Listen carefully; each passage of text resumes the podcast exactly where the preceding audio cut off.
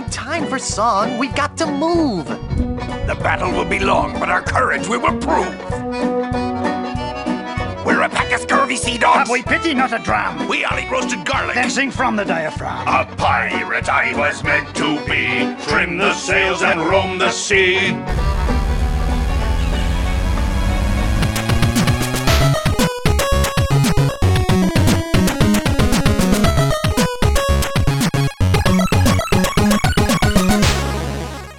Welkom bij Buttonbashers aflevering 102. De, de eerste reguliere uitzending van het jaar 2021, Niels. Ja, de eerste reguliere. Ja, ja ik denk dat we het zo moeten. ja, nee, tuurlijk, tuurlijk. Daar gaan we er nog wel meer van maken. En eh, ja, het is om meerdere redenen eigenlijk vandaag wel een speciale. Eh, ten eerste omdat we een gast hebben, Niels. Dat, dat hebben we tijd niet meer gehad. Nee, Ik denk dat dat- jaar minstens geleden volgens mij. Ik denk langer. Ik denk dat de laatste keer dat het was, was met Retro Game Freak. Dat was denk ik anderhalf jaar geleden alweer. Ja, met Sven was me toch nog korter geleden. Oh ja, klopt inderdaad. Ja, ah, die zie ik niet echt als gast. Of Ook niet als. Ja, ja, dat was off topic. Dus dat was ook niet eens echt een genummerde, inderdaad. Maar eh, ja, we hebben een, een gast vandaag. Die is er gezellig heel de uitzending. En het is, eh, het is Benjamin op het Buttonbashers Forum. Ze kunnen, kennen mensen hem beter onder zijn nick Dolby Visual. Maar ik denk dat hij nu de man is van eh, de Game Rooms documentaire. Ja, ik denk dat hij zo nu eerder bekend staat. Ja, eh, Benjamin, hallo en welkom. Hey, hallo. Superleuk dat ik er ben. Ja, nou ja, wij vinden het superleuk dat je tijd vrij kon maken om ja, eh, nou ja, ik ben een van de. OG-luisteraars, dus ik zit hier heel graag hoor, sowieso. Dat ja, is waar. nou ja, Super is, leuk eh, dat ik er ben. Dat is ook wel een mooie entree. Ja, ja toch? Ja, ja, ja, dat is wel heel nederig inderdaad. Dat is wel, eh, maar dat, maar da- ook, dat, dat zie je het ook wel. En ehm, ja, het eerste wat ik even wil zeggen, en dat is ook gedeeltelijk tegen jou Niels, maar ja, Benjamin, bedankt. En ook gelijk gefeliciteerd. En jij ook Niels. En ik zie Nou. Niels denken. Ja, is het weer... Jij, jij doet het elke keer als er een mijlpaal of zoveel jaar podcast of wat dan ook is. Eh, Heb, hebben we iets een aantal jaar gedaan alweer? Ja, acht jaar Buttonbashers podcast. Oh, my kijk. god. Congrats mensen. Ja, bedankt. Ja. Ja, het is acht jaar, eh, acht jaar geleden dat de eerste pilot online kwam. En eh, ja, eh, nou ja, dan zitten we nu dus acht jaar verder. En we gaan nu het negende jaar in. Dus dat is wel, eh, het gaat, ja Niels, het gaat best hard. Ja, dat had ik niet gedacht. Ik heb toevallig afgelopen donderdag, ik start elke donderdag van 9 tot 10 met Zoom openzetten en dan ga ik e-mail beantwoorden of wat dan ook. En dan kunnen studenten gewoon binnenvallen of om wakker te worden of om vragen te stellen of om te klagen of wat ze ook willen. Maar het is een soort van contact houden nu je allemaal vanaf afstand studeert en werkt. En toen was er een student bezig met een podcast op te zetten. En toen zei ik ook van, ja, hoe, hoe doe je dat dan? En waar host je dan? En hoe ga je editen? En daar was hij nog allemaal mee bezig met dit soort dingen. En toen zei hij, ja, waarom eh, vraag je dat? Wel weet je er toch veel van? Ik zeg, ja, ik doe al een jaar of zes, zeven een podcast. Maar goed, het blijkt dus acht te zijn. Ja, ja, ja, heel veel mensen weten dat natuurlijk niet. Ja, en zo, zo, zo de scholieren natuurlijk, die, ja, die komen binnen en, en drie, vier jaar later zijn ze natuurlijk weer weg. Dus die weten dat natuurlijk sowieso dan niet. Maar, eh, Zijn er echt studenten, toen- van jou, eh, studenten van jou, Niels, die, eh, die naar jouw podcast luisteren of niet? Die jou er wel eens op aanspreken? Ehm, ja, maar die zijn er niet zoveel. Er zit er eentje in het eh, vierde jaar nu. En eh, Heather Grace van het Forum, die is al afgestudeerd. Overigens super goede student. Eh, d- werkt aan Deliver Us the Moon. En die werkt daar nu ook als, volgens mij, narrative designer. En volgens mij ook een redelijk senior rol daar. Cool. Uh, en ja, dus nu de mensen, denk ik, of in ieder geval één of twee van die bij dat koffiegesprek in de ochtend aanwezig waren. Maar ik promote het niet. Maar. Ik vind het echt als een hobby iets. Ik noem het eigenlijk nooit, tenzij iemand er specifiek naar vraagt. Ja, ja. Ja. Maar goed, ja, eh, Benjamin, dus jij bedankt ook, zeg maar, voor het luisteren al die acht jaar. Ik weet niet of je, je zal vast niet vanaf de pilot, vanaf dat moment hebben geluisterd, denk Nee, ik. nee, nee, nee, nee. Ik weet sterker nog, eh, een van de eerste keren dat ik het hoorde, dacht ik echt van, wat is dit voor wacke podcast? Dat is echt, maar dat is niet acht jaar geleden. Ik denk dat het zeven, zeven of zes is geweest. Toen deelde je het volgens mij, ik weet niet of op een versie van Duimschroef of eh, in de game waar je toen, eh, toen voor schreef. En, eh, en de eerste keer dat ik het luisterde, dacht ik echt, hè, waar gaat het over? Volgens mij was het ook, ik, weet, ik weet echt niet meer welke het was. Maar ehm, eh, de tweede keer dat ik begon te luisteren was een aflevering, dat weet ik nog. Dat was de aflevering De Toekomst over Gaming. 37 is dat volgens mij. Weet het Als jullie ooit ik. echt een keer een quiz gaan doen of zo, dan... ik win echt sowieso. Maar die, die ging ik luisteren en die vond ik heel tof. En eh, luisterde ik tijdens het hardlopen in het bos. Ik weet het nog, was een lange aflevering. En eh, toen ben ik alles, ook de hele backlog gaan luisteren. En eh, ja, trouwe luisteraar. Maar inderdaad, ik luister niet al acht jaar, maar wel zes of zo misschien. Ja, Ja. Nee, ik ben blij, ben blij dat de eerste keer dat je luisterde niet die aflevering was die we gemaakt hebben over controllers. dat, waren ook nog eens, dat waren ook nog eens twee afleveringen. Ja. jullie zeiken daar altijd op. Maar is die echt zo slecht? Want ik heb hem wel eens vaker geluisterd. Vaker, twee keer of zo denk ik gehoord. Het meeste heb ik wel twee keer gehoord. Ja, ik weet niet. Ik vind hem niet, niet zo wack. Ja, nou, het, het was vooral heel stijf en het was Oh, echt ja. opdreunen van elke controller die gemaakt was met het jaartal erbij. Ja, en, nou ja. en, ja, dus, nee, er zat, geen, zat geen leven, vonden wij allemaal eh, destijds in die, in die podcast. Dus eh, ja, dat is, dat, is, dat, is nu wel, dat is nu wel anders. Ja, er ik. zijn betere. Ja, dus niet, staat ook niet in mijn top 5. nee. Nee, nee, dat begrijp ik wel. Dat begrijp ik wel.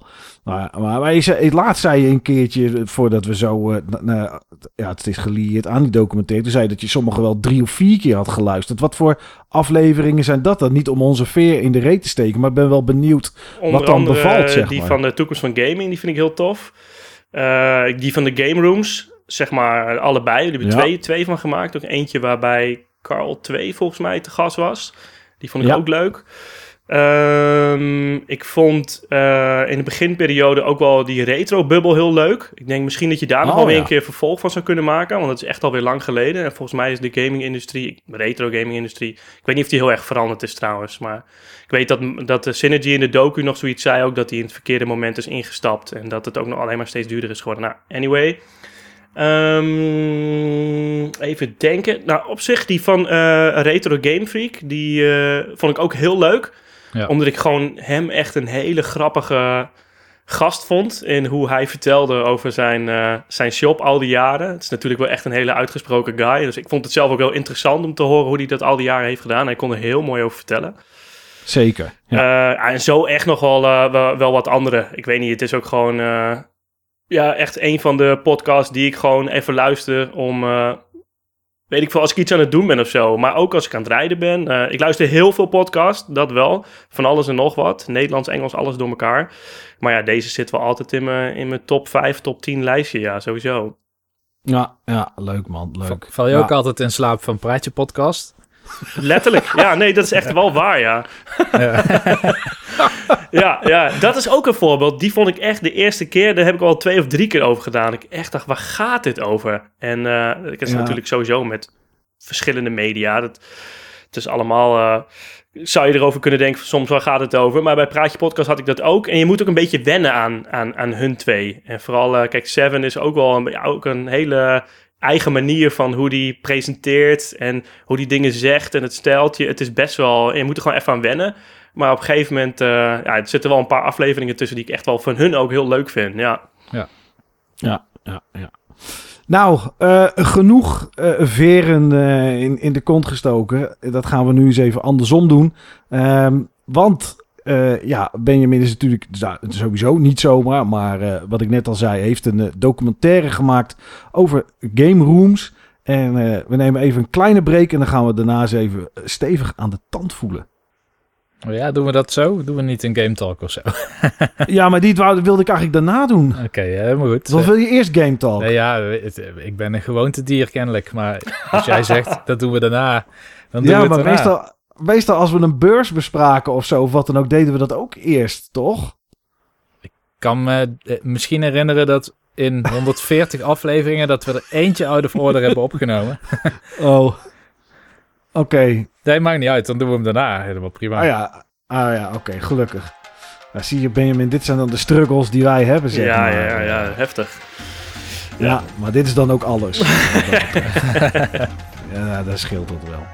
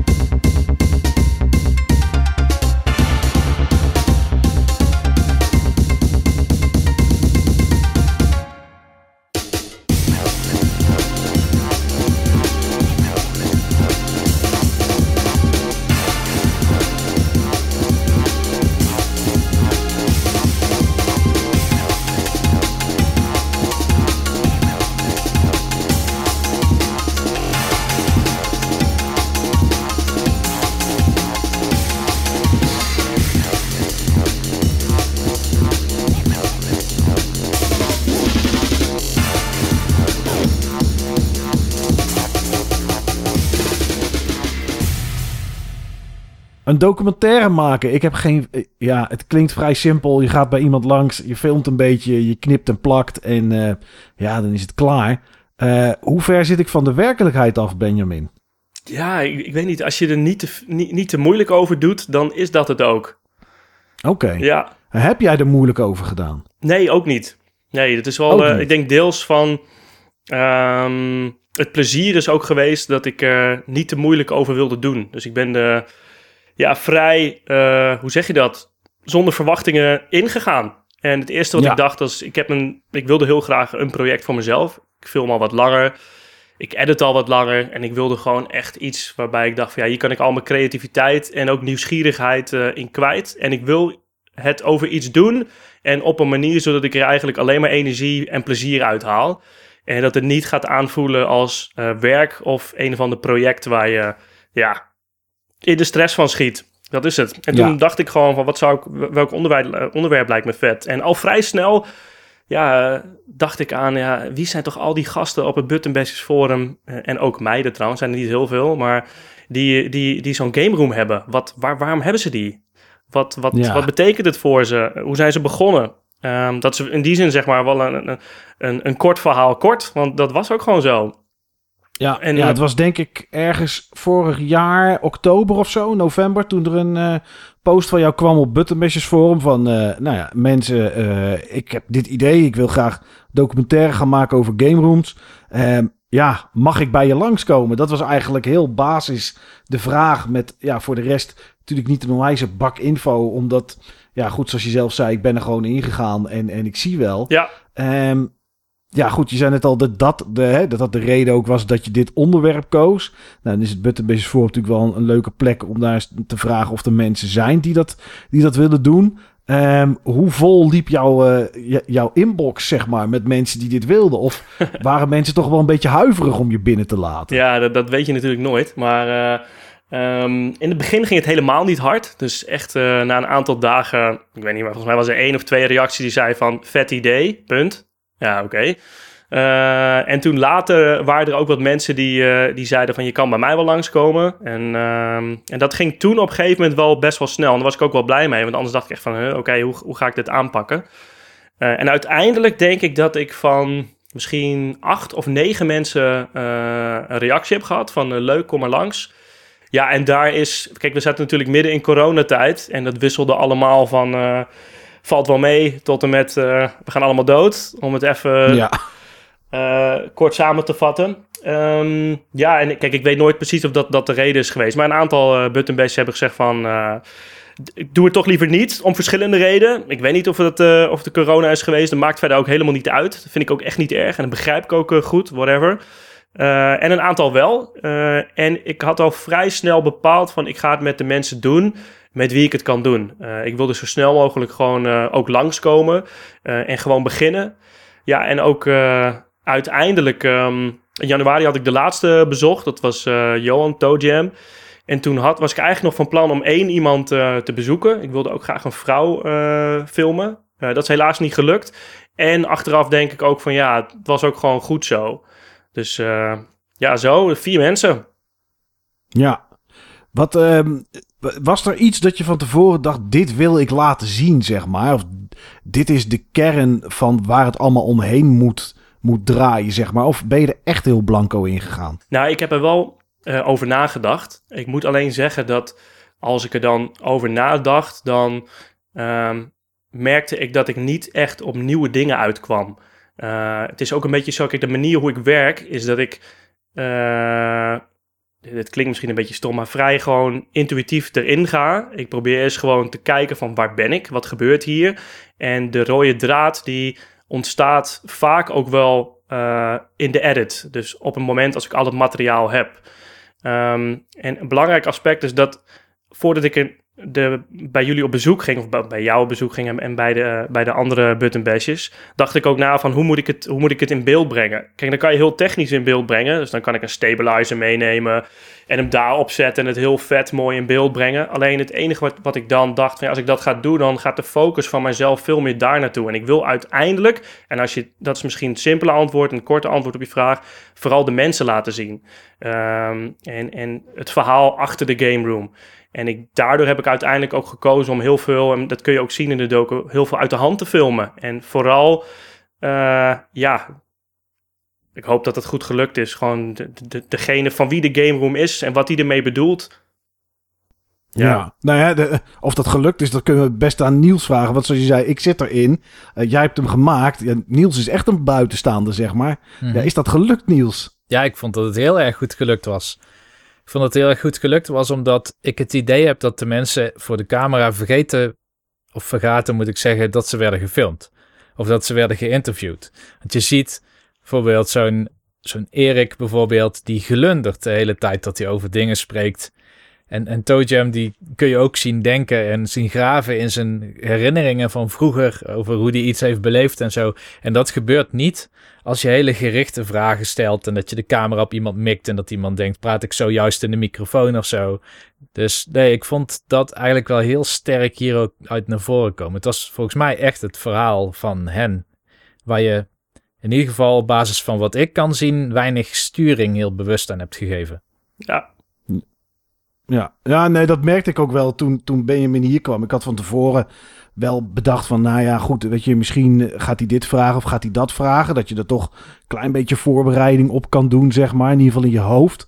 Uh, het was niet zo dat ik met een uh, notitieblokje in mijn kontzak liep en ik dacht, nou, als hij dit vraagt, dan moet ik dit antwoord geven, zeg maar. Dat was het, dat was het gelukkig niet. En um, de dag van tevoren ben ik wel even op zolder gaan lopen om eventjes te kijken van, oh ja, als hij nou een vraag stelt in deze richting, kan ik misschien hier iets over vertellen. Maar ik heb eigenlijk nooit het gevoel gehad. Ja, er was één dingetje en dat was um, dat ik dat ging echt puur over het inrichten. En dat was uh, wel grappig dat jij die net aanhaalde, Benjamin.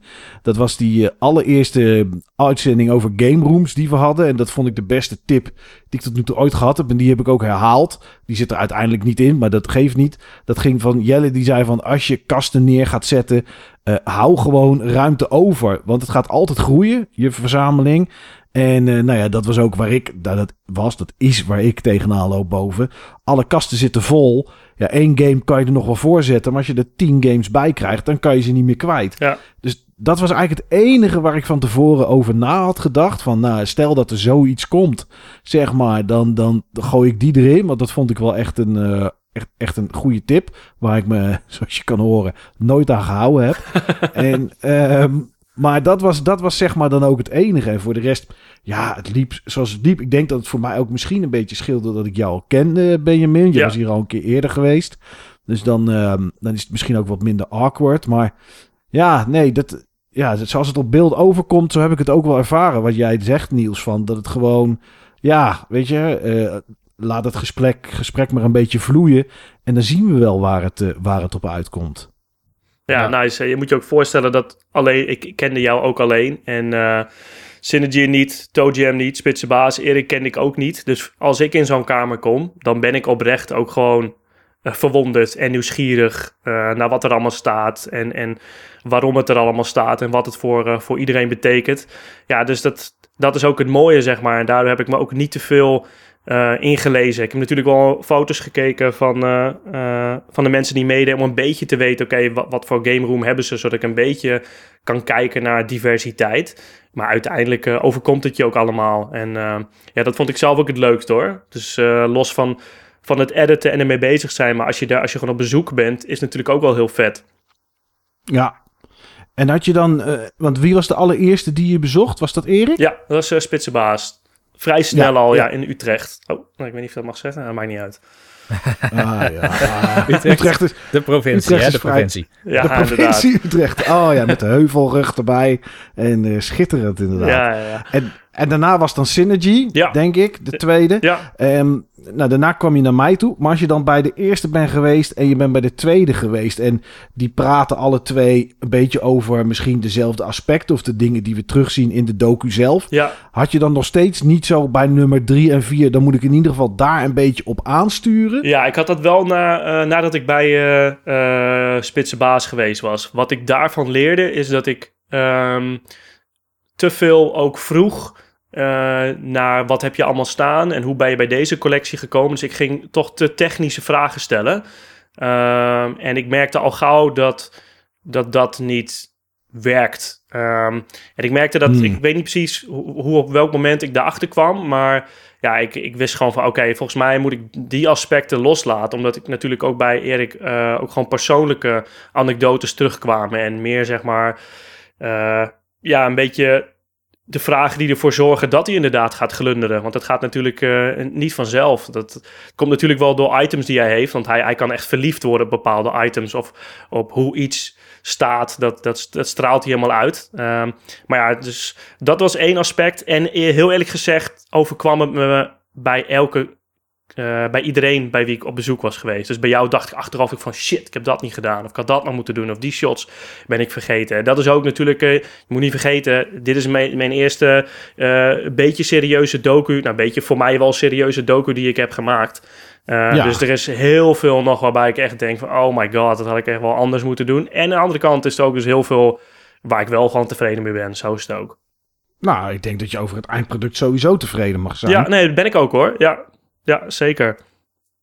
En ehm, je bent overal dan geweest. Je bent bij vier mensen ben je thuis geweest. Je hebt eh, nou, bij de een misschien een uur, bij de ander misschien twee uur materiaal. Je gooit alles op harddisk. Ja, en dan? Want dan moet je. Maar waar, waar begin je in hemelsnaam? Ja, je gaat gewoon alle interviews terugkijken en eh, gewoon knippen. Dat gaat bij mij heel snel. Ik, eh, laat ik het zo zeggen, ik kan heel snel, ehm, in ieder geval zeg maar, stel je voor ik heb een interview van, van, van anderhalf uur, dan heb ik heel snel drie kwartier tot een uur weggegooid. Waarbij ik denk, dat ga ik niet doen. Of dat, eh, dat duurt te lang. Dus ik kan wel eens... En, en, en, maar dan begint het tweede aspect, namelijk... oké, wat wordt het verhaal bij de verschillende eh, personen die, die meedoen? En, en het verhaal is natuurlijk ook niet altijd zo klinkklaar. Uh, maar dan begint gewoon, ja, vind ik zelf het leukste. En dat is zeg maar, eh, ja, gewoon creatief kijken, eh, luisteren. Ja, en gewoon vormgeven van, van een rode draad. Ehm, ja, en ik vind dat lastig om, om dat uit te leggen. Ik had nadat we vorige week hadden we natuurlijk die screening voor, voor, eh, voor het forum. En de volgende dag had Seven eh, had eh, een aantal vragen, best wel moeilijke vragen in de, eh, als privébericht gestuurd. En een van de vragen was ook van ja, hoe, hoe, hoe bepaal je eh, het verhaal of hoe, werkt dat editproces? En dat kan ik gewoon soms niet helemaal uitleggen. En ik bedoel niet dat ik een Nee. of andere geniale kunstenaar ben met een magische gave. Helemaal niet.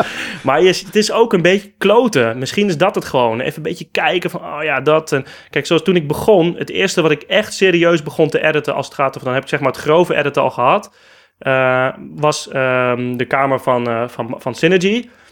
En hij had al, bij hem was het bijvoorbeeld al heel duidelijk. Hij liep naar beneden, ging meteen zijn game room laten zien, ging alle consoles bij langs. En ik dacht ook van ja, hij heeft ook echt zo'n kamer waarbij dat eh, in beeld gebracht moet worden, waarbij dat verhaal verteld moet worden. Eh, dat vindt hij zelf leuk om te vertellen. Ehm, hij, dat is ook echt zeg maar zijn passie om, om daar veel over te weten. Dat zie je op het forum ook. Hij kan daar super strak over schrijven. Weet heel in-depth echt alle het achtergrond van, van al die consoles. Waarom hij het vet vindt, waarom hij het wil hebben, welke games eh, interessant zijn. En daar vertelt hij natuurlijk maar een fractie van. Eh, en tegelijkertijd precies genoeg om er een, een mooi verhaal van te maken. En ik wist ook meteen van hier moet ik mee beginnen. Hij kan gewoon meteen laten zien van oké, als je het hebt over een game room, waar heb je het dan over? Eh, en natuurlijk heeft hij ook een vette game room om mee te beginnen, vind ik zelf althans. Zeker. Dus zo gaat het, ging het bij hem. En bij, eh, ik zal ze niet bij allemaal vertellen, maar ter, illustratie. Eh, en bij Toe ja, was het ook wel even, even, even zoeken. Maar ja, bij hem, dus het, hij, we introduceren, of ik introduceer hem volgens mij met eh, Commodore. Het verhaal van zijn vader over waarom je moet programmeren en hoe hij aan een Commodore is gekomen. Waarom dat zo Ja. bijzonder is. En zo, maar zo gebeurde dat ook. Dus ik kwam ook zo bij hem binnen. En hij ging gewoon vertellen. Dat is echt geen grap. Eh, Dat is wel apart dat dat zo werkt, Ja. hè? ja, en dan, ja, dan gaat dat zo. En dan, dan vormt zich dat geleidelijk naarmate je de documentaire eh, aan het editen bent. En op een gegeven moment, als je wat verder bent, eh, dan. Wat je dan gaat doen, is ook bepaalde characters met elkaar verbinden. Bijvoorbeeld Toe Jam is geëindigd met waarom die een verzameling eh, is begonnen. Dan denk ik van, oké, weet je, dan kan ik hem daar oppakken met Erik, waarbij hij eh, daar ook iets over gaat vertellen. En zo probeer je, dat is in de docu niet, ik geef maar een voorbeeld, maar zo, zo probeer je er ook een beetje in een lijn in te brengen en tegelijkertijd eh, ook weer nieuwe, nieuwe onderwerpen, nieuwe segmenten van een game room eh, te introduceren. Zo ben ik een beetje te werk gegaan. Ja, en dan op het Ja. eind veel knippen natuurlijk. Ja, want je hebt altijd te veel. Ja, tuurlijk. Ja, daar geef je ook antwoord mee op een van mijn vragen die ik had. Want eh, je, ziet heel duidelijk elk van de vier een eigen verhaal vertellen. En tegelijkertijd komen ook bepaalde dingen terug in de vier verhalen. En ik vroeg me toen af, toen ik de documentaire zag tijdens de première, van heb je daarop gestuurd en was dit uiteindelijk in de eindredactie, zal ik maar zeggen, ook hetgeen wat je erin wilde hebben, zodat er een soort van rode draad, nou niet rode draad, maar laten we zeggen horizontale gelaagdheid tussen kwam? Ja, Of, eh, ja, of, of niet? Of heb je dat gewoon laten ontstaan? ik denk dat het... eh, kijk, het, e- misschien het eerlijke antwoord is, dat, dat zal het nooit helemaal zijn, is, is, is in die zin puur toeval. Maar ik stuur er in de edit natuurlijk wel heel erg op. Dus Ja. je moet je voorstellen dat sommige mensen eh, vertellen hetzelfde verhaal in hun eigen woorden. Dan kies je natuurlijk het verhaal wat het meest tot de verbeelding spreekt. Of wat het, eh, die character het meest illustreert op een, op een manier. En, Ja, kijk, jij want noemt een character. ja, nou ja, wha- whatever. Ja, precies. maar eh, uiteindelijk is eh, Michael natuurlijk wel een beetje een character, toch? ja, klopt. Dat is waar. Ja, ik kan daar niks op zeggen. Het gaat over mij, jongens. Dus ja. Mijn vrienden zeggen dat- het wel. Je bent een van de favorites van mijn vrienden. Echt waar? ja, ja, ja, ja. Oké. Het Nou komt ja, een beetje door dat, wat jij heel mooi doet, is het overdenken in, in, in die docu. Je bent zo- ook zo mooi aan het overdenken. Dat is zo eerlijk. Je bent natuurlijk ook al goud eerlijk. Niet altijd, dat weet ik niet trouwens. Maar dat kan ik me voorstellen. Niet iedereen is altijd... Maar je, kenmerkend van jou is dat je eerlijk bent. Ja, dat, dat komt Ja. heel mooi naar voren, vind ik. Mm, ja, ja, nee, ja, goed. Ja, het, het is wat het is, toch? Ik hoef dat niet te gaan verbloemen of mooier maken. Nee, Ja, dat is wel een aspect waar ik wel iets verder op in wilde gaan. Want dat viel me namelijk ook op. En ehm, ik denk dat aan de ene kant doet Michael dat zelf. Maar aan de andere kant, jij laat die camera maar lopen. ja. En dat is ook een werkelijke... Als leidinggevende heb ik ook eh, trainingen gehad... voor bijvoorbeeld functioneringsgesprekken of exitgesprekken. En daar leer je dit soort dingen. Dat je mensen uit laat praten. En als je ziet dat ze in hun hoofd ergens mee worstelen... dan willen ze het heel graag vertellen. Dus je moet dan beslist niet zeggen... en kut, afgelopen. Mhm. Ja, nee, je ziet dat ook wel eens volgens mij als je ehm, interviews op tv ziet, zeg maar, van... Ja, ik noem maar even iets, eh, weet ik veel, een politiek iets. Of desnoods is het all you need is love. Dan wordt er een vraag gesteld. Dan zegt iemand, eh, zegt Robert ten Brink, eh, mis je diegene heel erg? En dan zegt diegene, ja, tuurlijk, ik mis diegene heel erg. En als hij dan niks zegt, dan gaat die persoon die je interviewt... 9 van de 10 keer gaat nog iets zeggen om het verhaal of aan te sterken... of om het te verduidelijken of wat dan ook. En ik denk dat je daar dan meer echte antwoorden uit krijgt of zo. Ja, aids. Ja, nou, in die zin heb ik daar dan eh, wel het voordeel dat eh, eh, in het werk wat ik doe, ik heel veel luister. Eh, dus ik denk ook een goede interviewer kan vooral goed luisteren. Natuurlijk is vragen stellen en eh, andere kwaliteiten zijn belangrijk, maar gewoon vooral goed luisteren. Ja, en, eh, en eh, ik wil niet zeggen dat ik altijd overal goed luister, want dan zou mijn vrouw me op mijn kop slaan. Maar over het algemeen doe ik dat wel veel. en heb ik daar ook aandacht voor. Ja, dus ik, ik ben het wel met Niels eens. Dat, ik vind dat zelf ook... Dat zijn ook natuurlijk de mooie momenten. En je, je zegt het al, Michael. op het moment als iemand iets ja, van wezenlijks belang zegt... En je, en, je, en, je, en je laat die stilte vallen... dan kan soms die stilte nog meer zeggen... dan het antwoord wat hij geeft. Ja. ja, plus dat ook Niels, de camera is ook niet uit geweest, zeg maar. Eh, volgens mij op het moment dat we naar boven gingen, heeft Benjamin op, eh, op rek gedrukt. En eh, ja, gewoon continu laten lopen eigenlijk. dus misschien dat dat ook nog wel meewerkt aan het soms verkrijgen van, nou ja, net iets langere of andere antwoorden dan, dan dat je zou doen als je, als je die vraag stelt. Klopt. Hey, toen die af was, want hij is in principe af. Ehm, ik, het zou leuk zijn tegen de tijd dat deze uitzending uitkomt dat hij online staat. Is die, is die kans groot? Is hij er nu op het moment dat mensen deze podcast luisteren? Ja, nee, sowieso. Ja, het enige waar ik eh, eh, nu nog op wacht is eh, toestemming van het label waarvan ik twee muziektracks gebruik. Ehm, dat zou ik eigenlijk deze week al moeten hebben, maar het duurt gewoon heel lang. Ehm, en, eh, en ik ben bezig met ondertiteling. Ehm, het is wel zo dat ik nog niet er helemaal over uit ben of ik de ondertiteling hardcoded doe of dat ik hem later alsnog in YouTube toevoeg. Eh, omdat het ontzettend veel werk is. eh, Mhm. Om überhaupt de tekst uit te schrijven, dan nog te vertalen en het dan ook nog in de edit te verwerken. En kijk, ik begon mijn verhaal met: kijk, uit, ik doe ik dit voor mijn plezier en ik wil het natuurlijk wel voor een breder publiek beschikbaar maken, omdat ja, de game room eigenaars, verzamelaars, die zitten natuurlijk eh, verspreid over meerdere plekken in de wereld. Ehm, Ja. Maar dat gaat ook wel ten koste van, oké, hoeveel fun heb ik er zelf nog in? Toe Jam vond ik grappig. Toe Jam die heeft hem twee weken geleden gezien. J- eh, jij ook. Stuurde hem eerst jullie allemaal, de, me- de mensen die eraan meedoen, de characters, om het Ja. zo maar te zeggen. Om gewoon even te horen van, joh, eh, hoe vind je hem zelf geworden en ben je tevreden over alle segmenten waar je in zit? Kan, kan, kan die live? Nou, dat was allemaal, allemaal leuke reacties. En, eh, en volgens mij zei ik anderhalve dag daarna op het forum van... eh, hey, en nu wil ik hem ook meteen naar de rest van het forum laten zien. En Todium die Ja. zei, je kan, je kan zeker niet wachten om hem te laten zien. En hij had ook gewoon gelijk, dat is ook zo. Weet je, deel van het Ja. plezier is dat je hem ook aan andere mensen laat zien. Hoe tevreden of leuk je hem zelf ook vindt. Dus eh, ja, ik, ik, ik, hij staat sowieso online als de mensen deze podcast kunnen luisteren, ja. Oké, nou ja, dan is die sowieso terug te vinden op het Buttonbashers forum. En ik denk, als je op YouTube zoekt op Game Room en op docu of documentaire, hoop ik dat het de eerste hit is die, eh, die mensen tegenkomen. Ehm, maar zat daar dan nog spanning bij, bij het laten zien, zeg maar? Want hij is af, eh, jij vindt hem oké. Ik denk dat je vrouw hem gezien heeft. Ja, zij was de Ehm, eerste. Ja, nou, je zoontje heeft misschien wel iets voorbij zien komen, maar die snapt er nog helemaal niks van op zijn Nee, leeftijd. Nee, zeker niet. Ehm, maar ja, dan is het ook het moment dat je dat mailtje getikt hebt. Dat je e-mailadressen van, van, van Spitsbaas, van Synergy, van ToeJam en van mij in het aanveld hebt ingevuld. Ja, en dan druk je op send. En, en ja, wat dan? Ja, dat, is was- wel spannend. was heel vet. Ik denk dat ik dat, nee, niet ik denk, ik weet zeker, dat vond ik zelf nog het spannendste. Ehm, ja, omdat ik vond het vooral belangrijk dat eh, ja, ook gewoon iedereen die er aan meedoet, dat hij dat hij er blij mee is met, met, eh, ja, met waar hij aan heeft meegewerkt. En ook natuurlijk, uiteindelijk komt het op internet. Eh, ja. en dan wil je wel dat mensen het op een leuke manier zichzelf terugzien. eh, terugzien. En het was ook wel, het zou ook wel een bevestiging zijn van, hey, het klopt.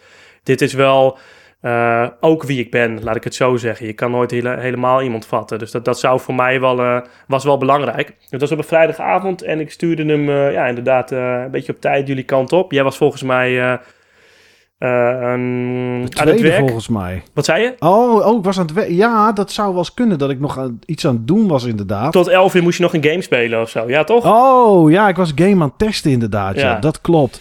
Ja. Ja, ja. En ik was, eh, ik weet niet meer wat ik had. Volgens mij was ik een film aan het kijken of zo. Ik weet, ik weet niet meer wat. En eh, ik zat op mijn game room, heel, heel toevallig. Ik heb niet echt een game room, man cave, whatever. Maakt niet uit. En Synergy was de eerste die een, eh, een appje stuurde met dat hij het heel tof vond.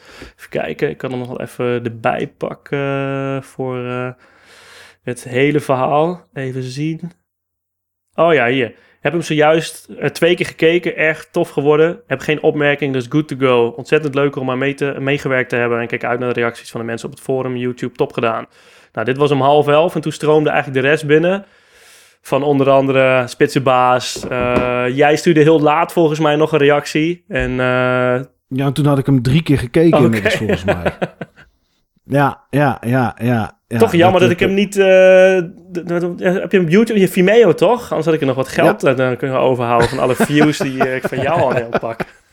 Ja, nee, op, op Vimeo Oh ja, inderdaad. En ehm, eh, die hadden natuurlijk niet, geen makkelijke cast optie. Dus toen heb ik gewoon heel mijn desktop gecast naar de tv. Oh En heb ik daar samen met mijn vrouw Oh, zitten cool, kijken. cool. Die, Ja. het, die het ook erg kon waarderen. Die vond het ook echt heel leuk. ja, leuk te horen. Ja. Hey, inspireert dat nu eh, zelf om ook zoiets te gaan bouwen? Nu je in die, eh, nou ik wou zeggen, al die game rooms. Het zijn natuurlijk niet mega veel, maar je bent er bij vier geweest. Vier totaal verschillende ook, Ja. denk ik. Ehm, wat denk je nu zelf van, ik pak eh, een, een kwast en ik ga naar de Ikea om kasten op te halen. En ik ga alles vol drukken. Nou, niet alles vol drukken, dat is niet mijn stijl, maar wel meer dan wat ik had. En dat is eigenlijk ook al een beetje gebeurd.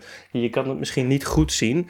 Eh, ik weet niet wat, wat jullie van mij kunnen zien, maar je ziet daarachter zie je wel een mooie zwarte Billy. Ja. daar stond nog niet zo heel veel, maar ik heb daar wel mijn eh Mega Drive games boven eh, neergezet. Dat was nog niet zo. Ehm, dan zie je nog een tweede rij, dat is ook nieuw. Daar heb ik eh, drie displays staan met een, eh, een Game Boy Pocket, een zwarte. En PSP, die heb ik, die heb ik ook gekocht, want die wilde ik heel graag hebben. Want dat, dat is echt mijn favoriet eh, eh, eh, portable. Dan Ja. heb je nog een ander display, die is voor de Switch, want dat ik de laatste tijd steeds meer. Dan heb ik nog een rijtje PS1 games. En onder kan je niet goed zien eh, een aantal van mijn favoriete PlayStation 2 games en Xbox games. Dus dat is nieuw. En ik heb ook eh, toch ook wel een ander, dat kan je niet goed zien, maar een kastje gemonteerd aan de, aan de muur waar ik heel blij mee ben. Waarbij ik de Mega SD eh, heb staan en wat PlayStation 2. Ik heb het geluid heb ik echt een upgrade gegeven. Ik heb nou gewoon een old school versterker. Old school, redelijk nieuw al wel. Met gewoon twee, eh, twee dikke boxen aan de muur. Dus ik heb best wel wat eh, geklust eigenlijk. Eh, in de kerst heb ik dat gedaan. Ja, ja, dus eigenlijk wel. Dat is het korte antwoord.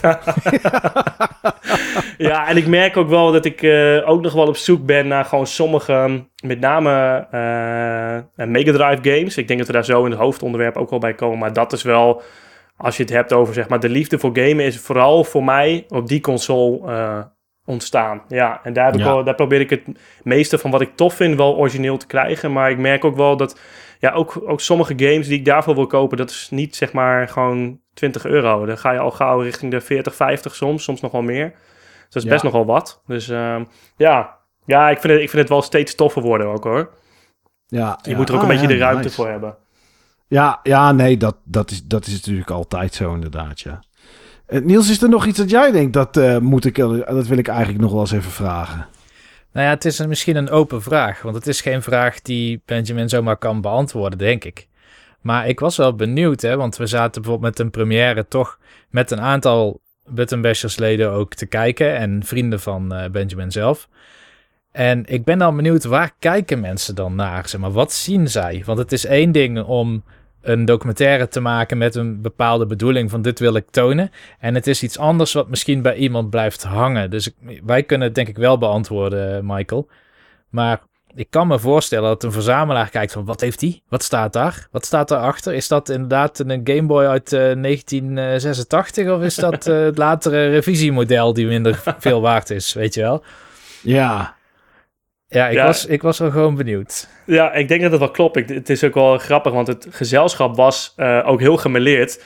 Eh, een vriendin van een goede vriend van mij, die, die, die keek ook. Nou, die weet natuurlijk geen, of die weet natuurlijk. eh, in dat geval weet ik dat ze geen reet weet van games. Maar zij kijkt gewoon naar, oh, naar vier mensen.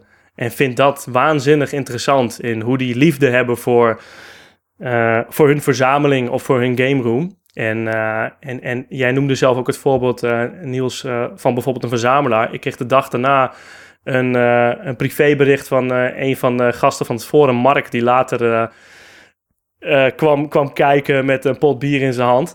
Ja. En, en, de, en de chat kwam bevuilen. hele goede gast. En, en die stuurde de volgende dag feedback met... eh, ehm, onder andere zei hij van ja, ik wil wel echt een beetje, ik, ik zal mijn eigen woorden zeggen, maar de money shot hebben. Gewoon die, ik wil al die fucking games zien.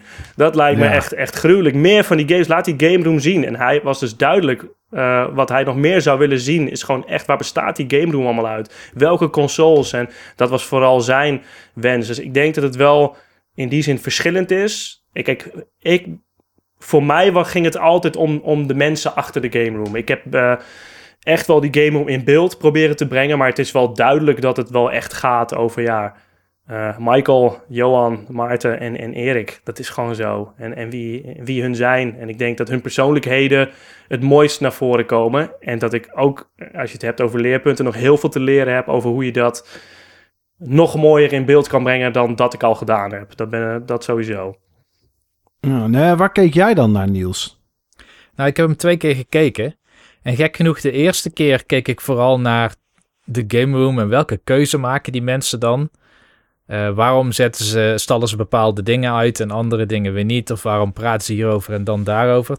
Terwijl bij de, toen we met z'n allen keken, toen zag ik juist inderdaad, zoals Benjamin ook bedoelde, die personen. Toen dacht ik van, oh, dit is de Synergy, wiens avatar ik heel goed ken van het forum.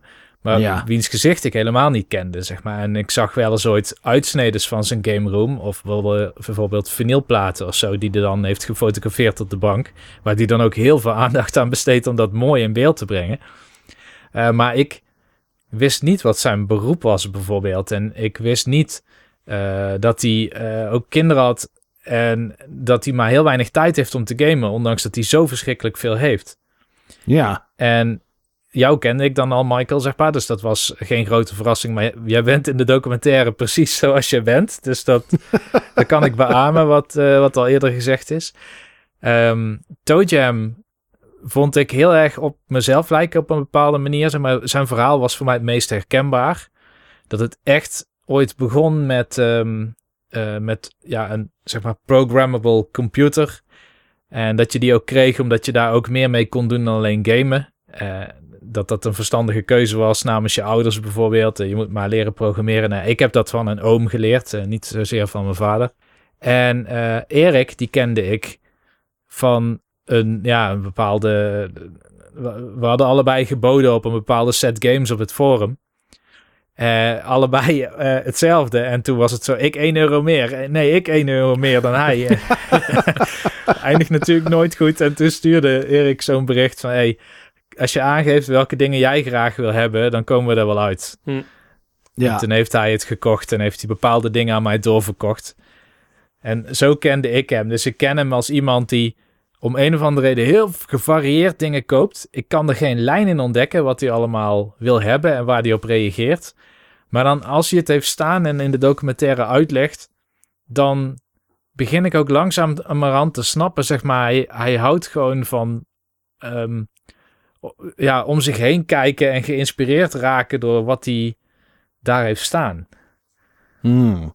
Ja. ja. Ja, absoluut.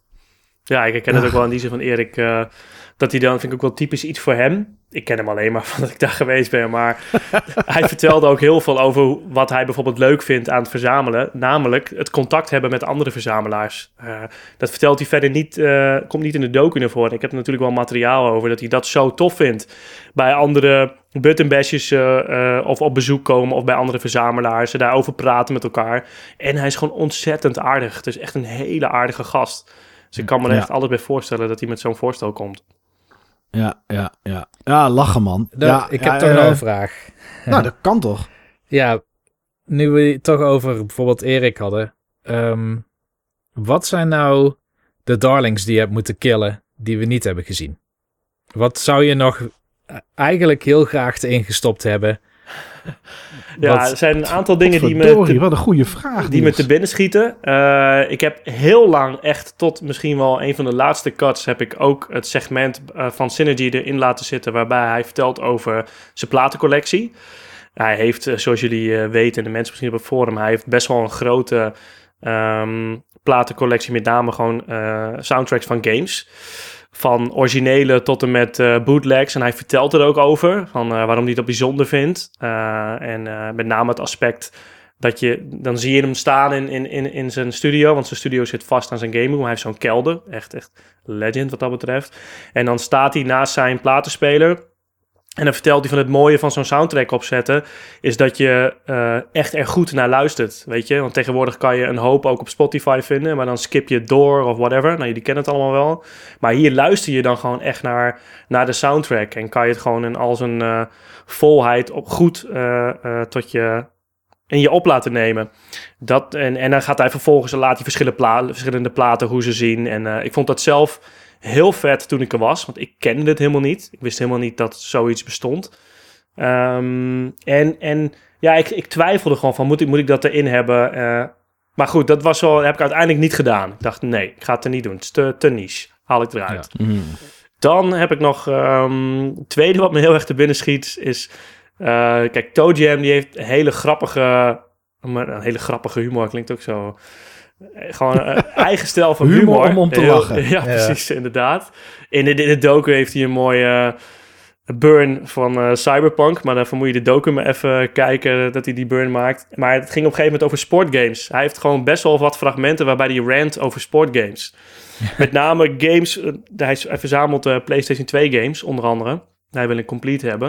En er zitten natuurlijk ook een hoop sportgames. En er zit er een aantal tussen die die, uh, waar hij veel geld voor moet uh, neertellen. Wat hij ontzettend vindt, om het zo uit te zeggen. En dan hoor je hem ranten over die sport. Het is heel grappig. Ja, het is gewoon mooi om te zien hoe, hoe, die, hoe, die daar, hoe die daarin opgaat. Ja, en ja. ik denk nog, dat zijn echt twee fragmenten die me te binnen schieten. Um, maar voor de rest denk ik dat. Dit is ook wel eens zo dat er soms bijvoorbeeld. ja, hele goede, goede shots zijn, of waarbij de audio dan net even niet goed is, of waarbij ik dan toch nog weer een stukje vraag stel, of waarbij bijvoorbeeld de uh, character iets vertelt, maar dan halverwege de zin alweer verder gaat met een andere zin, waarbij zeg maar, het segment al niet mooi genoeg is. Dus dat was soms ook wel lastig. Dat je denkt van, uh, ja shit, weet je, had gewoon dit in een mooie zin verder verteld, dan had ik het goed kunnen gebruiken. Maar nu kap je het zelf halverwege af en dan kan je het gewoon niet gebruiken. Nee, ja. nee, en je kan ook niet vragen of iemand het opnieuw wil doen, want dan gaat de spontaniteit er gewoon Precies, ja. ja dat, dat, dat, dat doe ik gewoon niet. Heb ik ook niet gedaan. Nee, bij niemand niet. Ik heb wel eens nee. verteld, kan je nog iets meer hierover vertellen? Maar dat was dan ook letterlijk de vraag die ik stelde. Maar niet, uh, niet meer dan dat. Maar, maar, maar.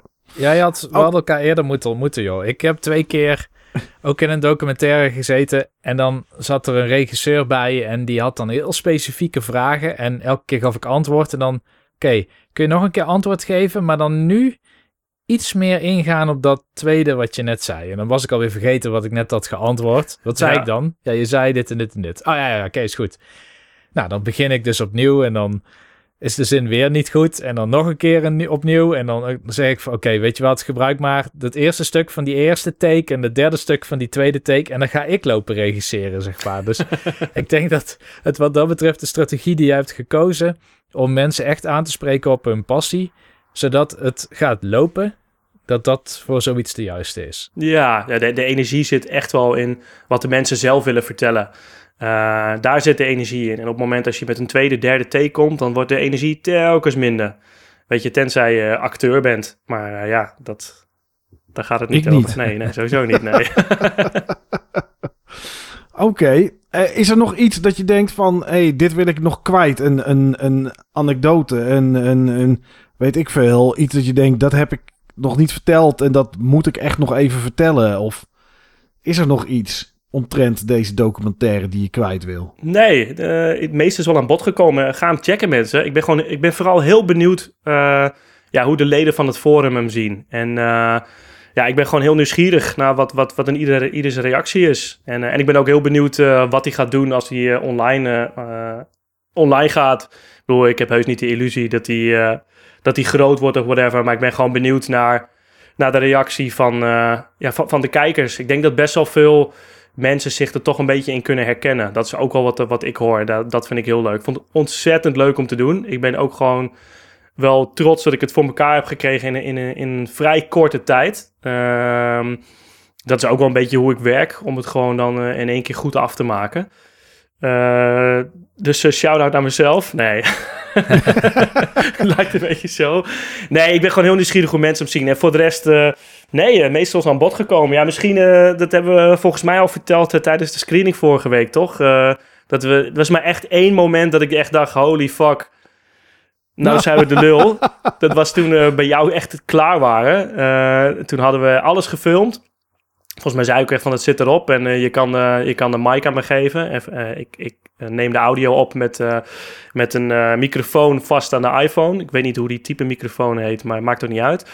Eh, en die gaf je aan mij en toen trok je het stekkertje eruit. Ja. En toen zag ik gewoon in de display, zag ik zeg maar de opname gewoon verdwijnen.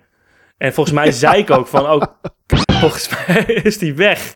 En ik zag ook dat jij schrok. En Ja, toen checkte het en dat duurde het even. Het duurt altijd even voordat hij hem op een of andere manier tevoor, dat, je voor, eh, dat je hem eh, tevoorschijn kan toveren. Maar gelukkig was hij er nog wel. Dat was wel een ontzettende Ja. opluchting. Dus Ja, dat was even een pittig momentje inderdaad. Ja. daarna even van, een, mooie, ja, een kopje thee drinken en bij Bianca om weer eh, bij te komen. ja, die heeft op dat moment dan wel een, eh, een, een, een, een kalme, een kalme invloed, zeg maar. Zo is het, ja. Ja, ja, ja, inderdaad. Ja. ja, dat was wel even een dingetje. Maar ja, goed. eh, dat maakt het ook wel weer een beetje spannend, toch? Ja, oh, ja, en het enige wat ik nog wel over wilde vertellen is... eh, ik zit nog wel na te denken om eh, nog wel een soort van eh, director's cut te maken. Niet waarbij ik zelf, zeg maar, nog wat van alles erover vertelde. Vertel, maar ik had nog wel wat vragen van mensen van het forum... van kan je soms nog wat bloopers toevoegen of een keer een extended Oh, ja. editie maken... gewoon speciaal voor het forum. Dan zal ik even wat minder moeite doen in het editwerk... maar er zitten gewoon nogal wat segmenten bij... die voor forumleden misschien wel leuk zijn om te zien. Dus tegen die tijd dat ik dat een keer klaar heb, eh, laat ik het even weten. En dan eh, komt dat ook gewoon online. Is cool. Ehm, ja, leuk, leuk, leuk, leuk. Ja, leuk om te kijken en eh, leuk om het er zo even over, over te hebben. Dat het is toch wel, ja, dit, dit, ja, ik maak het niet vaak mee dat mij iemand komt filmen voor een documentaire. Het is één keer eerder gebeurd, maar dat ging over iets heel anders. Ik weet al wat. Ja. ja, jij hebt die wel gezien, denk ik, Niels, of niet? ja, ik heb die gezien. Misschien Benjamin ook. Maar hij reageert nog niet met een enorme glimlach. Dus ik gok van niet. Nee, het enige nee. televisiewerk wat ik van jou weet is een of ander datingprogramma. Oh, daten in het donker inderdaad, Ja, ja. ja. Ja. nee, er was, er was is ook een keertje, eh, waren twee dames. En eh, nou ja, Niels, hier moet maar een Yoshi overheen. Maar ja, zo heten ze nou eenmaal. Eh, of, of heten ze toen, dat was kutwijven. En dan was het CUT, van knippen en plakken. En die, ehm, die waren op zoek naar iemand in mijn leeftijdsrange, zeg maar, die nog steeds van gabber slash hardcore hield. Ja, En of ze daar dan langs mochten komen. Nou ja, dat hebben ze gedaan toen, vlak voor de kerst. Hebben we nog in de huiskamer staan hakken met z'n met z'n drieën. en eh, heb ik van alles zitten vertellen over die tijd. En die is, eh, ja, die, die, die, is ook, eh, die was ook wel grappig. Kan ik iets minder goed naar terugkijken, denk ik. maar, ehm, staat hij op YouTube Ja. of niet? Nee, hij staat niet op YouTube. Ah, Maar ik kan, je, ik, kan je wel, ik kan je wel een linkje sturen. Hij staat nog op Facebook. Oh, tof. En ja, trotsheid gehalve kan ik dan zeggen dat het, het de beste is die ze gemaakt hebben en bekeken is. Maar goed, aan de andere kant, de eerste ging over een mevrouw die smurfen verzamelde. Ehm, ik was de tweede en daarna hebben ze nooit meer wat gedaan. Dus ja, het- ik werd of eerste of tweede. Het is niet een enorme grote eer. Maar eh, hij is volgens mij een keer of 1500 keer bekeken of zo. Oh, destijds. Dus eh, ik zal je die link zal ik je wel even toesturen. Ja, doe maar. Je moet hem kijken voor het hakken, denk ik.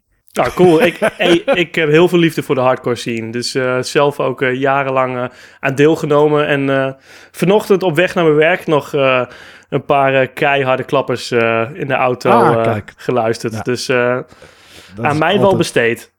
Dat is altijd lekker inderdaad, ja. Ja, ja, ja die was ook, wel, was ook wel grappig. Goed, het eerste deel van deze podcast zit erop. En die bestaat niet uit twee delen, maar hij bestaat er uit drie. En eh traditiegetrouw, maar vindt Niels niet helemaal... Komt dan nu de Game Talk, die Niels eigenlijk in het begin had verwacht. Ja, Maar goed, eh, ja, Niels, het is wat het is. We gaan nu even een break nemen en dan pas naar de Game Talk.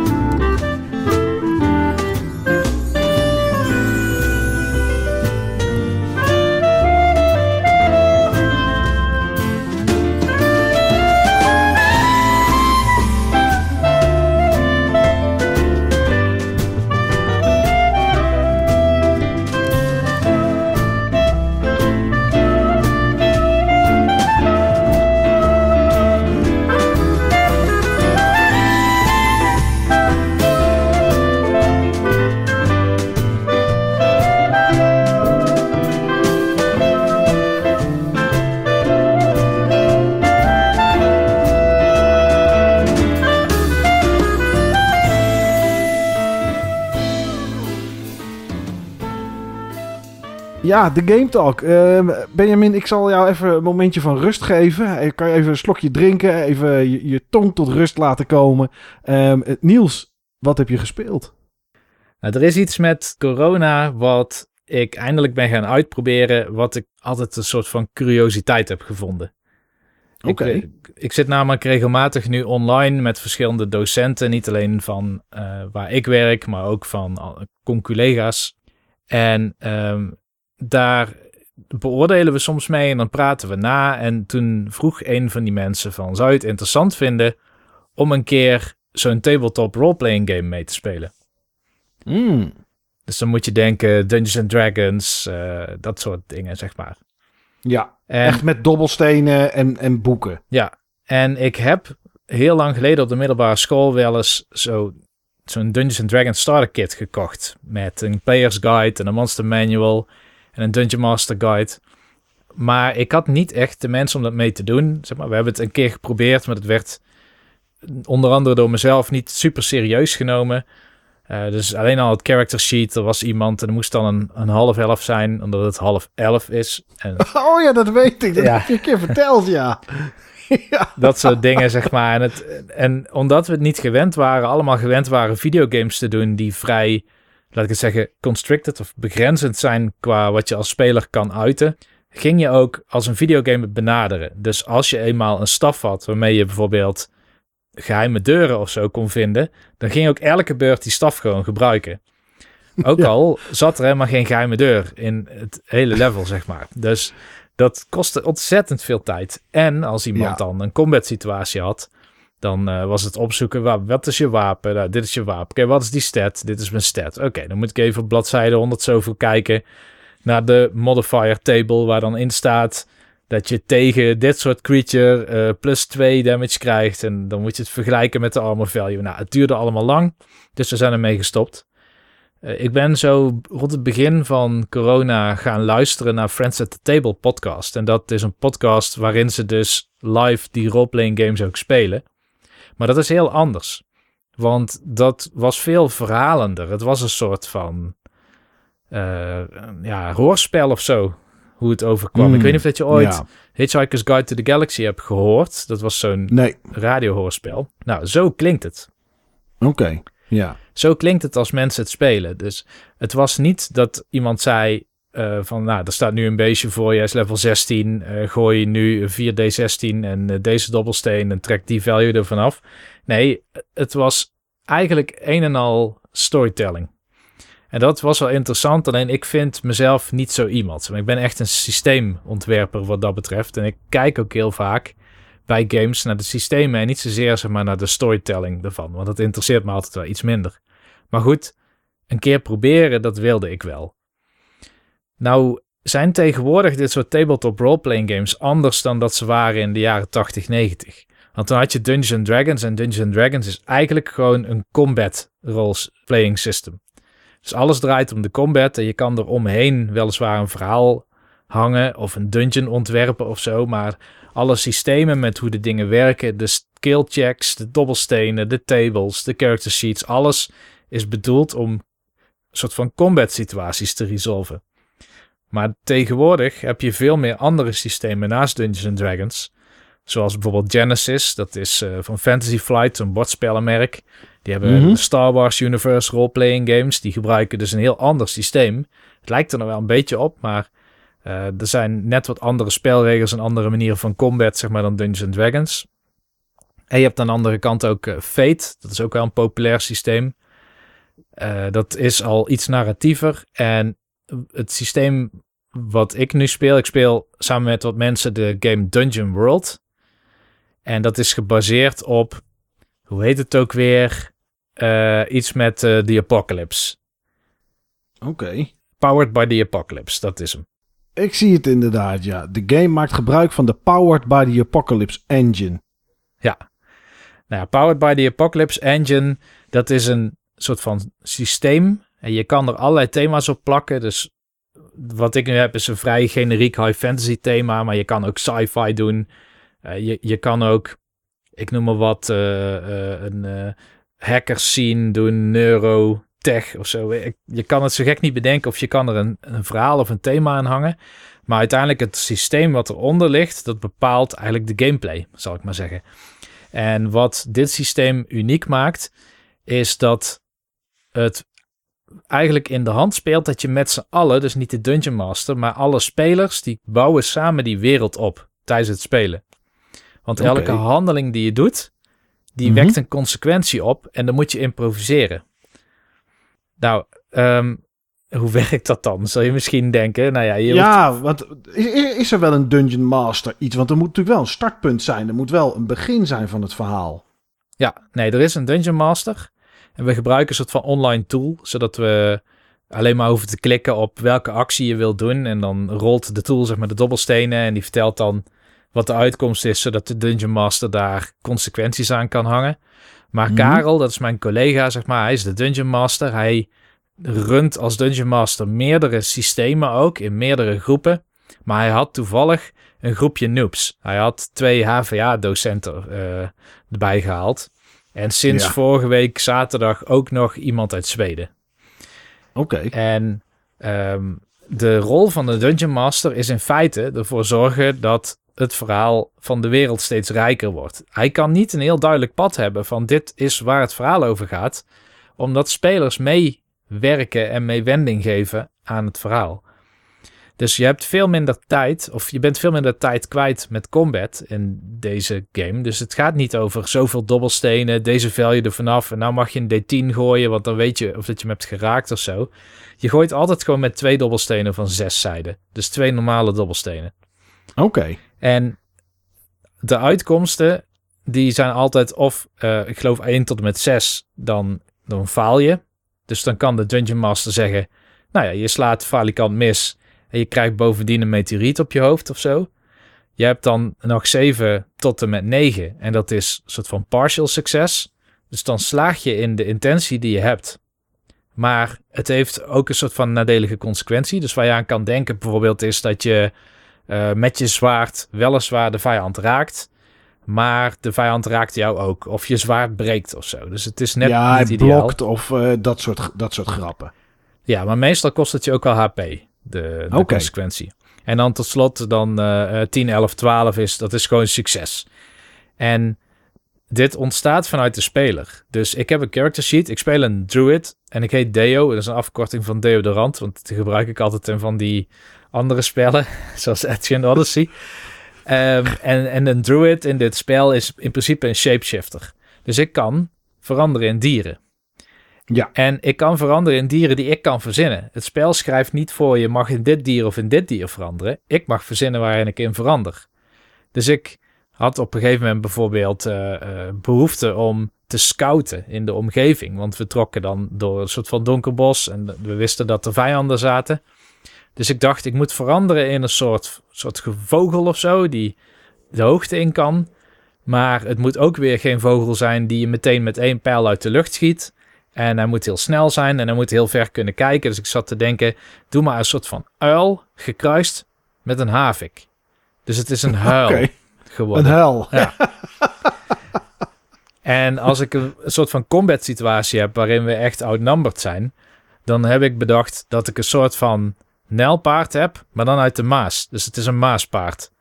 en, en die heeft een accent en die wordt driftig en die rent gewoon keihard op eh, de vijanden af, zal ik maar zeggen. Kamikaze, de maaspaard. Ja. Maar hoe het dan werkt om een anekdote eraan te hangen. Dus ik geef aan, bijvoorbeeld ik wil veranderen in een maaspaard. Nou oké, dan moet ik dus 2d6 gooien. Partial succes. Wat betekent partial succes? Nou, dan zegt Karel. Van, nou, je verandert dus inderdaad in een maaspaard. Echter, eh, je bent bijvoorbeeld kwaad van de rage of zo wat je hebt. Waardoor je niet de controle hebt die je verwacht te hebben. En in je blinde nijdigheid ren je hard tegen een boom aan en je krijgt vier schade. Dat kan er gebeuren. Maar dat ding dat jij in een maaspaard wil veranderen en de consequentie van het niet helemaal succes hebben met je dobbelstenen, ehm, wat daarna dan gebeurt, dat zijn alle twee dingen die zowel jij bedenkt en niet uit een boek haalt als Karel in dit geval bedenkt. Klopt. Dus dit ontstaat echt. Dus Karel heeft een situatie voor ons voorgeschoteld. We zitten in een soort high fantasy wereld waarin we een offer ergens naartoe moesten brengen. Ja, wie zijn we? Dat is dus Deo de Druid. Dat is uh, Vivanion de Paladin. Dat is René van de HVA. dat klinkt misschien in één keer plat dan zo. Uh, Toriel de Mage, dat is Dolinde, ook een docent van de HVA. En dan Simon is iets. Ik weet niet wat hij is, want hij is er pas sinds vorige week, maar hij heeft een hele lange vlammende baard. Oké. En, dat is die kerel uit Zweden. Dat is die kerel uit Zweden. En die zat al in andere groepjes van hem. Dus die kan het al. En die speelt dus zoals in de podcasts. Dus je moet voorstellen, dus René, Dolinde en ik, wij zijn noobs. Wij zitten constant te zoeken van wat moet ik doen, wat kan ik? Oh, ik heb deze move, moet ik twee dobbelstenen gooien? Maar hij is, is zo'n roleplayer, zeg maar, waar bijvoorbeeld Steve dan een hekel aan had. Omdat die jou gaat aanspreken in een gek stemmetje en gaat acteren. Oh ja, ja, ja, ja. Dat lijkt mij ook heel irritant. Dus ja. uh, de, moves die jij, de moves die jij dan kent, Niels, of die, die de Druid kan, die zijn wel van tevoren vastgelegd dan toch? Ja, je hebt een aantal standaard moves. Dus iedereen heeft een variatie op aan kunnen vallen. Uh, die variatie heet hack and slash. En je hebt nog een andere volley. En dat is als je ranged wil aanvallen.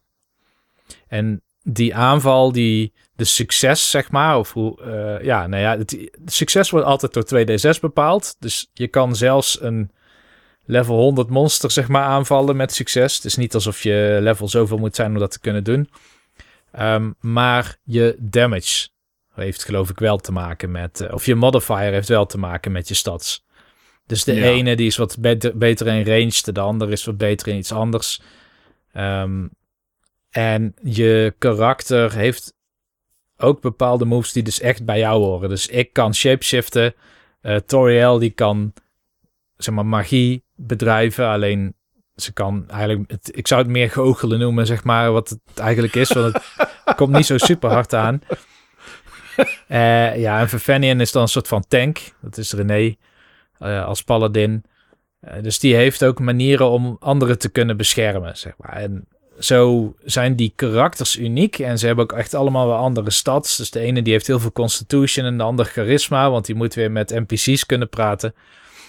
Um, en je probeert in principe je intentie gewoon in je hoofd. Je hebt een idee van ik wil dat, dat er dit ongeveer gebeurt. Die probeer je uit te drukken in een van die moves die je ter beschikking hebt. En die moves die kunnen bovendien ook nog groeien. Dus als je level up gaat. Je gaat level up als je XP haalt, dat het 7 meer XP dan je huidige level, dan krijg je een extra move bijvoorbeeld er weer bij. En die is dan uniek en dat vergroot in principe ja, de mogelijkheden van je karakter. Oké. Is, is er een, is er een, ja, een antwoord is natuurlijk nee, maar ik ga het toch vragen. Is er, is er een soort endgame, zeg maar, waar je dan naartoe werkt? Of blijft dit oneindig doorgaan? Ja, in principe kun je volgens mij afspreken, laten we dit nog een maand doen. En dan werken we naar een resolutie toe. En we zijn nu echt, we hebben, ik heb nu vier keer denk ik gespeeld. Ja, vier keer. Er is eigenlijk voor mijn gevoel nog niks gebeurd. We hebben een offer weggebracht, maar werden ondertussen aangevallen. Um, dus toen zijn we onverrichte zaken maar weer teruggegaan naar het dorp. En dat werd het dorp werd vervolgens weer aangevallen. Toen hebben we een deal geslagen met een god van andere dimensie om ons te helpen. Uh, maar we weten nog steeds niet of het een goede of een slechte god is. Nou, al dit soort dingen. Het heeft wel een bepaalde rode draad die Karel in gedachten had. Maar we hebben het een wending gegeven wat hem ook weer scherp houdt. En hij speelt ook met en tegen ons. Met zijn moves, zal ik maar zeggen, als Dungeon Master. En waar gaat het heen? Ja, ik weet het niet, want ik bepaal het spel niet. Nee. Ik weet alleen dat, oh ja, dat is nog wel interessant. Elk karakter heeft wel een eigen doel ook nog.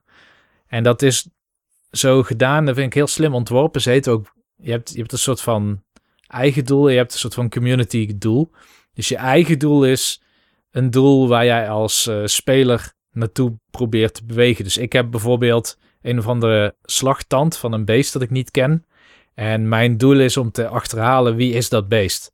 Dus ik probeer in mijn interacties met de andere speler antwoorden te vinden op die vraag. Of om mensen te recruteren, zeg maar, om mee naar dat antwoord te zoeken. En je hebt ook bonds. En bonds, dat zijn soort van doelen die je stelt met je medespelers. Dus ik heb bijvoorbeeld met Dolin, het tutorial, heb ik de, de bond dat ik haar iets wil leren over de natuur. God, dat klinkt eigenlijk best wel fout. Uit. Ehm, ik, voor Fanny en eh, daar, daar, daar wil ik een, ehm, een soort duel mee aangaan. En eh, Simon, dat weet ik nog niet. Die moet ik nog bedenken.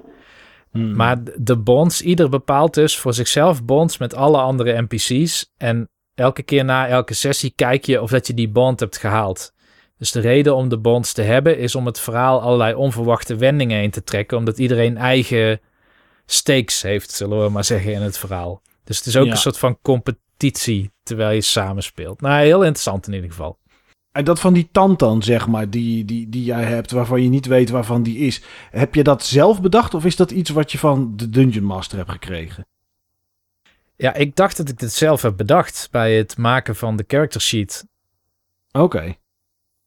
Ja. En is dat ook, ook iets wat je dan vertelt aan je mede eh, reisgenoten, zeg maar? Want ik kan me ook voorstellen dat, er misschien, dat je misschien dan een, een, een persoonlijke missie hebt die nadelig uit zou kunnen pakken voor een van jouw partymembers, zeg maar. Ja, dat is ook zo. En de aard dat ik mijn druid heb gemaakt, maar ik wist vanwege die, die Friends at the Table podcast een beetje wat roleplaying interessant maakt. Dus ik ben ook gewoon helemaal geen vriendelijke druid. Ik ben echt een Einzelganger die Ja. zijn eigen weg wil gaan en die heel weinig waarde aan gezelschap hecht. En dat doe ik dus ook. Dat, dat, zo speel ik dat ook tegen mijn medespelers. Dus zij ervaren best wel veel hinder, omdat ik heel moeilijk te overtuigen ben. Dus zij moeten hun best doen om Ja. iets te bedenken wat ook in mijn belang is. En dan pas kan ik mezelf laten overtuigen volgens mijn character sheet. En zo'n tand is dus één zo'n voordeel ervan. Ik kan dus letterlijk aangeven van, nou ja, weet je, dorp is nu veilig. Ik heb het gezien, eh, tot ziens, of niet. Ja. Weet je wel, ik trek, eh, ik trek erop uit, want ik heb antwoorden te zoeken voor mijn tand die ik bij me draag. En ik heb hier niks aan jullie, want jullie hebben een eigen missie. En dat- zo speel ik dat dan ook. Oké, ja, wel interessant. Zou het iets voor jou zijn, Benjamin, of niet? Eh, nou, kijk, als ik heel eerlijk ben, begrijp ik er echt helemaal geen reet van. Eh, maar dat komt omdat ik gewoon... Ik heb geen bewustzijn over eh, tabletop games. Zo, zo noem je het toch? Ja. Laatst kwam... ehm, eh, ik ben verhuisd nu, of niet verhuisd. Ik woon nu een jaartje in, Zwolle. En, eh, en er woonde hier al een, eh, een oude vriend van mijn, van mijn broer. En die had het hier laatst, laat een paar, twee, twee, drie maandjes geleden een keer over dat hij dit veel speelde met vrienden van hem. En dat hij ook een hele goede Dungeon Master ehm, was, is. En toen vertelde hij ook dat hij zelf ehm, zo'n groot scherm had, waar die, die, die, die helemaal in zo'n houten bak had geplaatst. Met helemaal, zeg maar, gewoon mooi, mooi, eh, mooi vormgegeven. En hij vertelde daar ook over. En toen kon ik me er alles bij voorstellen dat als je dat goed doet, dat dat heel vet is. Ehm, ik heb er alleen geen ervaring mee. En ik denk dat het heel belangrijk is om het gewoon te ervaren.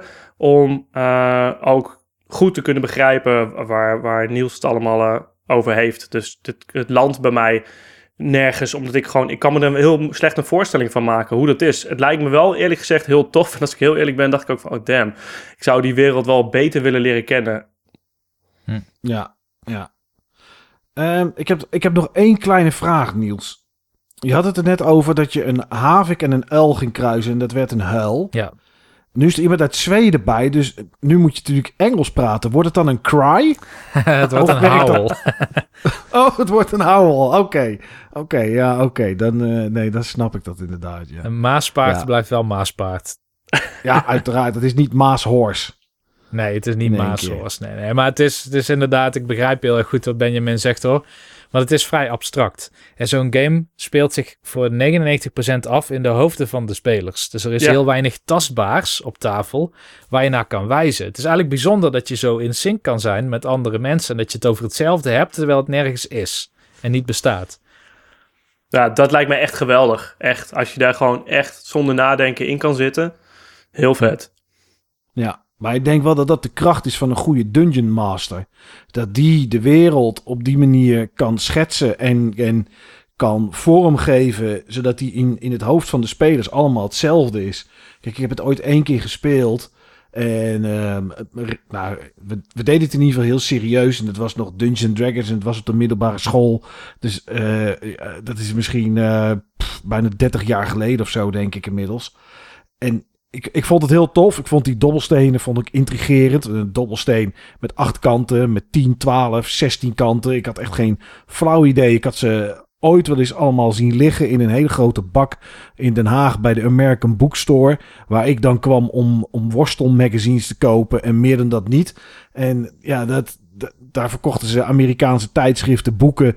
Maar ook uh, uiteraard dan deze Dungeons and Dragons boeken. En nou ja, ik weet niet, pakjes met uh, collectible kaarten. En ook dus dit soort dobbelstenen. En ik begreep nooit waarvoor het was totdat ik het een keer ging spelen. En um, ja, dit, ik, ik, het is tof om te doen zeg maar. En ik vind het wel knap van die podcast die jij noemde, Niels, dat ze het ook dan nog in podcastvorm interessant kunnen maken. Want ik heb wel eens gekeken naar mensen die het speelden. En dan was ik er toch eigenlijk na 10 minuten wel klaar mee. Omdat ik dacht, ja, de lol is toch echt als je het doet. Hm. In plaats van dat je er naar luistert of naar kijkt. Maar um, ja, het, het, het is wel heel gaaf. Het kost wel een bak met tijd. Want je moet wel eigenlijk nou ja, één keer in de week of één keer in de twee weken, denk ik, dat je dat dan speelt, Niels? Ja, of niet? eens in de twee weken, ja. Ja, ja, en dan ben je wel gewoon een avond kwijt. Uh, kwijt klinkt dan wat negatief, maar dat is toch wel wat je, wat, je dan, wat je dan hebt. En als je dan, zoals jij zegt, ja, we hebben het nu vier keer gespeeld en ik heb eigenlijk het gevoel dat we nog nergens naartoe zijn, terwijl voor ons er best wel een hoop gebeurd is. Ja, dan heb je wel, uh, dan, dan kost het je wel een hoop tijd. Maar als het goed gedaan wordt, is dat wel iets wat, wat echt heel tof kan zijn, inderdaad. Ja, maar het zijn ook wel die new school systemen, zeg maar, die dat in de, uh, in de hand werpen. Hè. Bijvoorbeeld, jij hebt Dungeons Dragons gedaan. Een encounter, ja. als je met vier mensen speelt, kan makkelijk een uur duren. Makkelijk. Uh, ja, dat, nou ja. Bij ons ging het vrij snel, want ik had niet naar boven gekeken en er kwam in één keer een spin van het plafond naar beneden. Ja, wist ik, wist ik veel. dus het was, ik, had, ik kon geloof ik met een D20 mocht ik gooien en alleen 1 tot 3 had succes bij mij en de rest was ik dood. Dus het ging allemaal wel heel hard. Maar ja, het duurde wel. En zeker omdat, nee, kijk, als je alleen gewoon twee zeskantige dobbelstenen hebt en je gooit daarmee, dan is het al niet zoeken naar. En, en wat is de succes? Wanneer is het succesvol en wanneer niet? Want dat moest ook allemaal berekend worden met Dungeons Dragons of Advanced Dungeons and Dragons. Dan gooi je een zeskant, 16-kantige dobbelsteen. Uh, je hebt dit aan als armor en je hebt uh, drie intelligence. Dus het is je dobbelsteen plus vier. En dan, nou man, wat een gereken joh. Daar ben je helemaal gek van. En niet alleen jullie, ook die Dungeon Master. Want dan waren de vijanden ook nog eens aan de beurt. En iedereen ja. had een initiative. Dus dan was het zo, wie mag dan eerst? Oh, eerst die vijand. Is die in range? Nee, is niet in range. Dan gaat deze stapje vooruit of zo. En dat soort checks, dat vertraagt enorm. En dan zijn systeem als Powered by the Apocalypse. Die haalt al dat soort klutter weg. En die vervangt het tot één worp van 2d6 dobbelstenen. Geen initiative, ja. geen moeilijke stats bij elkaar optellen, geen tables opzoeken. Het is gewoon, heb je succes? Mooi. Heb je geen succes? Dat is heel erg jammer. Heb je partial succes? Dan mag de Dungeon Master improviseren wat er met je gebeurt. Ja, ja, ja, ja, ja, cool. Nou ja, ik, ik, ik, wil nog wel een keer horen, Niels, als het verhaal rond is, zeg maar. Want dat zal ooit een keer afkomen. Ja. Um, wat dat met die tand was. En, uh, en hoe het verhaal dan geëindigd is, zeg maar. Uh, ja, ja, ik kom er nog wel op terug. Maar mijn hoogste, ik denk mijn motivatie om dit te doen, is meer de mensen met wie je dat doet. Want het zijn ja. ook gewoon mensen die ik nog niet eerder kende. Die heb ik echt ontdekt door dit spel met ze te spelen. En op de tweede plaats pas het spel, zeg maar. Als het spel, laten we zeggen, als we morgen voor het laatst spelen, morgenavond speel ik weer, dan is het prima. Dan ja, zal ik waarschijnlijk ook niet heel snel een nieuwe groep zoeken. Want zo invested ben ik niet. Ik ben invested in het gezelschap, niet zozeer in het spel aan zich. Maar misschien dat ik het daarna nog wel eens probeer. En dan zou ik denk ik uh, een wat bekendere setting of zo willen doen. Want zo'n setting die dan iemand bedenkt, die spreekt minder tot de verbeelding. Ik heb één keer bijvoorbeeld uh, heel kort één, één sessie van Star Wars gedaan. Dat is ook een roleplaying game van uh, Fantasy Flight Games. En mm-hmm. daar werd dan verteld, ja, je landt op de planeet en dan was, wist je meteen, oh, dat is gewoon Tatooine. Ik weet al hoe het eruit ziet, ik heb de film gezien. En dan zeggen ze, ja, je komt de bar binnen. Nou, Oké, okay, ik heb de bar ook gezien in de film. Ja. En je wordt achtervolgd door uh, twee uh, stormtroopers of zo. Uh, de bar staat vol met mensen. De barman kijkt je verward aan. Er staat een gezelschap muziek te spelen op het podium. Wat doe je? Nou, dat, ja. en dan, nou, ik ik denk dat ik aan de barman ga vragen of ik hier mag schuilen of zo. En dan lukt dat niet. Of de barman reageert negatief. En dan weet je niet of dat de Dungeon Master een dobbelsteen heeft gegooid. Waar dan uitkwam, je mag niet positief reageren. Of dat het gewoon geen oplossing was. Maar dan is het ook, je gaat dan echt een voorstelling maken van die omgeving in je hoofd. En wat, waar zou ik kunnen gaan zitten wat mij een tactisch voorbeeld, voordeel geeft op het moment dat er stormtroopers binnenkomen? Dat is dan wat je met elkaar gaat bespreken. Ja, ja, ja. Ja, dan ken je die omgeving. Dat snap ik inderdaad. Dat is dan misschien even wat anders. Ja. ja. Oké, cool. Ehm, ja, Benjamin, daar komt hij. Wat heb je gespeeld? Ja, ik heb een eh, Switch game gespeeld. Afgelopen twee weken of zo. En de game heet eh, The Friends of Ringo Ishikawa. Ik weet niet of jullie die game kennen toevallig. Zeg mij helemaal niet. Het zegt mij eh, Ringo Ichikawa. Is dat niet van eh, River City Ransom?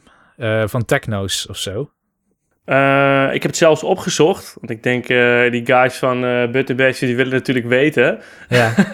Eh, wat mijn onderzoek zegt, is dat het, eh, het is gemaakt door drie Russische mensen. Baiyeo heet het. Het is echt een klein... Ja, het, een, een indie, eh, indie eh, gezelschap. Volgens mij is het echt eh, niet eens game studio waardig. Eh, maar ik vind zelf wel dat ze echt een vette game hebben gemaakt. Eh, en het is gewoon goed om te weten dat ik game in principe niet zo heel veel. Ehm, behalve dat ik gewoon wekelijks een potje Warzone doe met eh, vrienden en af en toe wat, wat retro.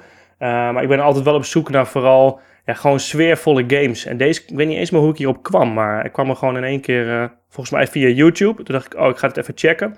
En ik zit er nu echt al twee weken elke avond in. En ik vind het echt een hele vette game. En het is een, ehm, ja, hoe zou je het omschrijven? Een beetje een 2D side-scroller beat-em-up game. Wat ook wel, en dat vind ik zelf wel tof. De stijl is een beetje, eh, het is best wel pixel art, maar vet gedaan vind ik zelf. En het speelt zich af in Japan, een klein Japans dorp. In de jaren 80, 90.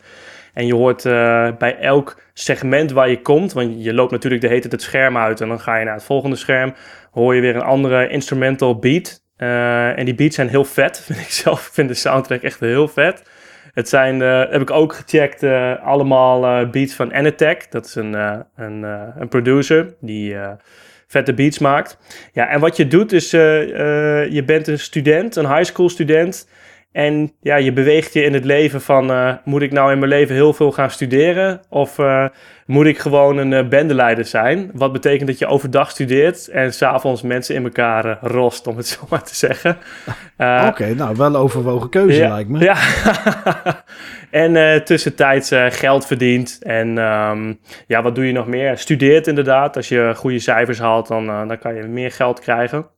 Ja, zo is het eigenlijk. En het toffe aan de game vind ik vooral de sfeer. Ik heb zelf ben niet zo heel vaak, of niet zo heel vaak, ben één keer in Japan geweest. En eh, ik- wat ik las, vond ik zelf wel tof, is dat die gast, die, die, die, die guy die het gemaakt heeft, die is dus nog nooit in Japan geweest. En toch heeft hij, en, en Niels, jij kan dat natuurlijk sowieso eh, checken, toch heeft hij in mijn optiek best wel goed ehm, de, de vibe van een Japanse stad of van Japan weergegeven. Het ziet er eh, ja, gewoon heel goed uit. Ik weet niet hoe hij het voor elkaar heeft gekregen, maar eh, ja, ik vind het heel, heel, heel vet wegspelen en een hele goede sfeer hebben.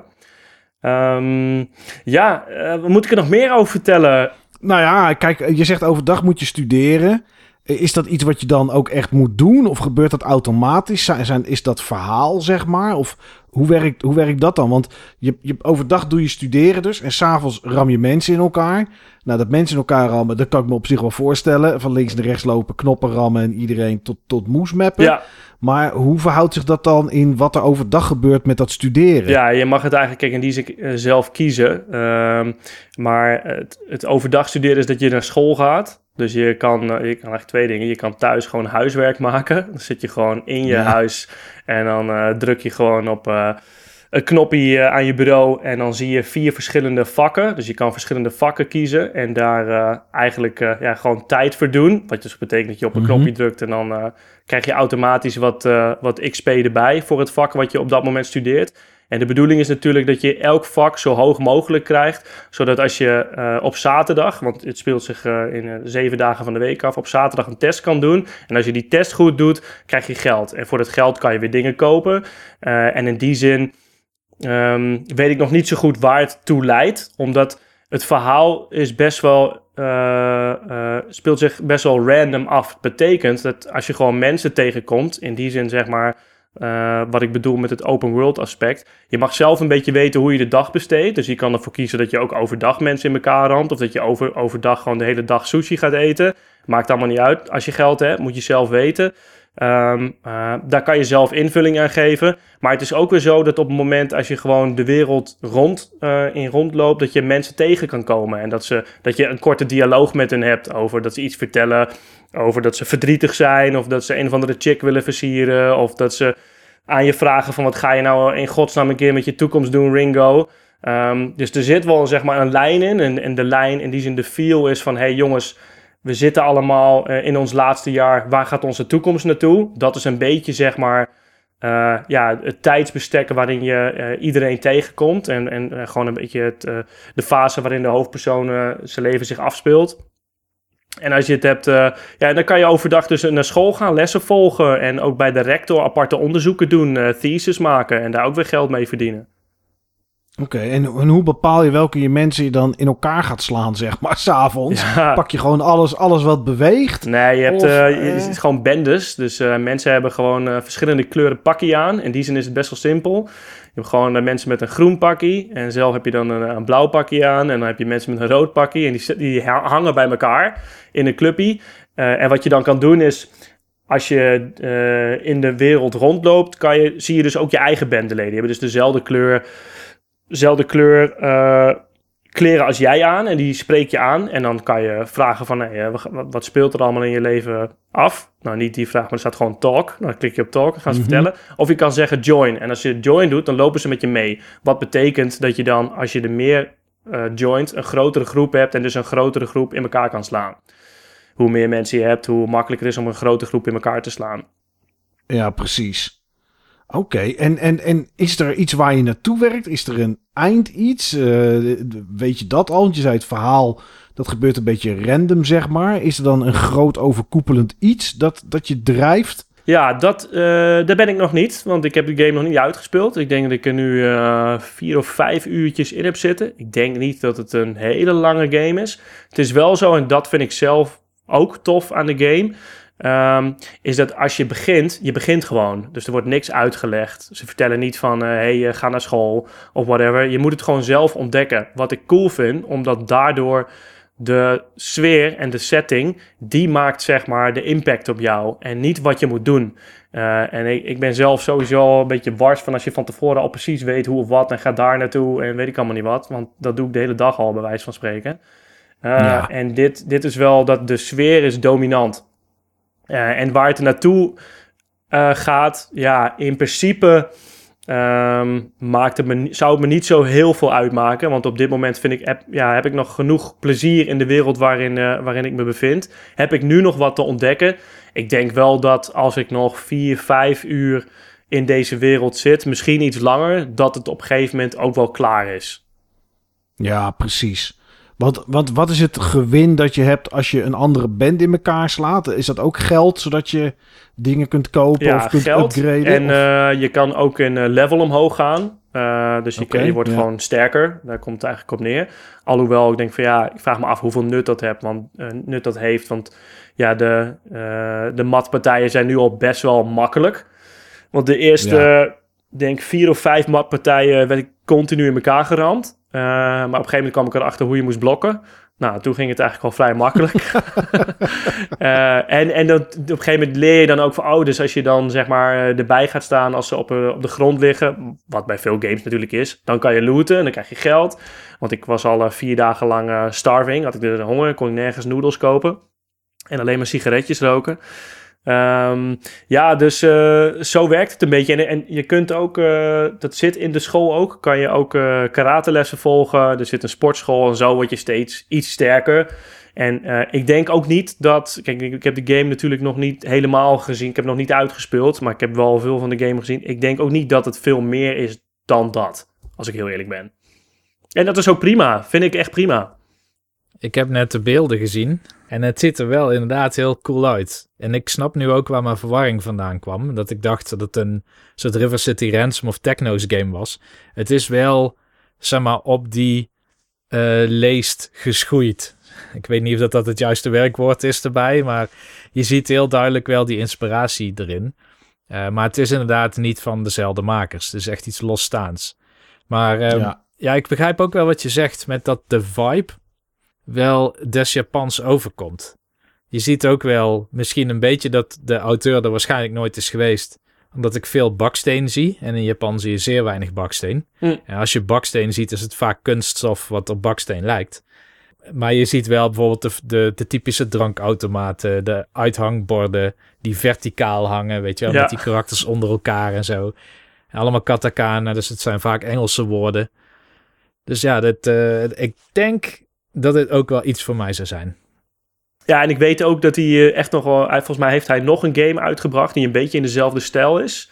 Eh, heb ik zelf nog niet, eh, niet gecheckt. En ik zag ook dat hij bezig is met, een, met een, een andere game die ook weer heel veel op lijkt. Dus wat hij maakt lijkt wel veel op elkaar.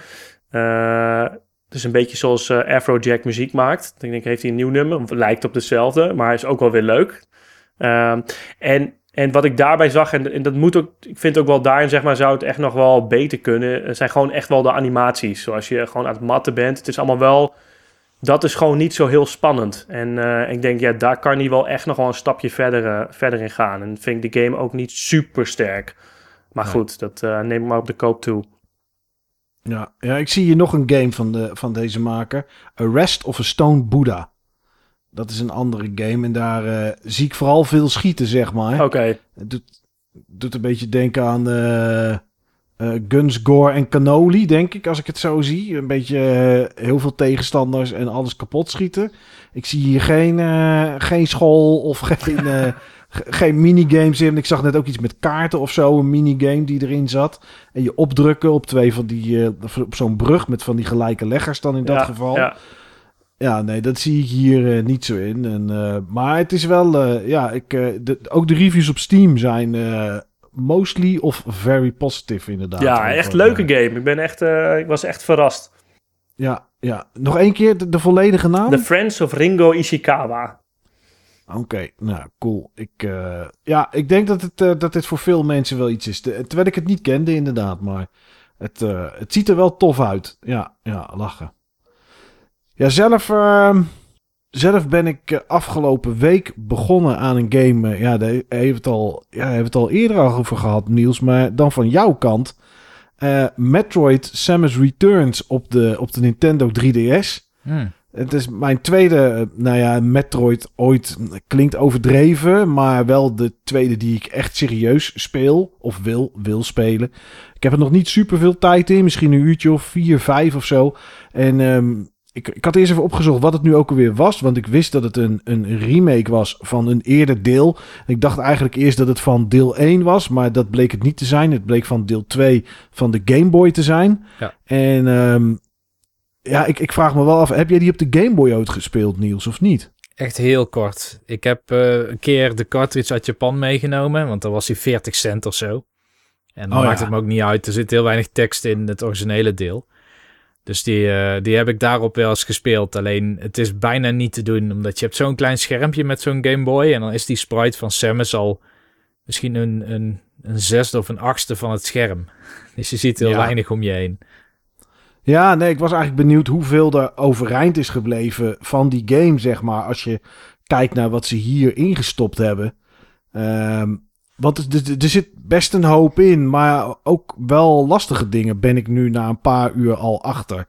Ehm, ehm, ja, voor iedereen die ooit een Metroid gespeeld heeft, denk ik dat dit een prima Metroid is. Qua eh, structuur en opbouw en alles wat je ervan mag, alles wat je ervan mag verwachten.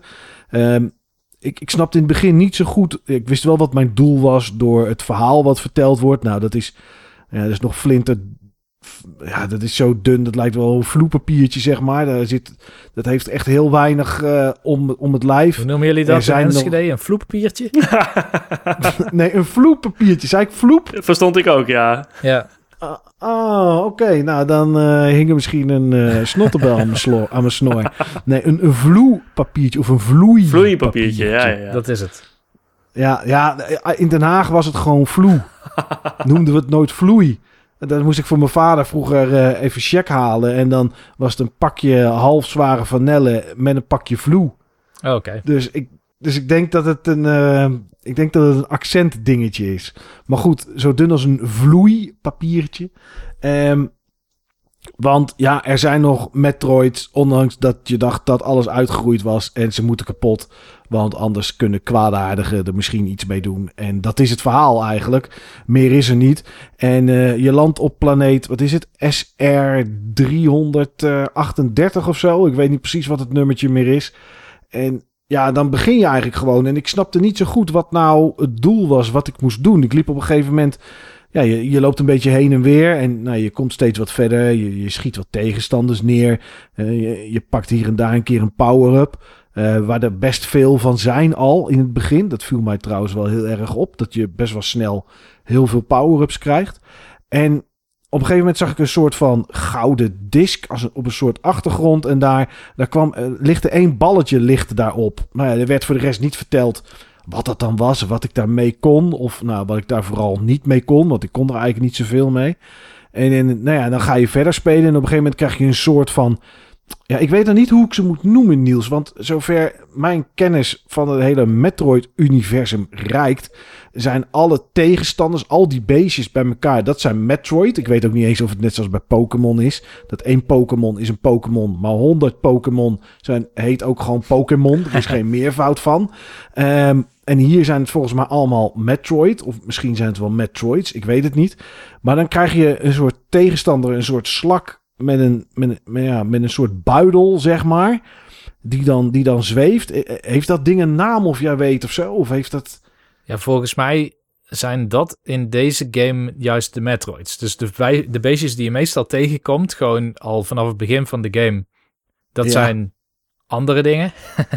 Ja, Ik ken Metroids vooral als zeg maar die kwallen die dan zweven. ja precies. Ehm, maar die, ja, volgens mij heten ze ook iets van parasites of zo. Of, ik weet niet meer hoe ze heten in deze. Oh, dat zou wel kunnen. Maar ja. dit zijn technisch gezien kennelijk wel Metroids. Maar dan een soort van hele vroege versie ervan. Nog voordat ze volwassen worden.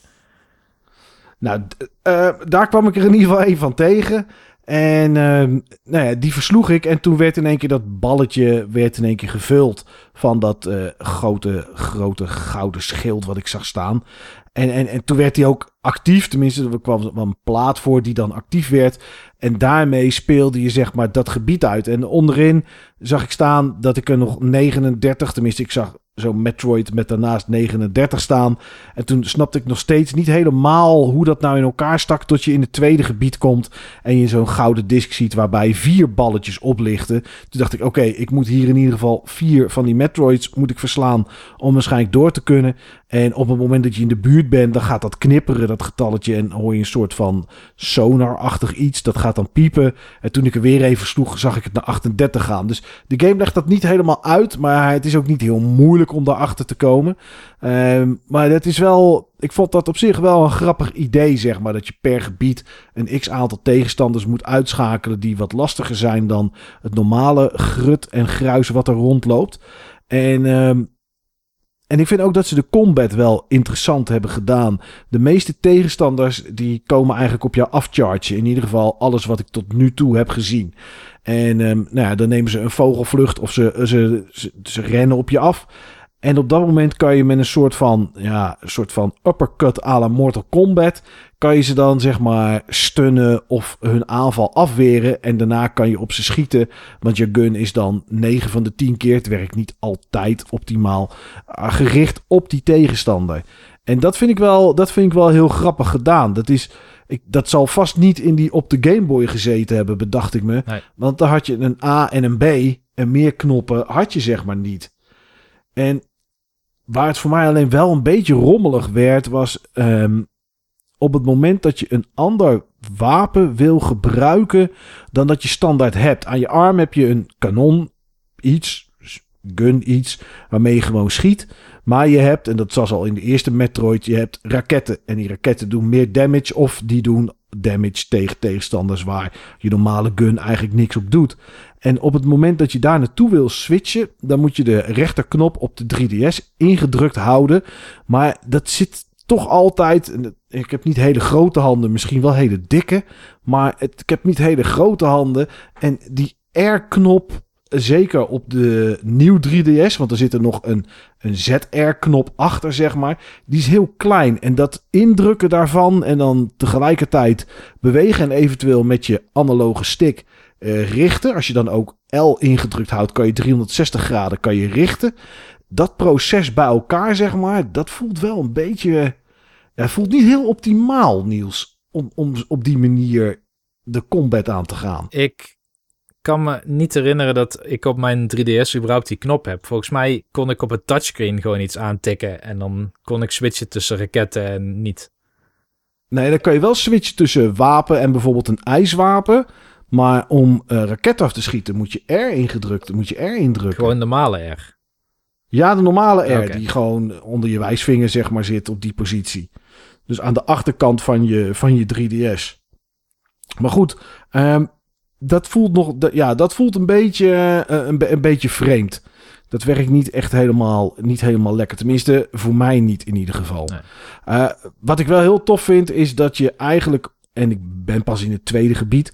Maar op het moment dat je daar binnenkomt, heb je vrij snel genoeg power-ups om eigenlijk alles te verkennen wat er is. Natuurlijk zijn er deuren of blokken waar je nog niet doorheen kan. Waar je speciale power-up voor moet hebben. Dat is, nou ja, zo werken dit soort games natuurlijk nou eenmaal. In het eerste gebied heb ik ook nog een deur die is bedekt met mos of zoiets. Eh, ja, daar kan ik nu op dit moment ook nog niks mee. Maar dat komt natuurlijk later dan wel een keer. Je hebt een teleporteer ehm, device wat je, wat je op bepaalde plekken in, in het level kan gebruiken om terug te gaan. Ehm, maar je kan wel heel veel exploren al gelijk. Vooral ook omdat je in het begin de bekende, bekende mod, zeg maar, of, of aanpassing die je meestal heel snel krijgt voor je pak, is de morphbal, waarmee Samus in een balletje kan veranderen en, en daardoor kan rollen en onder hele lage objecten door kan. En, en vrij snel vind je een variatie daarvan die een soort van nou ja, een soort van, van rubber eh, plakachtige versie wordt. Waardoor je tegen muren kan rollen en ook over het plafond heen. En op het moment dat je die hebt, kan je echt op enorm veel plekken kan je exploren, kan je, kan je rondkijken.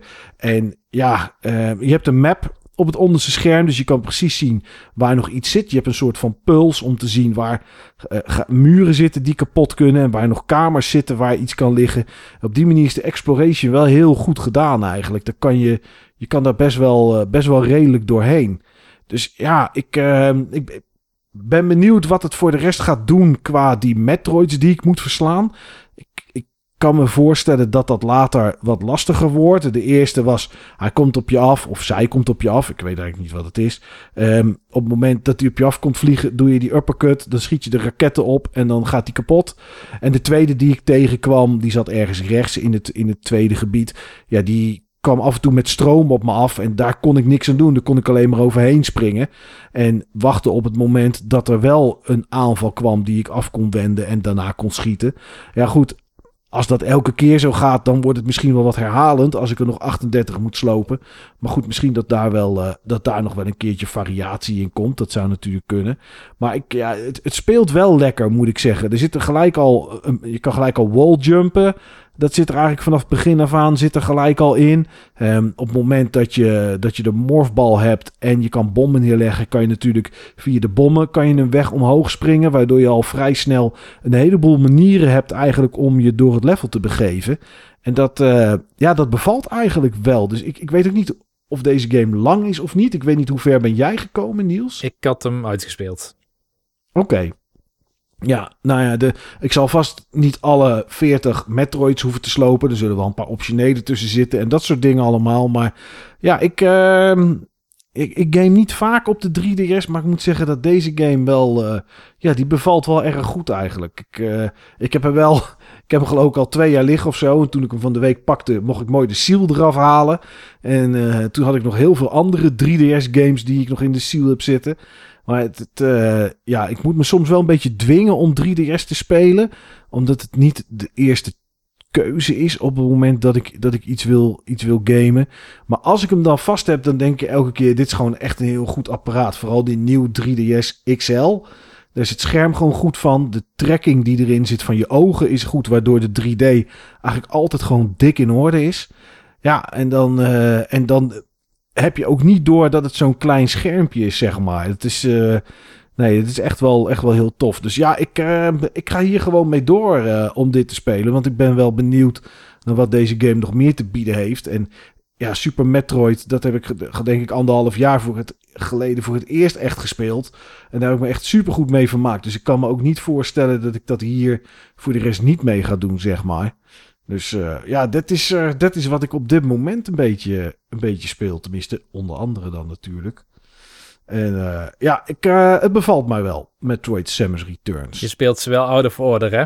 Ja, dat weet ik. Want dit is twee. En eigenlijk, je hebt ook nog Metroid Zero. Is dat, of, of Zero nog Ja, iets? Zero dat dan een remake van... is een remake van 1. Ja. Ja, die ga ik daarna doen. Dan is dat op zich wel de... Nou, dan doe je ze wel achter naar voren. Oké, dat is goed. ja, dan ben ik bij drie begonnen. Want volgens mij Super Metroid is dan de derde game, toch? Ja, in de reeks? en begint letterlijk Ja. waar eh, deel 2 ophoudt. Ja, ja, dus dat is heel goed. Het is een soort, eh, nou, een soort Star Wars, zeg maar. eh, die ging ook van voor naar achter Ja. op een gegeven moment. Dus ik denk dat ik dat, dat, ik dat ook ga doen. Maar ja, nou ja, en daarna begin ik dan een keer aan Primes. Aan Metroid Primes. Dat is denk ik wel een goede, goede stap voor daarna. Maar eh, nee, het bevalt, eh, het bevalt heel erg goed. Ehm, een hoofdonderwerp, ook dat hebben we vandaag. En ehm, ja, het gaat over games uit je jeugd. Nou, dat is natuurlijk altijd goed. Want daar hangen altijd mooie verhalen aan. Games of genres die jouw jeugd beheersten. Ehm, we gaan daar naar, eh, naar de verhalen luisteren na deze break. But we had one more important sound we wanted you to hear.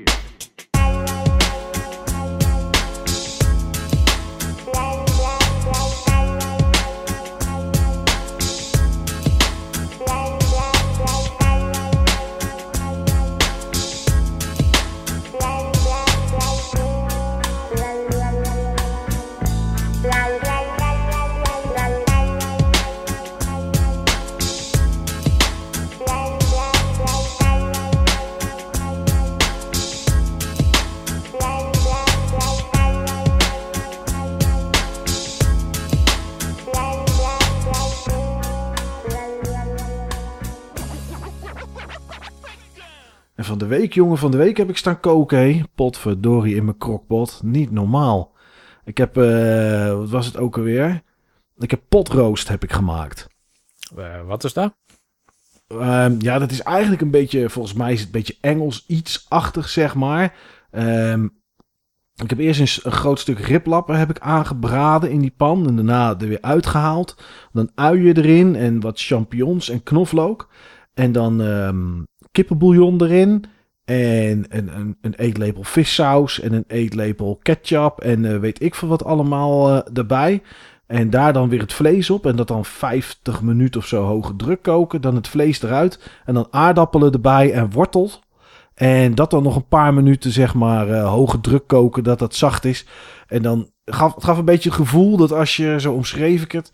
Dat als je ehm, een dag, een, een winterse dag, je hebt door de sneeuw gelopen. En je komt in zo'n Engelse, Engelse cottage, kom je binnen. Je bent koud en rillerig. En dan is er ergens een vuur. En daarboven hangt een pot wat al de hele dag staat te pruttelen. Er gaat dan een grote lepel in. Dat wordt op een bord gekwakt.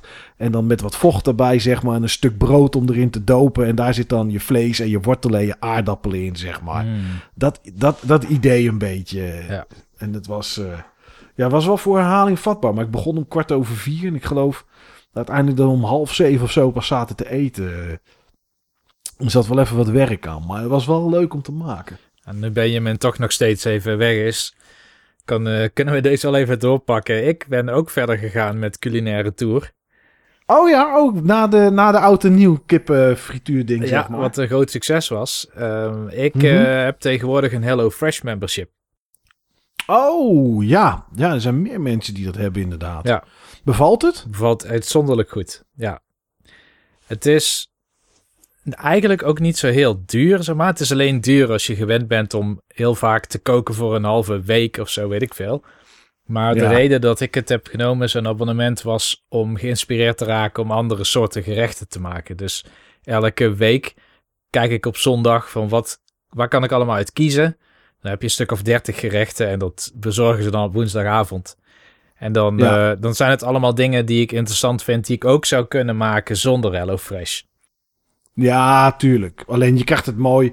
eh, ja, je krijgt alle ingrediënten mooi bij elkaar, zeg maar. Dus dat scheelt. Ja, ja, bijna alle ingrediënten krijg je. Er staat soms zo van, ja, je moet nog witte wijnazijn of zo erbij doen. En die zitten dan niet tussen. Dus denken ze dan dat je zelf hebt.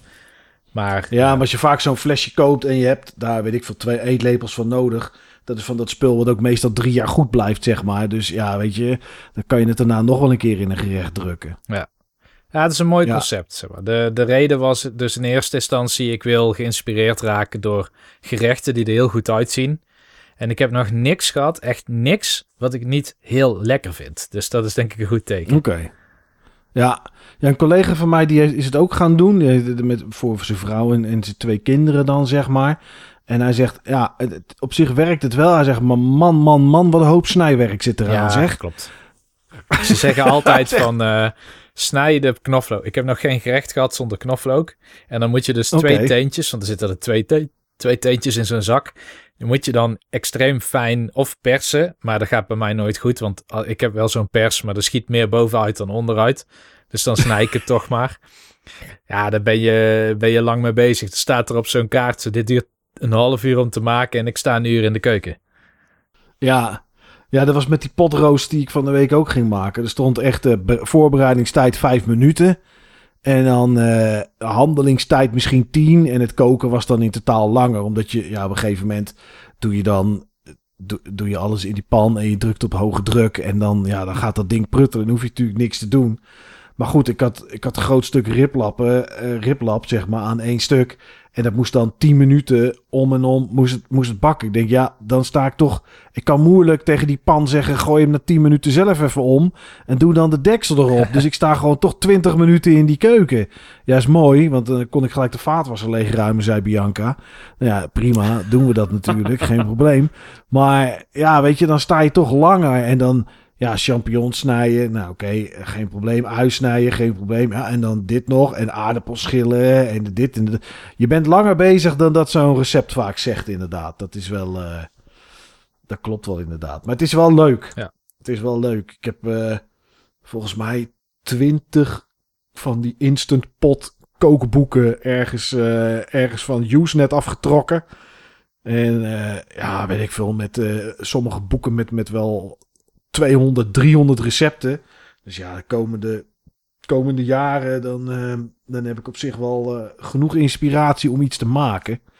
Maar ja, twee kameraden van mij hebben ook zo'n ding en die wilden dan weer een website beginnen. Dus nou ben ik weer een website aan het bouwen. Hoi. Omdat, eh, ja, ik heb daar ook eigenlijk helemaal geen zin in. Ik weet ook niet, ik weet dan ook niet hoe ik me daarin heb laten lullen, zeg maar. Waarschijnlijk heb je het zelf aangeboden. Zo gaat het toch altijd? Nou, nee, zo van, ja, zullen we niet iets maken? En dan, ja, ja, kan. Ja, ja, lijkt me wel tof als we dat doen. En dan zeg ik inderdaad wel van, ja, nou oké, ik kan wel een websiteje in de lucht trappen. Zo werkt dat dan Ja, ik doe het ook ja, altijd hoor. Ah, En dan, en dan denk ik van, ja, weet je, en dan, dan gaan de mensen die nul ervaring hebben met, met WordPress, waar ik het dan mee opzet, die gaan dan dingen doen. En dan in één keer zitten er allemaal editors bij. En, en weet ik wat. Dan zeg ik, gasten, hoe komen we aan deze editor? Ja, ik dacht, dat is wel handig. Die installeer ik even. Ik zeg, ja, maar ja, nou is alles... Ik zeg, nou moet ik alles opnieuw doen. Hup, heel, heel die website weer weg. Alles weer op... Ah, man, man, man. Ik heb, er, ah, ik heb er eigenlijk geen zin in. Maar ja, goed. Kan ik even een eh, glaasje inschenken voordat we gaan beginnen aan het hoofdonderwerp, hè? Ja, ja, neem ik even een slokje toch. Van mijn Coca-Cola. Inmiddels prikloos. Maar goed. Dat is wel iets anders dan eh, de Belveny 14 jaar oud Caribbean Cask. Caribbean Cask ook, hè? Dat is, dat is wel grappig. Dit, je ziet wel vaker dat zo'n whisky, die wordt dan geaged, zeggen ze dan, in een, eh, bijvoorbeeld een portvat, of een sherryvat, of een bourbonvat. Maar hier hebben ze een, een ja, hoe noemen ze dat? Een West-Indische... Doodskist. Nee, nee, nee. Hier hebben ze een eh, West-Indische rum blend. Die hebben ze geïmporteerd. Dan sausen ze daarmee de binnenkant van een vat. En dan doen ze vervolgens daar dus de whisky weer in voor een aantal Vet. maanden. En dan krijgt de nasmaak van de whisky zo'n hele intense bruine suiker nasmaak van rum. Echt te gek. Ik heb echt geen flauw idee wat ik me daarbij moet voorstellen, zeg maar. Nou, ik wel.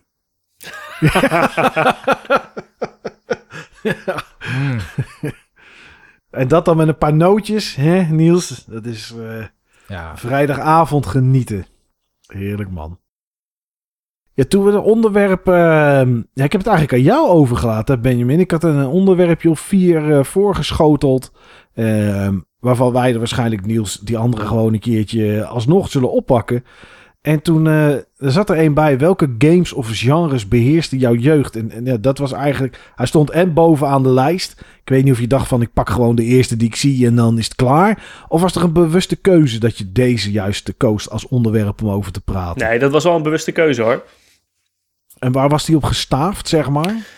Ja, ik denk omdat ik dit soort onderwerpen sowieso van de Butterbashes podcast sowieso altijd het leukste vind. Dat, je stipt het zelf al aan eh, vlak voor de break, omdat er altijd toffe verhalen eh, bij horen. Eh, mooie anekdotes. Nou, dat vind ik zelf altijd heel leuk om te horen.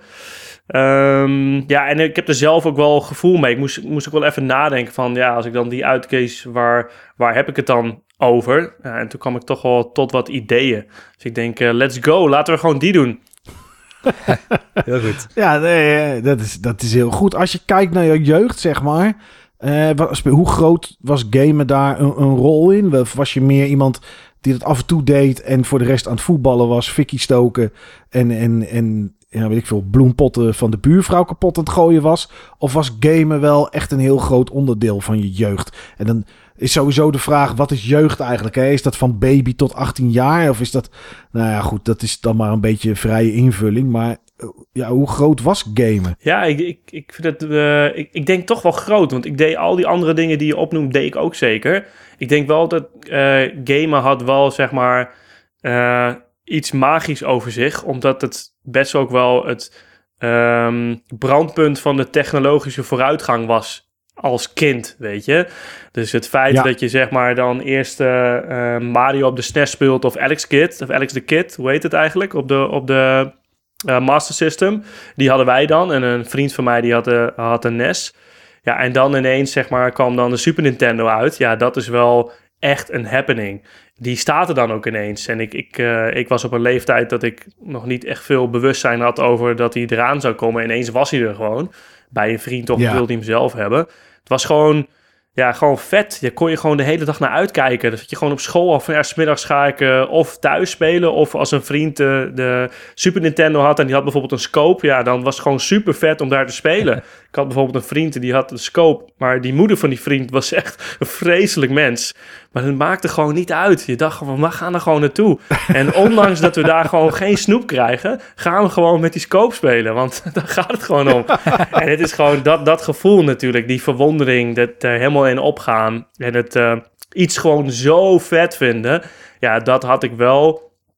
Eh, ik denk over het algemeen, niet alleen maar bij gamen, maar bij gamen was dat wel, eh, kwam dat gewoon wel heel vaak voor. Ja, Ja. ja, ik denk dat het wel herkenbaar is. Als ik naar andere dingen kijk waar ik in geïnteresseerd was vroeger qua techniek. Dan, dan vond ik een videorecorder ook heel tof toen dat op een gegeven moment kwam. En eh, nou ja, een afstandsbediening bij een tv en daarna een Walkman.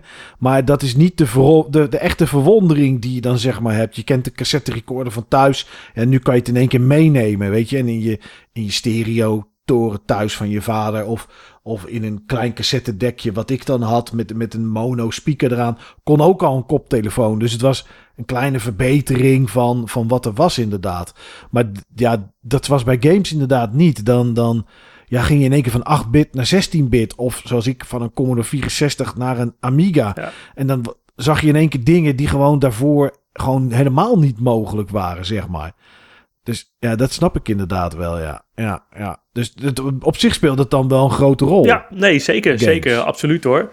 En dat is ook altijd wel in die zin gebleven. Ik ben alleen wel eh, door de jaren heen, denk ik, ehm, misschien wel minder gaan spelen. En, en ik, ik zal vast als een oude lul klinken hoor. Eh, eh, maar ik heb ook wel het idee dat, dat ook in die tijd werden ook best wel veel genres uitgevonden.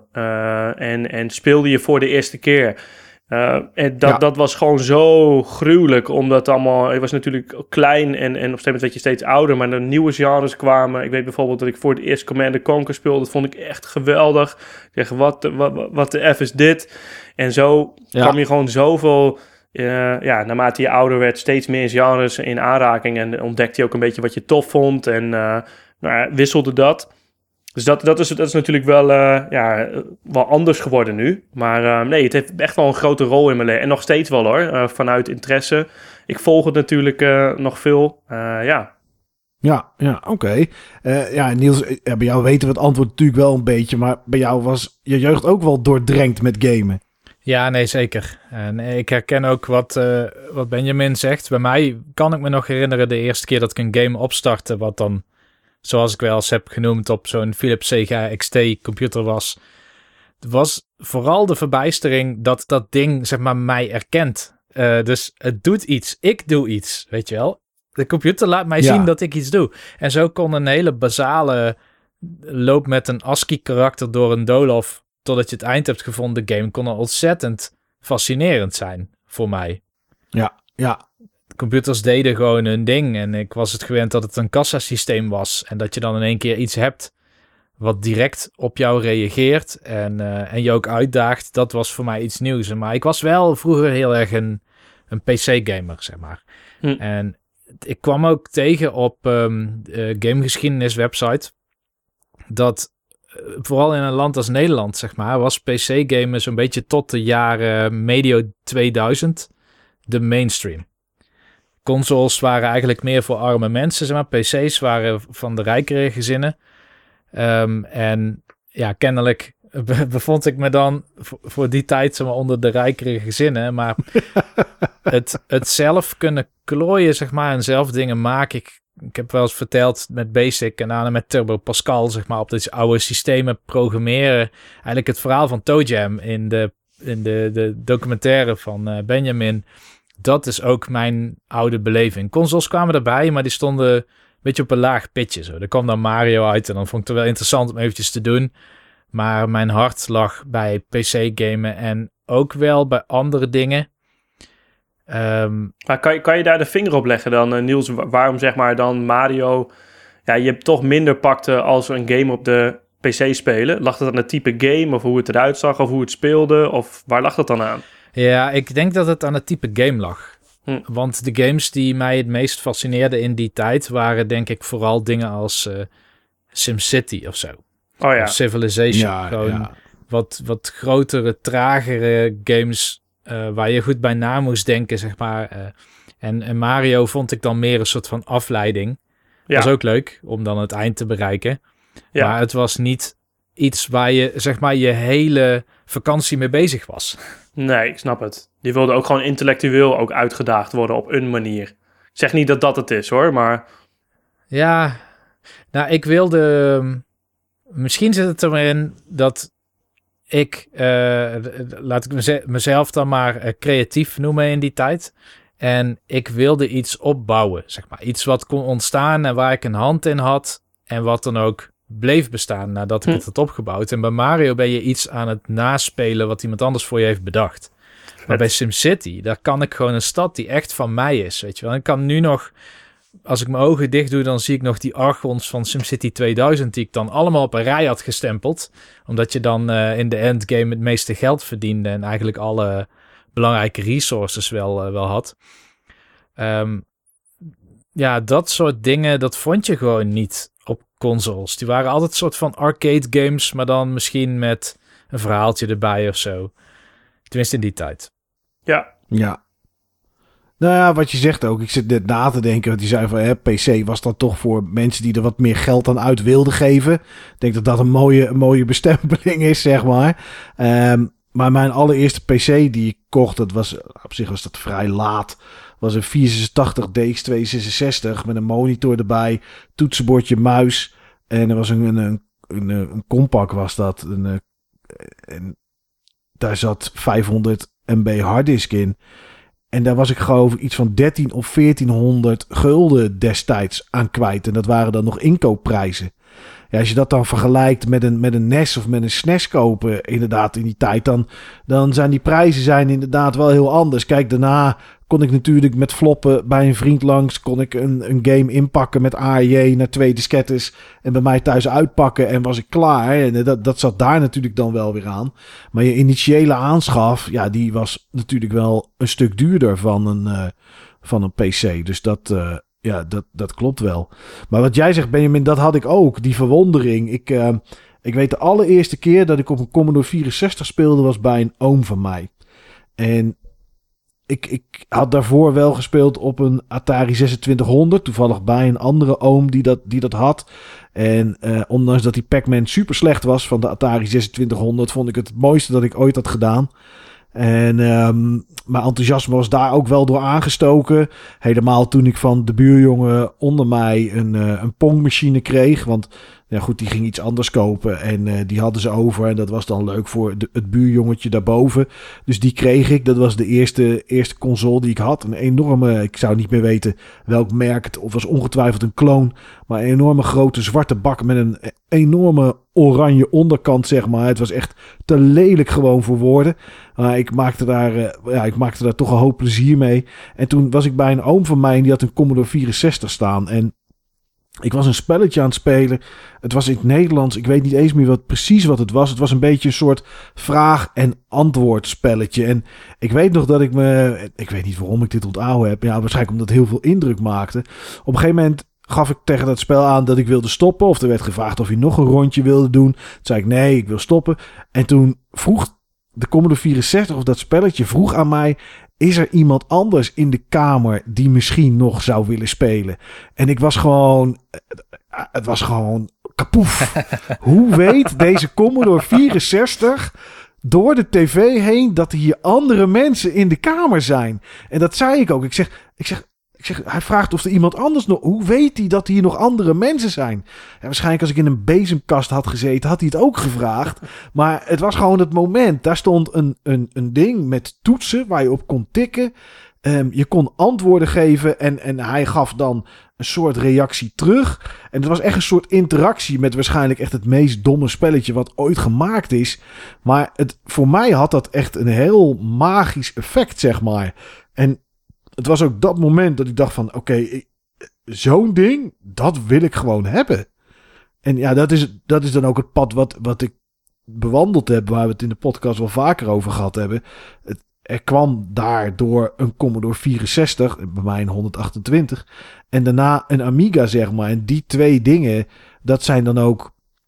Ja, eigenlijk de apparaten die mijn, mijn jeugd qua, qua apparaten en games hebben bepaald. Want ja, ik had wel een kameraad en die had een Game Boy en daar speelde ik dan wel eens op. Maar ja, man, als het licht uit was in je kamer zag je niks meer. Ja, is toch hinderlijk? Ik heb hier een apparaat met een tv. Dat geeft gewoon licht. kan je altijd doen. Ja, uh, hoeven geen batterijen in. Ah, we hebben batterijen weer op. Moest er een of ander mega apparaat omheen met een vergrootglas, zodat je het net even iets beter zag. Ja, dat had ik allemaal niet nodig. Ik bedoel, hoe goud was het in de vakantie als je je Commodore 64 uit je kamertje op kon pakken en dat je een dag op de grote tv mocht spelen in de huiskamer. Ja, dat kon allemaal. Dus waarom wilde ik zo'n Game Boy? Ja, oké. Tetris en, en het had Mario. Ja, superleuk. Maar ik had Gianna Sisters en ik had Kleks. Ja, weet je, dan hoefde ik geen Tetris te hebben. Dat was helemaal niet nodig. dat, is, dat, dat maakte deze apparaten, zeg maar, echt wel als magische apparaten in, in mijn jeugd. En PC, dat kwam dan later pas. Dat kwam pas toen ik een jaar of 16, 17 was of zo. Ook nog wel een randje jeugd, zeg maar. Maar uh, ja, dat was, dat was dan toch wel, toch wel later. Maar ja, ik, ik weet niet. Die, wat jij zei, Benjamin, dat is wel zo. Die, die, die technologische ontwikkeling die je dan ziet. En vooral op dat vlak, die is gewoon, ja, die is gewoon geweldig eigenlijk. Ja, het was ook wel vet. Want ja. kijk, nu heb je alle apparaten al 300 keer gezien uh, voordat je ze zeg maar in het echt ziet. Dus dan, dan kan het bijna bij wijze van spreken alleen maar tegenvallen. Maar toen was het gewoon altijd zo, dan kwam je bij iemand, die had er nog nooit van gehoord en boom, daar staat het ineens en je kan gewoon spelen. Ja. En dat is zeg maar hoe je het apparaat ontdekt. En dat, dat is gewoon, ja, daar kan ik nu met niks meer vergelijken. Als je het hebt over PC-gamen, De- Niels, ik was vroeger dus zo'n arme pauper en had eh, geen, eh, geen PC, maar mijn neven wel. En, en die speelden in die tijd ook, even kijken, wat was het ook? nou, onder andere Command Conquer, dus dat, dat had ik bij hun ook gezien. En later kwam ook Unreal Tournament erbij en ze waren ook super goed. Ja, dat was gewoon zo vet om dat gewoon te zien. Om hun te zien gamen. En dan kon je er gewoon bij zitten. En ja, dat was gewoon de hele dag kon je dat, dat, dat gewoon doen. En dat, dat was ook gewoon prima, weet je. Ik bedoel, eh, dan als je dan met, met, met je familie... Dan had je een familiedag, die wilde dan ergens, weet ik veel... eh, in een of ander bos gaan lopen. Nou, eh, mij niet gezien hoor. Veel plezier in je Nee, bos. natuurlijk niet. Ik ga wel Command Conquer spelen of whatever. Ja. ja, mooie tijd. Ja, ja. Ja, maar wat had jij dan wel staan in je jeugd, Benjamin? Je, ik hoorde net al Mega Drive, hoorde Ja, nou, de vraag is niet zozeer wat ik had staan, maar de vraag is eerder wat mijn broer had staan. Dus ik was eh, eh, deels afhankelijk, nou niet deels, gewoon echt afhankelijk van mijn broer. Eh, niet mijn oudste broer, maar mijn tweede oudste broer. Die, die kocht de consoles en we kochten het met z'n tweeën. Wat betekent dat we samen spaarden. In eerste instantie had hij ooit een keer de Master System gekocht. En later ook de Mega Drive. Dat was zeg maar de wat, wat coolere console. Eh, daar kon je onder andere ook Mortal Kombat op spelen. Eh, ja, en eh, die hadden we staan. En later ook de PlayStation en de PlayStation 2. Dat heb ik echt allemaal nog met hem gekocht. Die, al die vier consoles. En de Master System denk ik niet. Volgens mij heeft hij die alleen gekocht. En die andere drie hebben wij altijd met z'n tweeën gekocht. En ja, totdat hij op een gegeven moment uit huis ging. En nou, zoals je zeg maar gewoon opgroeit. Maar ja, veel Sega in eerste instantie. En heel veel Mortal Kombat. En hoe bepaalde je dan zeg maar welke games er gekocht werden? Spaarde je alle twee voor je eigen game? Of was dat, of was dat ook een gezamenlijke effort, zeg maar? Ja, dat weet ik niet meer zeg, hoe, hoe we dat deden. Nee, geen idee man. Echt niet. Nee, nee, nee, nee. Niels, je had, ik, ik, ik ken natuurlijk de, het verhaal van jou met, eh, volgens mij was het de Super Nintendo of de Nintendo 64 en een videoband Ja. met eh, allerlei eh, promo's en dat soort spul. Want er stond niet alleen een PC in jouw jeugd, toch? Nee, nee, ik had vrij vroeg al de NES erbij. Ehm, waar ik eigenlijk vrijwel alleen de Turtles op speelde. En dat was dan ook de franchise die mijn jeugd helemaal beheerste. En het, ik noemde net creativiteit, zeg maar, maar. Buiten de dingen die ik dan op de PC deed, was ik ook altijd aan het tekenen. En dan vaak de Turtles. Ik was altijd de Efteling aan het nabouwen in de tuin. Wat dan eh, heel weinig zin had, zeg maar. Want er, kwa- er kwamen geen bezoekers of je attracties werkten niet. Ja, maar eh. er kwamen wel bezoekers. Er kwamen dan vriendjes en, en, en neefjes en nichtjes. Oh ja. En die moesten dan ook voor mij dan alles doen, weet je wel. En in mijn hoofd was het gewoon het carnavalfestival en eh Fata Morgana en zo. Maar voor hun was het waarschijnlijk een aantal Lego poppetjes die ik ergens onder een struik had geplaatst. En dat je dan er onderdoor moest kruipen, weet je wel. Ik had wel bordjes gemaakt van dit is de Fata Morgana. Dus misschien hielp het met de beeldvorming. Maar ja, die, die NES inderdaad, die had ik er dan bij, vooral voor Turtles. Eh, de Super Nintendo heb ik daarna ook gehad. Maar de game die ik daar het meest op heb gespeeld is Mario Paint. Oké, toch het creatieve aspect dus Ja, weer. het creatieve aspect. En eh, wat ik dan deed, want ik, ik had toen nog steeds die, die eh Sega XT-computer en inmiddels ook Commodore 64. Maar ik kwam bij iemand en die had dus een eh, 386 met VGA en een Sound Blaster. Op een gegeven moment had hij erbij gekocht. Maar die kon dus de hele tijd zijn PC upgraden. Want zijn vader die moest steeds naar het snelste en het nieuwste toe. En dan kreeg hij dan eh, zeg maar de, de computer die... De Ja, afdankertjes. precies, de afdankertjes. En daar maakte ik dan kennis maar met games als Doom 2 en eh, The Monkey Island en Day of the Tentacle. En wat ik dan deed, was ik ging daar dan naast zitten. Ik had van dat ruitjespapier en ik tekende de karakters na.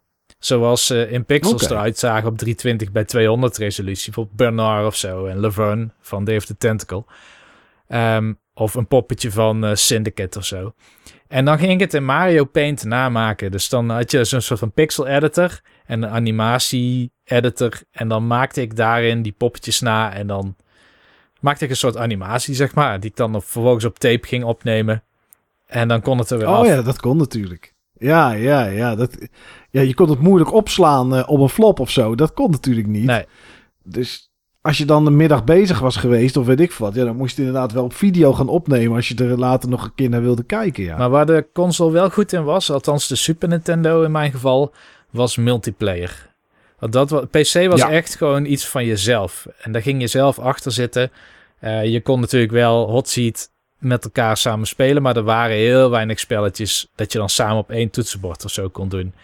Maar een Super Nintendo en dan met een multitap of zo, dan kon je Mario Kart doen. Of eh, Super Bomberman kon je zelfs met vier spelers tegelijkertijd spelen. Dus dat Ja. vond ik dan in die tijd de meerwaarde van consoles. En dan betekende het eigenlijk dat ik op zondag op een console speelde. Want dan wa- was een familie over de vloer. En de rest van de week speelde ik op PC. Hmm, oké. Ja, nee, ja, dat snap ik wel inderdaad. Ja, dat je dat op die manier. Ja, dat is wel zo. Kijk, PC deed ik ook wel inderdaad. Hot seat, eh, Doom of zo. Als je het level uitspeelde of je was dood, dan moest je opstaan en dan ging, eh, ging de volgende ging, eh, ging er zitten, zeg maar. Dus op die manier deden, wij dat, deden we dat dan ook wel wisselen. Maar ja, ja, Mortal Kombat heb ik wel eens gedaan op PC. En dan de een met de WSAD-knoppen en de ander, en de Ja. ander met het gedeelte van de, van de numpad of zo. Ja, dan zit je elkaar een beetje weg te duwen en weet ik wat. Wel makkelijk combo's maken trouwens met knoppen. Want dan kan je gewoon echt letterlijk indrukken wat je, wat je wil doen. Maar eh, ja, dat, dat snap ik wel inderdaad. Dat je, dat je dan een console daarvoor, eh, daarvoor had.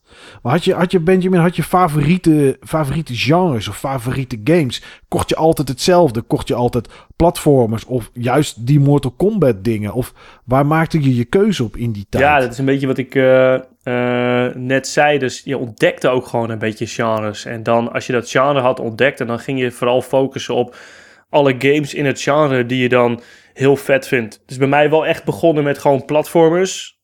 Eh, wat ik al zei, eh, Alex the Kid. En ook toen op de... Volgens mij hadden wij zo'n mega pack met de Lion King op een gegeven moment op de Mega Drive.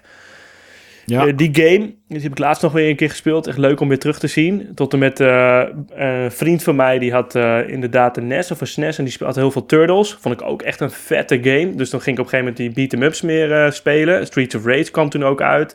Nou, dat is wel echt ook nog wel eh, een van mijn favorieten. Het is gewoon zo'n zo'n goede game, zo'n goede soundtrack. Kan gewoon, is nog gewoon steeds echt gruwelijk. Maar ik moet wel zeggen... Eh, ik, ik zei het net al, Mortal Kombat vond ik echt ook zo'n harde game. Toen ik die voor het eerst speelde met die soundtrack. Met name, mijn broers waren wat ouder. Dus dan speelde ik het met mijn broers en met vrienden van mijn broers. Dus dan heb je ook dat aspect dat je met oudere gasten dat speelt. En als je dan als jongere gast van vier jaar jonger al die, al die guys oont. En gewoon met vier uppercuts gewoon en een fatality eh, helemaal... eh, eh, de grond in rand, letterlijk en figuurlijk. Ja, dat was gewoon vet. Ik vond het zo'n ontzettend gave game. Eh, dus die heb ik wel echt veel gespeeld. We hadden op een gegeven moment ook twee gekocht. En die games waren toen echt duur. Dus daar moest je gewoon wel, wel veel voor sparen. Eh, en dat was ook wel, wel vet. Kon je lang mee spelen. Kon je ook echt goed worden in een game.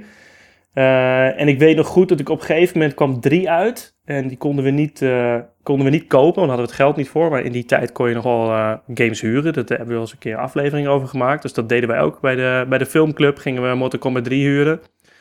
En, Ja. en die had ik toen een keer, was ik die een keer kwijtgeraakt. Toen had ik een open dag voor de middelbare school.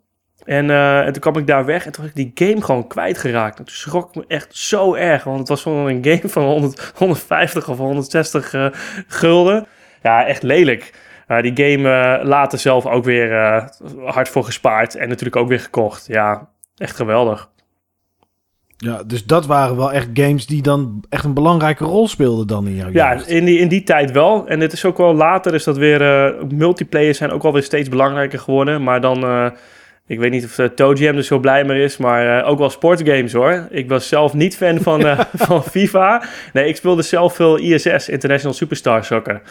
Echt, dat vind ik nog Ja. steeds. Dus nu, inmiddels speel ik het niet zo, eh, eigenlijk niet meer, als ik heel eerlijk ben. Maar met name in die tijd, dus eind eh, Sega, begin. Ik weet niet of de Sega is volgens mij uitgekomen. En ook met, met name begin PlayStation 1. Ja, gewoon ISS spelen met vrienden. Man, wij, wij, wij branden elke dag wel, wel drie PlayStation 1 games in die periode. Maar het enige wat we speelden was ISS. Gewoon met z'n tweeën op de bank. Eindeloos veel ISS spelen. Zo hilarische goals maken. En die gameplay was gewoon zo geniaal. Eh, dus eh, ja, het wisselde een beetje. Dus wat dat betreft, eh, ik denk het, genre wat ik misschien nog het, het minst heb eh, ontdekt. en ook wel gespeeld is toch wel ja, RTS, die real-time strategy heb ik weinig gespeeld.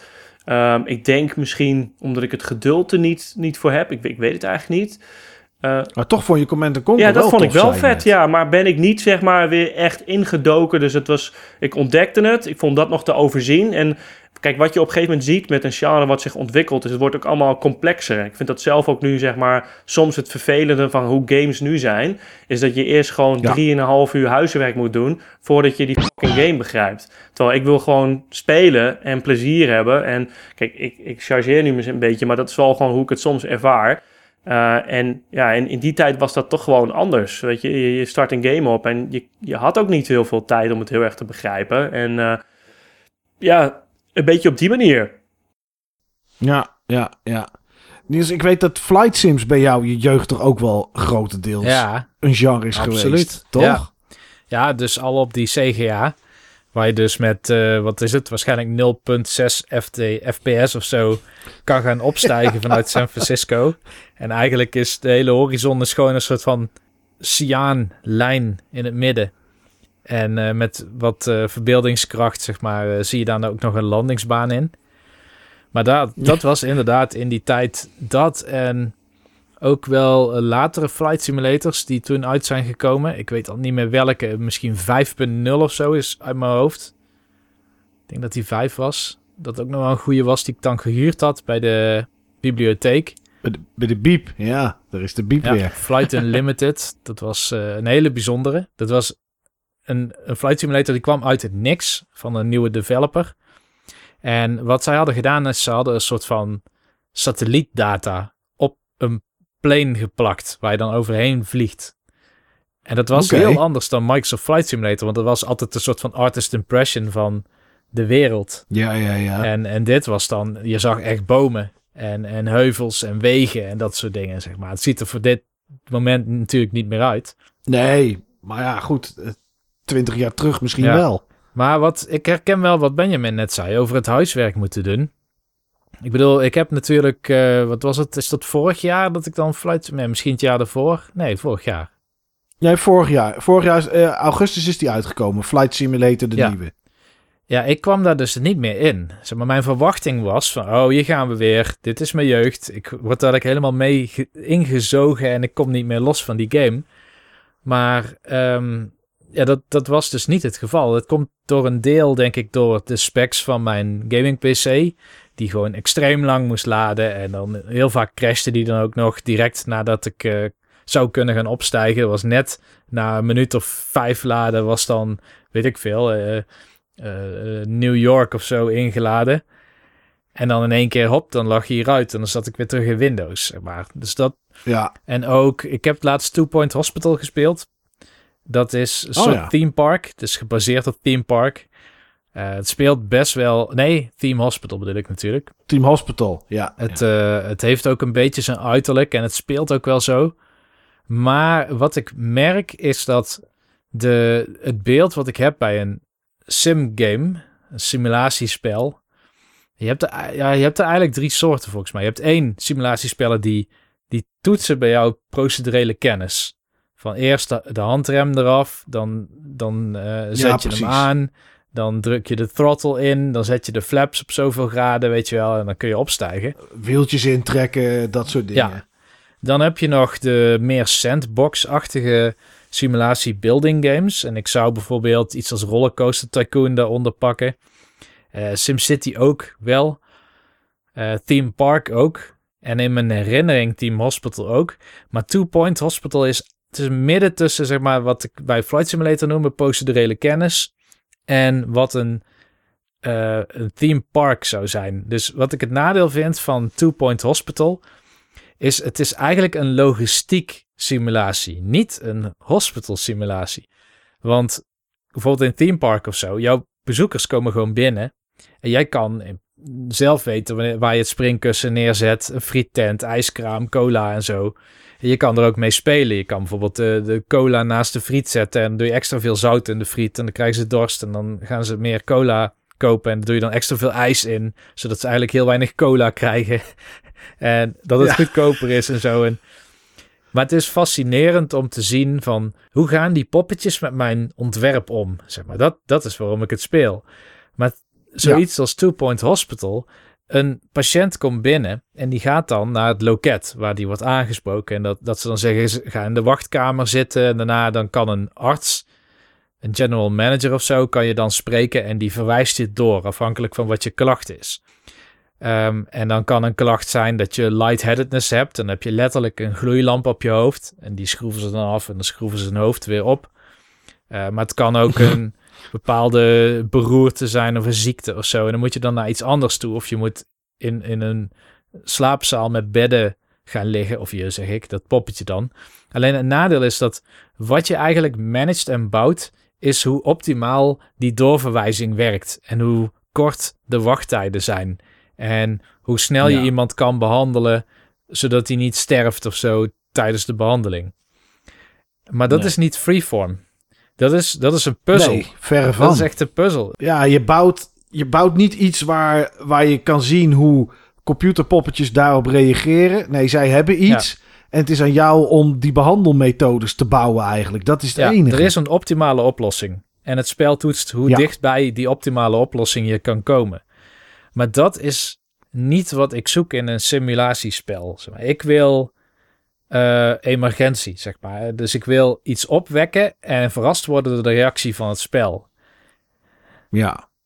Dat zoek ik. Ja, is dat, dan, is dat dan wel, had je dat in je jeugd meer, zeg maar? Want je noemt nu natuurlijk iets. Hè, Flight Simulator noemde je net. Dat, ja. dat je dat um, nu geprobeerd hebt, maar dat dat toch nou, suboptimaal is. En of dat nou komt door de hardware die je hebt, of misschien door de game, dat laten we dan maar even in het midden. Um, je probeert Two Point Hospital. Um, nou ja, dat is meer een puzzeltje vergeleken bij de simulatiegames die je vroeger speelde. Ik, ik weet dat je af en toe, en ik weet niet of je hem deze winter hebt gehad, zo'n neiging terugkrijgt naar StarCraft ja. 2. Dat je in één keer zo'n soort game wil spelen, omdat je dat vroeger heel veel speelde. Als je kijkt naar de games die je in je jeugd speelde, de genres, en naar nu, vallen die dan tegen? Speel je dat dan niet meer? Hoe, hoe zit dat? Nou, ze zijn ontoegankelijk. Met name die simulatiespellen. Die zijn toch, ja. die zijn gemaakt voor fans van simulatiespellen. En die zijn al heel wat gewend, want die spelen die misschien al de hele tijd. Dus dan kun je ook voortbouwen op de kennis die die spelerbase heeft. Ja. En de, de spellen die ik. Kijk, ik sample nu af en toe een simulatiespel. Dus ik moet dan weer helemaal aanleren van hoe werkt deze user interface? Wat verwacht het spel van mij? Wat verwacht het spel dat ik al weet van dit soort spellen? En dan doet Flight Simulator wel heel erg hun best hoor. Want je kan allerlei hulp aanzetten. Dus je kan ook zeg maar quick play doen. En dan zit je meteen in de lucht. een vliegtuig die dan zichzelf ja. bijna bestuurt. Um, en ja, Two Point Hospital doet ook wel zijn best om uit te leggen hoe het ongeveer werkt. Maar uh, ja, het, ik, ik heb bijvoorbeeld niet meer het geduld om... Ik, City Skylines. Dat is een, een spel dat lijkt heel erg op SimCity. Ik heb dat geprobeerd uh, op de, de Xbox. En je moest redelijk hetzelfde doen als bij SimCity. Namelijk gewoon wegen bouwen en dan een soort van bestemmingsplan maken. Dus je zet niet letterlijk de huizen neer, maar je zegt dit is residentiegebied en dit is commercieel gebied. En dan moet je de stroom aansluiten en het riool en zo. Alleen er zaten zoveel stappen in die mij geen plezier opleveren. Ik bedoel dat ik bij het riool rekening moet houden dat het water uit een rivier haalt en weer terug stopt zeg maar, in dezelfde rivier. Dus dat je niet daarna weer uh, die rivier zeg maar, voor de volgende lichting, zeg maar. Ja, ja, ja dat, dat, dat wat eruit komt, dat dat niet ja, je moet, moet rekening houden met het punt waar het er naar binnen Precies. gaat. Dat je niet je eigen urine weer op... Uh, ja, ik rekening het. houden met hoe de rivier stroomt en dan de juiste pomp neerzetten. En daar heb je ook allemaal keuzes tussen, zeg maar. Dat is niet wat ik zoek. Uh, ik weet wel dat SimCity vroeger ook best wel streng was. Ik bedoel, volgens mij uh, heb ik er minstens een jaar over gedaan voordat ik een stad kon bouwen die winstgevend was. In plaats van mezelf het faillissement in uh, drukte, waardoor ik Shift F U D in moest typen om weer geld te krijgen. Maar deze games die verwachten zo ontzettend veel van je, voordat je een niveau bereikt waarin je gewoon leuk iets kan bouwen op een redelijk vrij, vrijblijvende manier. Dat, dat mij wel afschrikt, ja. Maar denk je dat het komt omdat. Um, nou, van de week zag ik een interview met een acteur. Volgens mij. Nou, ik weet wel, hij speelt in de Marvel Cinematic Universe. Speelt hij Falcon. Dat is. Uh, uh, ja, een of andere gast met vleugels. En kan een beetje vliegen of zo, weet ik veel. En er was een, een interview met hem en er werd aan hem gevraagd ehm, wat hij van de films van heden ten dagen vindt. En terugkijkende naar vroeger. En toevallig had ik het vandaag met een collega, daar had ik het daarover. Dat vroeger, toen, ik, toen ik jong was, kwam de film Ghostbusters werd gemaakt. En de film Ghostbusters, die vond, vonden kinderen van 6 leuk, van 16 leuk. En die vonden ook mensen van 40 of van 50 leuk. Waarom? Ghostbusters was een film die gemaakt was met in het achterhoofd: we willen iets met comedy neerzetten en we willen iets neerzetten dat misschien een beetje spannend is en met een leuk verhaal. Films die tegenwoordig worden gemaakt, en misschien is dat dan ook wel waarom zo'n game als Two Point Hospital voor jou niet meer werkt, is aanname en City Skylines, is omdat wat hij zei, films vandaag de dag worden niet meer gemaakt omdat het een goede film is of omdat het een goed verhaal is. Nee, films worden gemaakt voor een bepaalde doelgroep. Dus een, een, een, een film wordt gemaakt omdat er een doelgroep is die dat heel tof vindt. En of het dan goed is of niet, maakt niet zo heel veel meer uit. Want die doelgroep vindt dat sowieso tof. En eh, daarom zijn er gewoon vandaag de dag, en dat zei hij ook als acteur. En ja, hij was ook ouder, dus misschien is het wel een leeftijdsding. Maar hij, zijn er gewoon minder goede films. En ik merk dat de laatste maanden heel erg. Als ik kijk naar wat voor films eruit komen, bijna niks vind ik goed meer. Of interessant. En blijkbaar omdat dat niet voor de doelgroep Michael gemaakt wordt. En terugkijkende naar zo'n City Skylines. Is dat dan een doelgroep die al door die games heeft gespeeld? En dat het daarom, en jij dat niet meer bent, dat het daarom niet meer voor je werkt? Of- Ja, dus dat. Ik denk dat. eh, volgens mij heb ik dit ooit in een podcast aangeraakt. Zeg maar. Het, eh, een collega van mij die had gehoord dat het qualia heette. en qualia zijn ehm, soort, Oh ja, soort eh, irrationele kwaliteiten, zeg maar, die je ergens eh, in herkent. SimCity is een game die door Will Wright werd gemaakt toen hij eigenlijk eh, een, eh, een level designer was voor een shoot 'em up. En hij had een soort van tool waarmee hij gebouwtjes kon neerzetten en we- wegen kon intekenen. En hij vond dat een hele interessante activiteit. Dus hij heeft een spel bedacht waarin dat maken juist centraal stond. Het, bijna het level designen, zijn werk zeg maar. En wat hij daar leuk aan vond. ja, Dat is SimCity en het is een vrij minimalistische game. Ehm, je hebt de basale features van residentie, commerciële bedrijven, industriële bedrijven. En dan een paar soort van special purpose dingen als een, een brandweer of een politiebureau of zo. Om bepaalde mogelijke pelagen, zal ik ze maar even noemen, de kop in te kunnen drukken. Zodat je stad veilig blijft en dat je niet de hele tijd afgeleid wordt met brandjes blussen overal.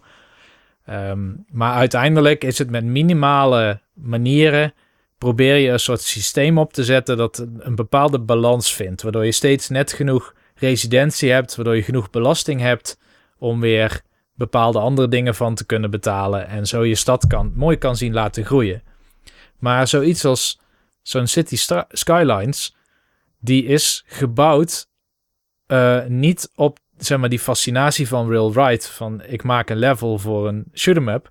Maar die is gebouwd om te lijken op SimCity, maar dan eigenlijk de next level daarvan te zijn. ja, precies. En Ja. ik denk dat ze dus wel surface feature dingen heel goed hebben overgenomen en ook verdieping hebben aangeboden voor mensen die juist zeg maar het doorgronden van zo'n systeem. Want je, ja, je bent eigenlijk aan het spelen met een gesloten systeem waarvan je niet weet wat er onder de motorkap precies gebeurt. Maar je mag ergens prikken om te zien wat er gebeurt. Doordat je iets hebt gebouwd of doordat je de belasting verhoogt. En je wordt dan vervolgens geconfronteerd met een reactie van het systeem wat bijvoorbeeld een, eh, een staking kan zijn of zo van mensen. Of eh, weigeren om belasting te betalen of grote onrust in een bepaalde wijk.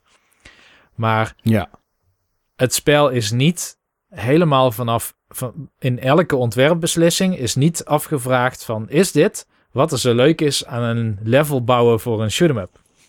Zeg maar die, die Nee. kernvraag die ooit bij SimCity te grondslag lag. Dus ik denk inderdaad dat het gemaakt is voor een, een andere doelgroep. Will Wright had een brede doelgroep voor ogen waarvan hij eh, ja, een jasje heeft gevonden dat zijn stad bouwen is, maar waarin de lol is om iets te maken wat je dan ziet groeien en wat dan echt van jou is. En dit is echt voor mensen die meer op het management volgens mij een economische aspect aangaan en is er waarschijnlijk ook op gefocust test. Ja, precies. Want eh, Benjamin, heb je Mortal Kombat eh 11 gespeeld? Nee, sowieso niet. Nee.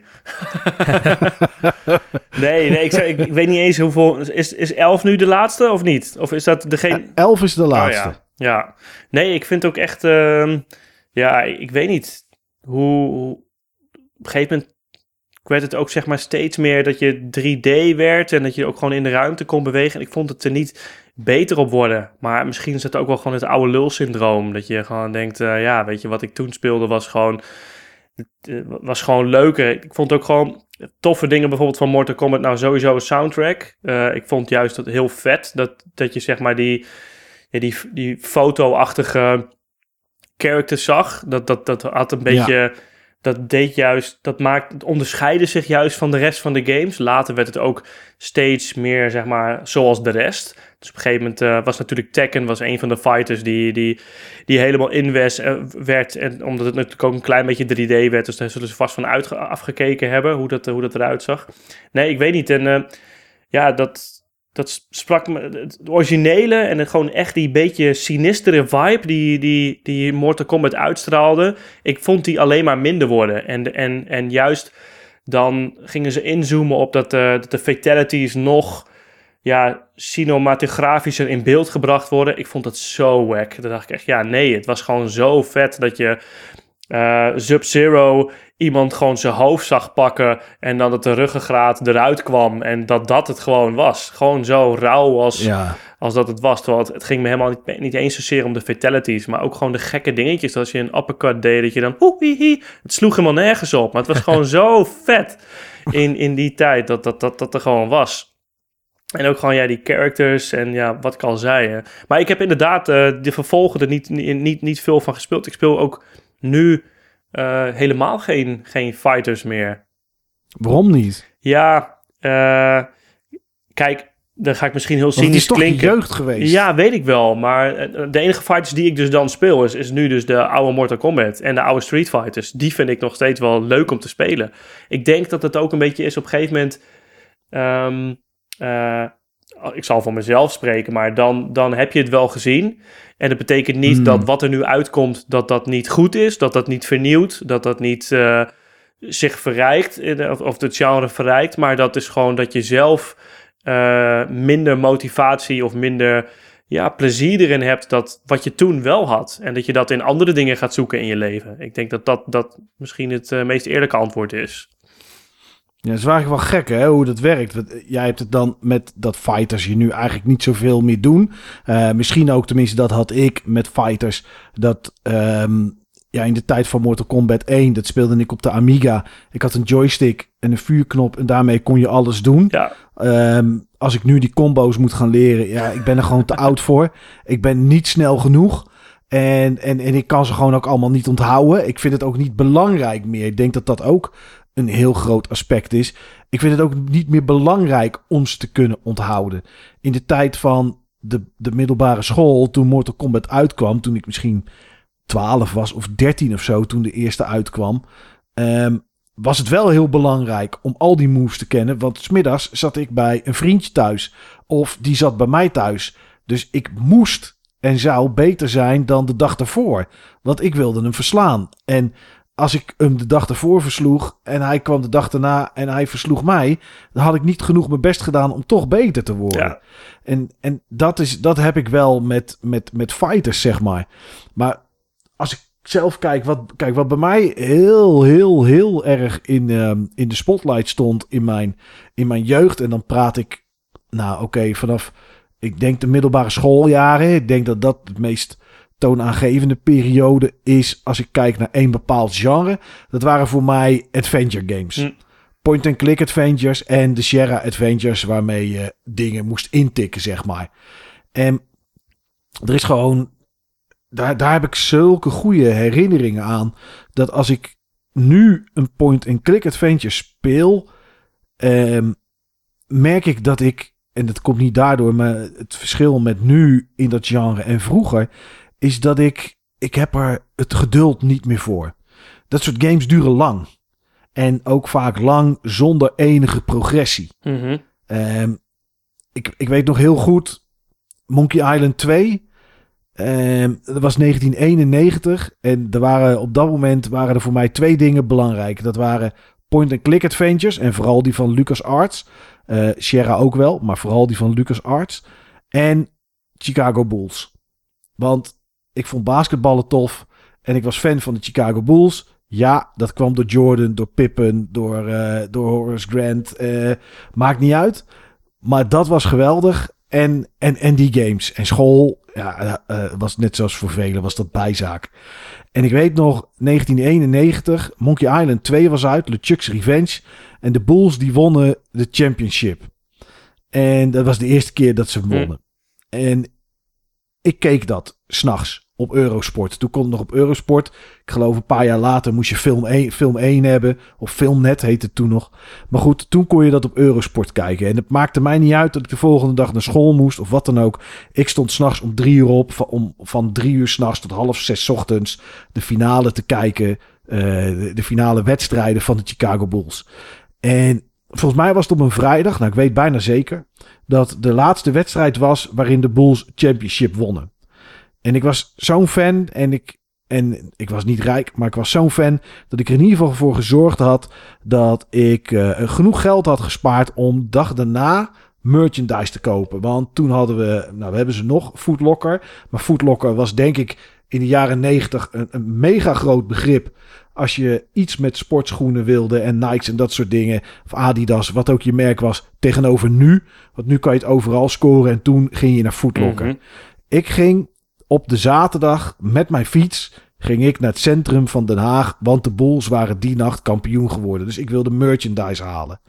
En op de dag dat zij kampioen werden, waar alles was al verstuurd, wie het ook zouden worden. En de dag daarna lag het in de winkel. Nou goed, ik ging een short halen en ik ging een shirt halen en een petje. En als het me goed bijstaat, was ik daar 160 gulden voor. Wie had je op je shirt staan?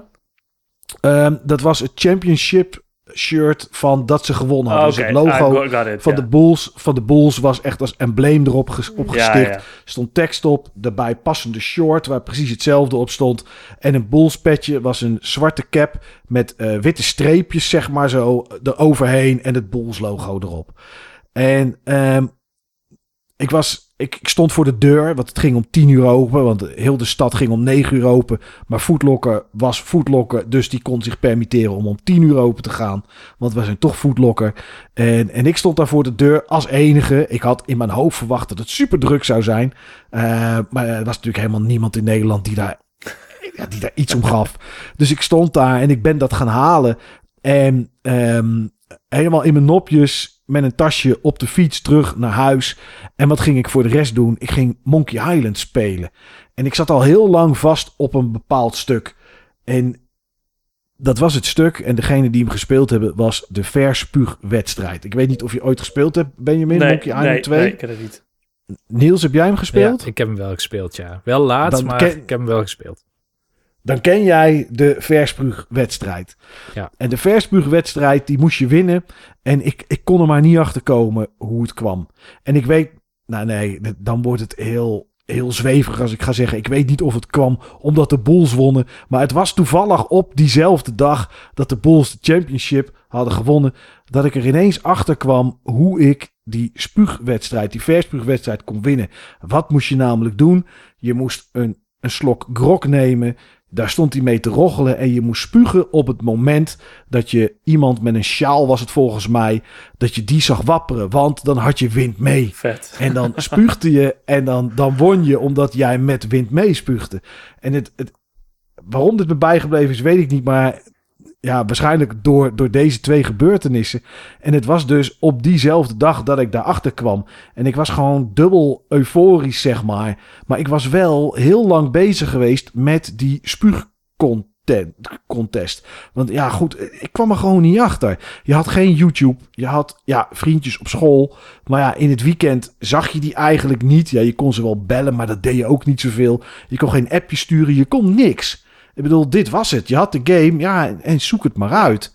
En die tijd had ik toen en die wilde ik er ook aan besteden, zeg maar. En dat is iets wat je nu Ja, en, en nu wil ik die tijd er niet. Ja, ik wil het wel, maar ik heb die gewoon niet meer. En ik heb het geduld niet. Als ik nu een adventure game ga beginnen, dan denk ik: oké, ik weet niet of die tof is. Vroeger wist je, Lucas Arts brengt iets uit, dus het is tof. Sierra brengt iets uit, dus is het meestal tof. Ik was niet zo fan van Police Quest. Eh, Space Quest wel en, en, en King's Quest. En Quest for Glory, dat vond ik dan ook iets minder. Want er zaten dingen bij, dan moest je letten op dag en op nacht en zo. Vond ik, vond ik ook niet zo heel erg tof. Maar je wist gewoon als Lucas Arts iets uitbracht, dan, dan was het tof en dan ging je het spelen.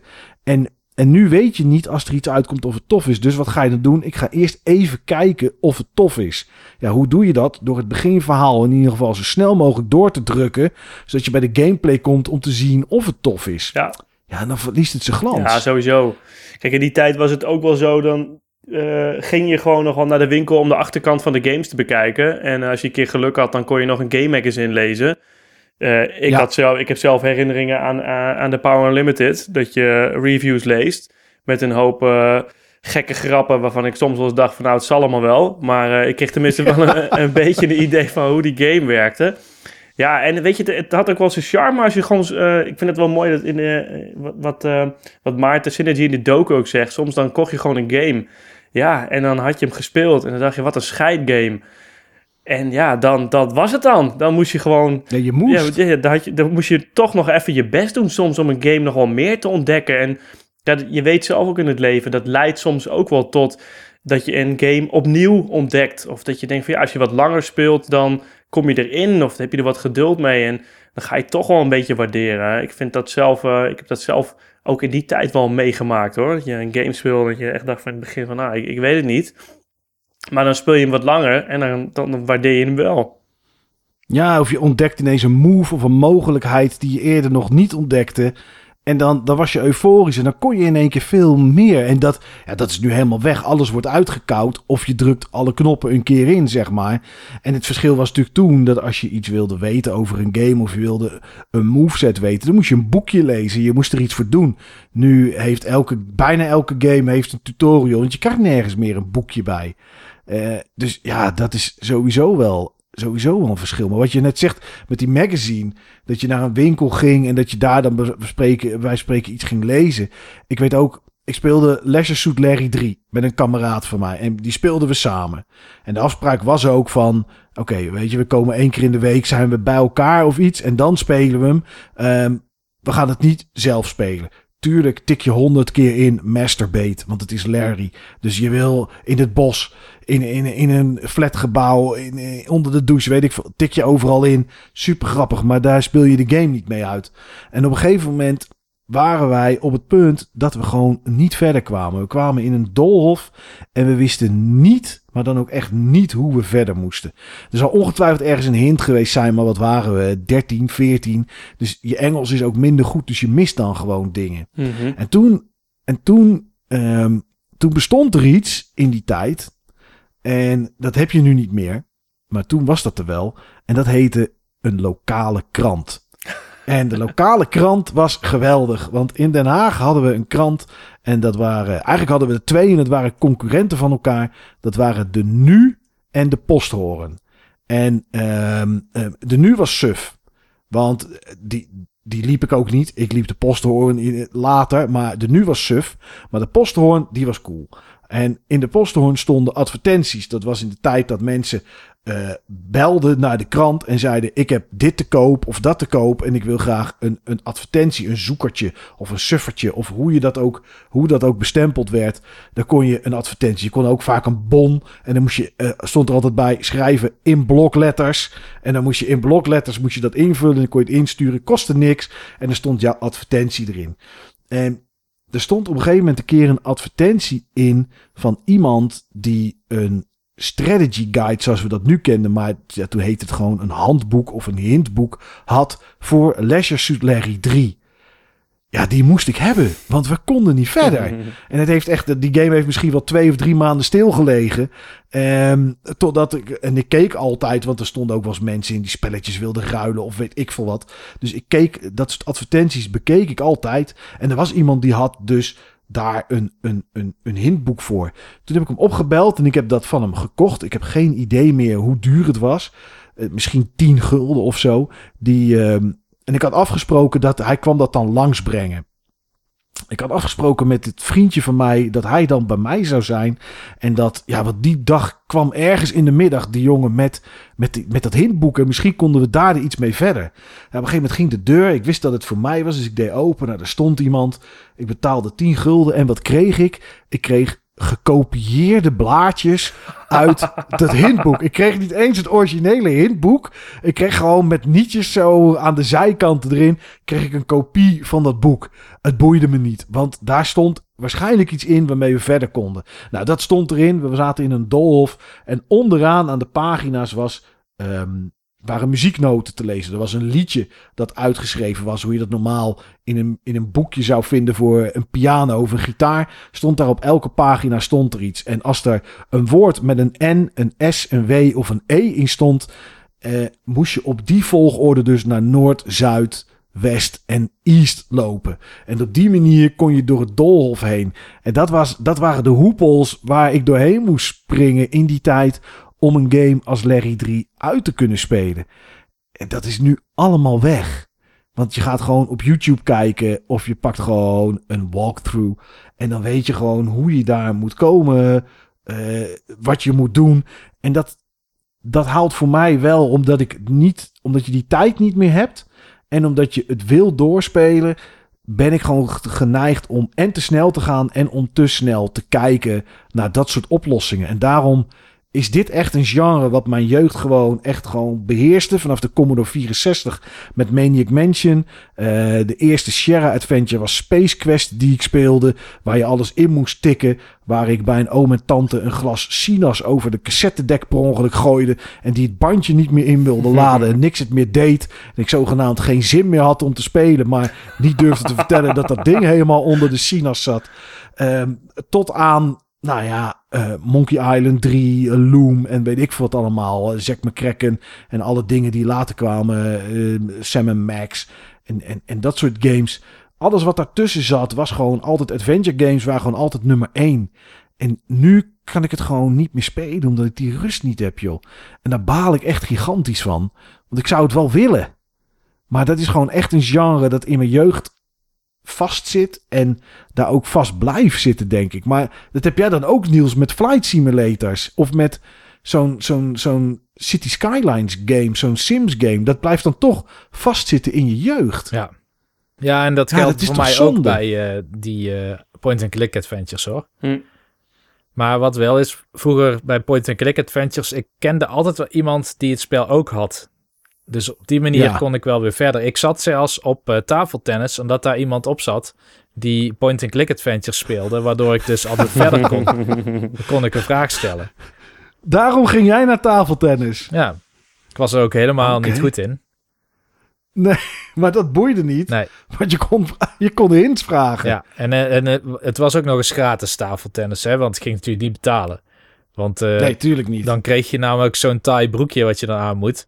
En ik dacht, ik wil gewoon in een lange broek tafeltennis spelen. En zolang ik geen contributie betaal en dus geen shirt aan hoef van de club, kan ik dat gewoon Ja. doen.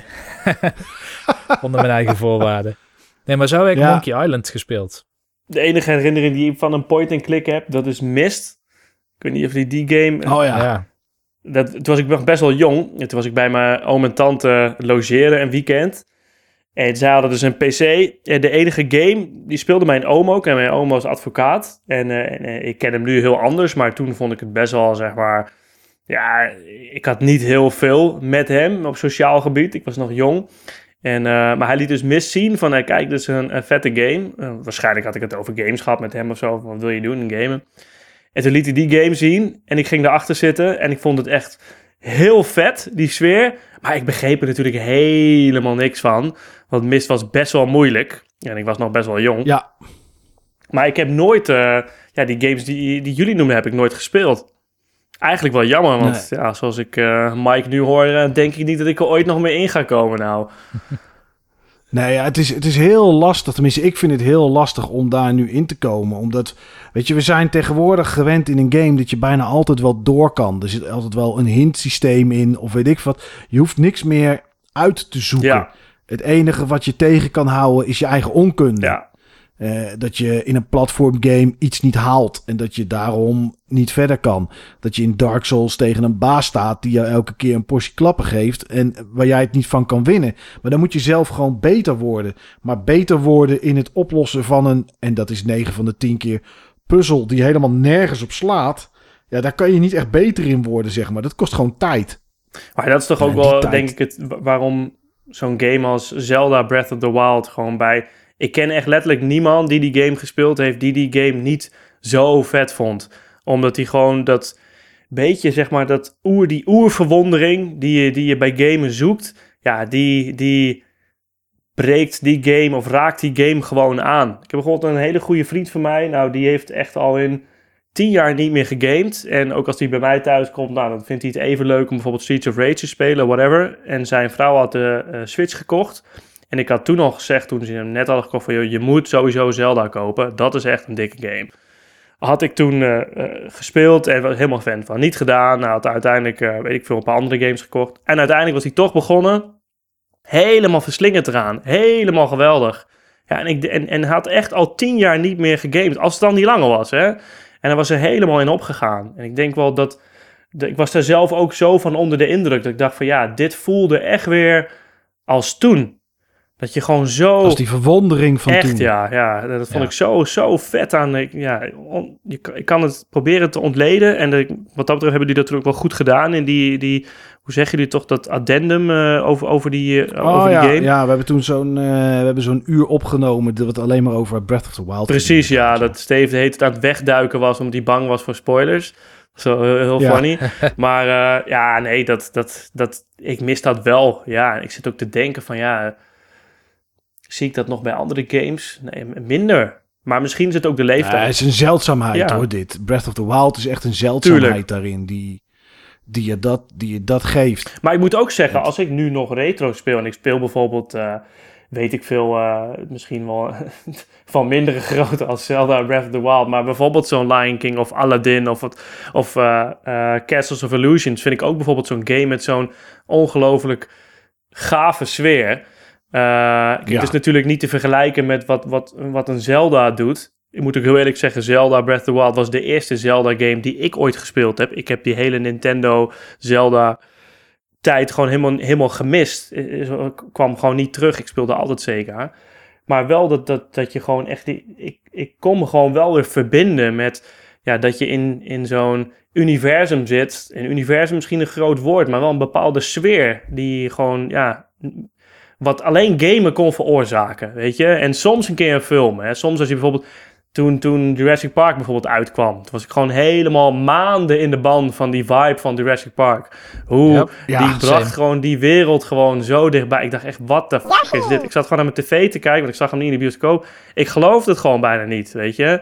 En, eh, en dat, dat is wel, dat hoort natuurlijk bij het kind zijn. Ehm, maar het is ook wel, ja, soms kan het nog wel eens terugkomen. En dat is natuurlijk wel fantastisch als dat plaatsvindt.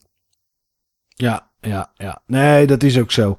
En dat is wel inderdaad die, die verwondering van Breath of the Wild. Dat is wel echt een heel goed voorbeeld van eigenlijk een, een, een game van vandaag de dag die hetzelfde doet als wat die eerste Mortal Kombat met jou deed. Of wat Flight Simulator 5 bij jou deed, Niels.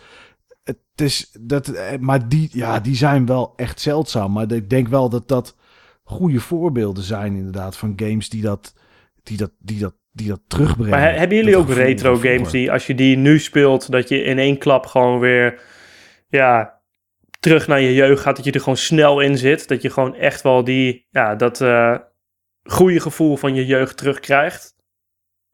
Hmm, hele goede vraag, man. Ik, ik denk, nou, wat zijn nou de games uit mijn jeugd? De retro games dan met name, waar ik toen heel speciaal gevoel bij had. Maar ik merk dat als ik dan nu bijvoorbeeld, ik noem maar wat Super Mario World of zo, dan opstart. Mhm. dan probeer ik heel erg die sfeer te beleven. Maar ik ben alleen maar mezelf aan het beroepen op een herinnering van hoe dat level. Nou ja, ik weet gewoon, elk level ziet er zo uit. Mhm. Dus ik, het is meer een ander soort spel geworden. ehm, waarin ik ehm, kijk van, kan ik nog steeds voorspellen hoe het volgende level eruit ziet? Oh ja, het is precies zoals ik het in mijn gedachten had. Weet Ja. je, wel. dan ben dan niet meer bezig met de verwondering van wauw, en ik pak een veertje en wat zal er nu gebeuren als ik hier naar boven probeer te vliegen. Dat ben ik kwijt. Tenminste bij spellen die ik van vroeger kende. Ja, Ja, ik denk, het is inderdaad wel wat Niels zegt, zeg maar. Ik, ehm, een tijdje terug heb ik wat oude Amiga games gespeeld die ik vroeger ook speelde. En, eh, een Jump- Jumping Jackson bijvoorbeeld is zo'n game die ik vroeger veel speelde. Of eh, Bio Weapon heet het volgens mij. En het zijn games waar ik vroeger heel veel tijd in heb gestoken. En als je dat nu dan speelt, dan is dat het, eh, oh, het bekende OEA-effect. Van, oh ja, zo zat het in elkaar. Of, oh ja, dit is het. Ja. Maar het brengt me, het brengt me niet terug naar die tijd. Dat doet het niet. Ik heb dat wel, en dat is, eh, ik heb wel meer gekke voorbeelden, maar dit is er ook wel, ook wel weer eentje. Ehm, ik speelde op de Amiga. Destijds speelde ik heel veel. En ik ga nu heel langzaam praten. Zodat ik de naam van die game naar voren kan halen. En dat lukt niet. Oh, hier baal ik van. Er zijn twee delen van. Is zelfs nog een soort remaster van geprobeerd te maken later op PC. Ah, kan er niet op komen. Kan niet op komen. Nou ja, het is in ieder geval een soort semi top-down shooter. Waarbij je eh singleplayer of met z'n tweeën door een wereld probeert te lopen. En je tegenstanders kapot moet schieten. Het is van bovenaf. Ehm, nou, ik kan niet op de naam. Warriors of zo. Nee, nee. Het was op de Amiga en het... Oh man, ik zie het zo voor me ook. Ik, eh, nee, ik, ik kan er gewoon niet op komen. Ik kan er niet op komen. Maar goed, die game, als ik die nu speel, denk ik... Oh ja, oké, weet je, dat was inderdaad deze game. En oh ja, hier moest je sleuteltjes pakken en daar moest je een nestje kapot schieten... zodat er geen beestjes meer uitkwamen. En dan ging de deur open. Maar wat er gebeurde in die, in die tijd... Dus ik speelde dat best wel veel en ik kwam er niet kwam er niet heel goed doorheen. Ik kon het niet uitspelen. Is dat eh, ik op een gegeven moment die geluiden en die muziek, die kende ik wel. Dus ik zette de geluiden en de muziek uit. En dan zette ik gewoon mijn eigen muziek aan. En ehm, nou ja, een cd die ik destijds heel veel draaide was Technotrends. Of Technotrends 2 was het misschien wel. En daar stond een liedje op, Der Klank der Familien. En die, als ik die plaat hoor, dan ben ik wel terug in die Mhm. game. Dat heb ik Vet. wel, zeg maar. Dat, is, dat die, die, die, die, die, die plaat, die verbind ik aan die game. En dan wel aan het gevoel wat ik had bij die game. Of de gevoel, het gevoel dat ik had eh, van in mijn kamertje zitten met die muziek aan en die game en een joystick in mijn handen, zeg maar.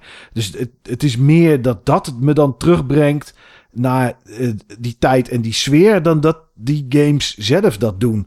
Ik speel nog wel eens met een kameraad van mij spelen we Hero. Eh, een game waar ik het vaak genoeg over heb gehad in de podcast, omdat ik het nog steeds een geweldige game vind. En, eh, maar die spelen we dan omdat we hem nooit uit konden spelen. Niet verder komen dan level 16 of 17, terwijl we weten dat het er 20 zijn. Maar dat speel ik dan niet om het nostalgische terug te halen of om het gevoel van vroeger, maar omdat hij gewoon ooit nog eens een keer uit moet. Dat is het dan, dat is het dan eerder. Maar ja, ik, heb, ik, ik denk ook niet dat heel veel games die ik vroeger gespeeld heb in mijn jeugd, dat ik die nu nog uren zou kunnen spelen, zeg maar. Dat, ja, het is toch dan de snelheid of misschien de, de clunkiness die dan in dat soort games zit. Of iets wat niet goed werkt. Of ja, Het is denk ik ook, niet, de rol van games was ook wel anders natuurlijk. Eh, kijk, ik, ik speelde ook gewoon, ik denk dat ik 80% van als ik aan het gamen was, speelde ik gewoon met vrienden, met vriendjes. Ja, weet je, dan zat je gewoon met Ja. elkaar op de kamer, in de kamer van, dat is ook altijd grappig, weet je. Dan zat je of in de kamer van dat vriendje of van de broer. Weet je, het was ook altijd, Ja. dat maakte ook altijd nog weer net uit. Eh, ja, en dat, dat is ook gewoon, gewoon met elkaar zijn en, en heel veel spelen. Eh, ja, dat is nu misschien ook alweer anders. Misschien, bij mij sowieso. ja, nee, is het ook wel. Maar ik weet nog wel inderdaad middelbare schooltijd. Ik had een Amiga. ja, Er waren er niet veel bij mij in de klas die hem, die hem hadden toen ik in de brugklas zat. Ehm, en daar had je wel eens, en dat was natuurlijk het mooiste van de middelbare school, althans bij ons, was het verzuimbord. Als je 's ochtends binnenkwam om kwart voor acht, dan eh, wacht je in, was je in de hal aan het wachten totdat de bel ging voor de eerste klas. En dat was bij ons tien over acht. En dan om acht uur of om vijf over acht zag je de conciërge, zag je van achter een groot bord open doen. Dat kantelde hij dan naar hem toe. En alle leraren die waren afgekort met twee letters. Dus Michael Bunschoten zou dan MB zijn geweest. Niels Ketels zou NK zijn geweest, et cetera, et cetera.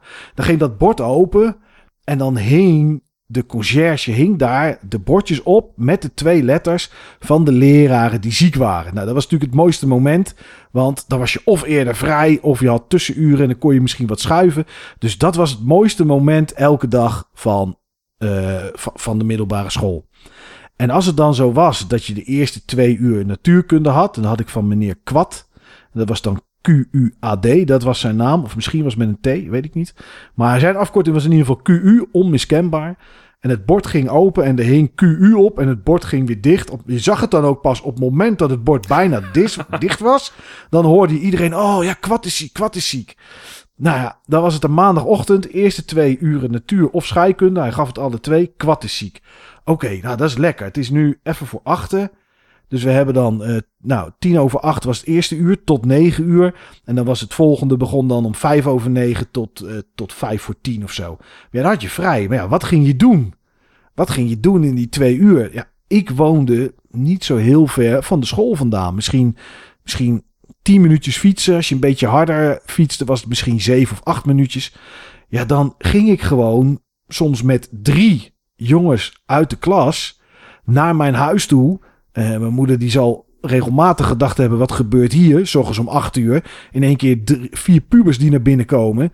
Deur gaat open. Ja, mam, uh, kwart is ziek. Eerste twee uur zijn we vrij. We gaan even gamen. Hup.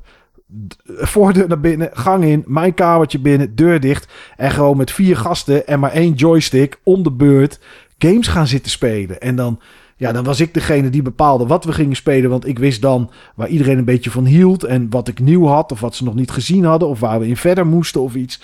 Ja, dat heb je helemaal niet meer natuurlijk. Op die manier. Nee.